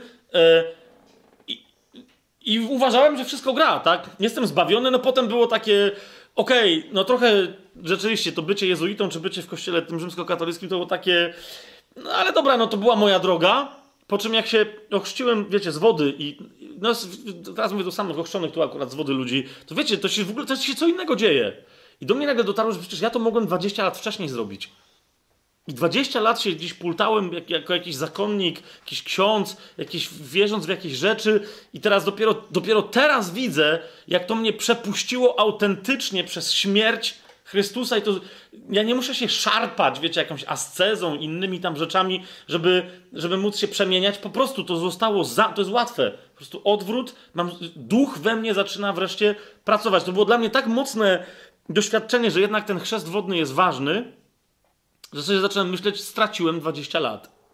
Tak? Wtedy przyszedł prorok i mi powiedział w imieniu Bożym, że nie ma takiego czasu, który by Bóg mógł uznać za stracony. Bóg ci zwróci wszystko. Co do sekundy ci zwróci. Nie ma straconego czasu dla tych, którzy są zbawieni. Tak? I teraz zobaczcie, Księga Joela, teraz jeszcze chwilkę, ale tu chodzi mi o ten werset. To Pan mówi, on w wielu innych miejscach on to rozwija, ale to jest 2 rozdział, 25 werset. Zobaczcie, co on mówi. Nieważne, do czego dopuściliście, on mówi to do Izraela, nieważne, do czego dopuściliście przez złamanie przymierza, że tam była szarańcza, konik polny, larwy, gąsienice, to wszystko pokazuje nasze przeszłe życie. I to wszystko nie ma znaczenia. Zobaczcie, 25 werset. Nie tylko, że ja wam zwrócę, tak? Ale Pan mówi, wynagrodzę wam te wszystkie stracone, tu w księdze, w tłumaczeniu warszawskim mamy wynagrodzę wam szkody tamtych lat, których plony pożarła szarańcza, konik polny, larwa i gąsienica, moje wielkie wojsko, które na was wyprawiłem, ale tu jest dosłownie powiedziane, wynagrodzę wam wszystko z tych straconych lat. Więc nie tylko, że nie będziecie mieli straconego roku, ale spowoduje, że każdy z tych lat zaowocuje, jakbyście już wtedy żyli w pełni świadomości. Rozumiecie, o co mi chodzi? Wtedy pamiętam, jak prorok do mnie to powiedział, publicznie wypowiedziane wraz z innymi rzeczami. Pierwsza rzecz, powiedziałem, dobra, to jest za dobre, żeby było prawdziwe. No i właśnie to słowo mnie odbudowało, tak? Bo mi dokładnie to powiedział, a Słowo Boże mi podpowiedziało, ale tak, Pan wszystkie swoje dzieci co do tego zapewnia. Nie ma u Boga ani sekundy straconej, jeżeli wracasz do Niego, rzucasz się w Jego ramiona i pozwalasz się usynowić, wracasz do Niego jako Jego syn, czy jako Jego osobista w Chrystusie rodzona córka. Rozumiecie, o co mi idzie? Więc dzisiaj miałem takie poruszenie, żeby do tych, którzy są chrześcijanami, ale dalej się zmagają, żeby przekazać to dalej, tak? Skoro mamy Joela. Jeszcze raz, Pan do ciebie mówi, wynagrodzę ci wszystkie lata, o których myślałaś, czy myślałeś, że były stracone, których plon wydawało ci się, że pożarły twoje grzechy i twoje błądzenie. Wszystko to ci wynagrodzę. A do tych, którzy mówią, co będę w życiu się wygłupiać, przecież i tak już tyle lat straciłem, mówię ci, dopóki nie przychodzisz do Chrystusa, to wtedy tracisz. To dlatego tracisz. Jak wrócisz do Niego, wszystko odzyskasz. Jasność? Potem jeszcze się za tych, którzy tego słuchali, którym to było potrzebne, możemy jeszcze pomodlić, ale to już będzie poza kadrem. Do zobaczenia za tydzień. Dzięki.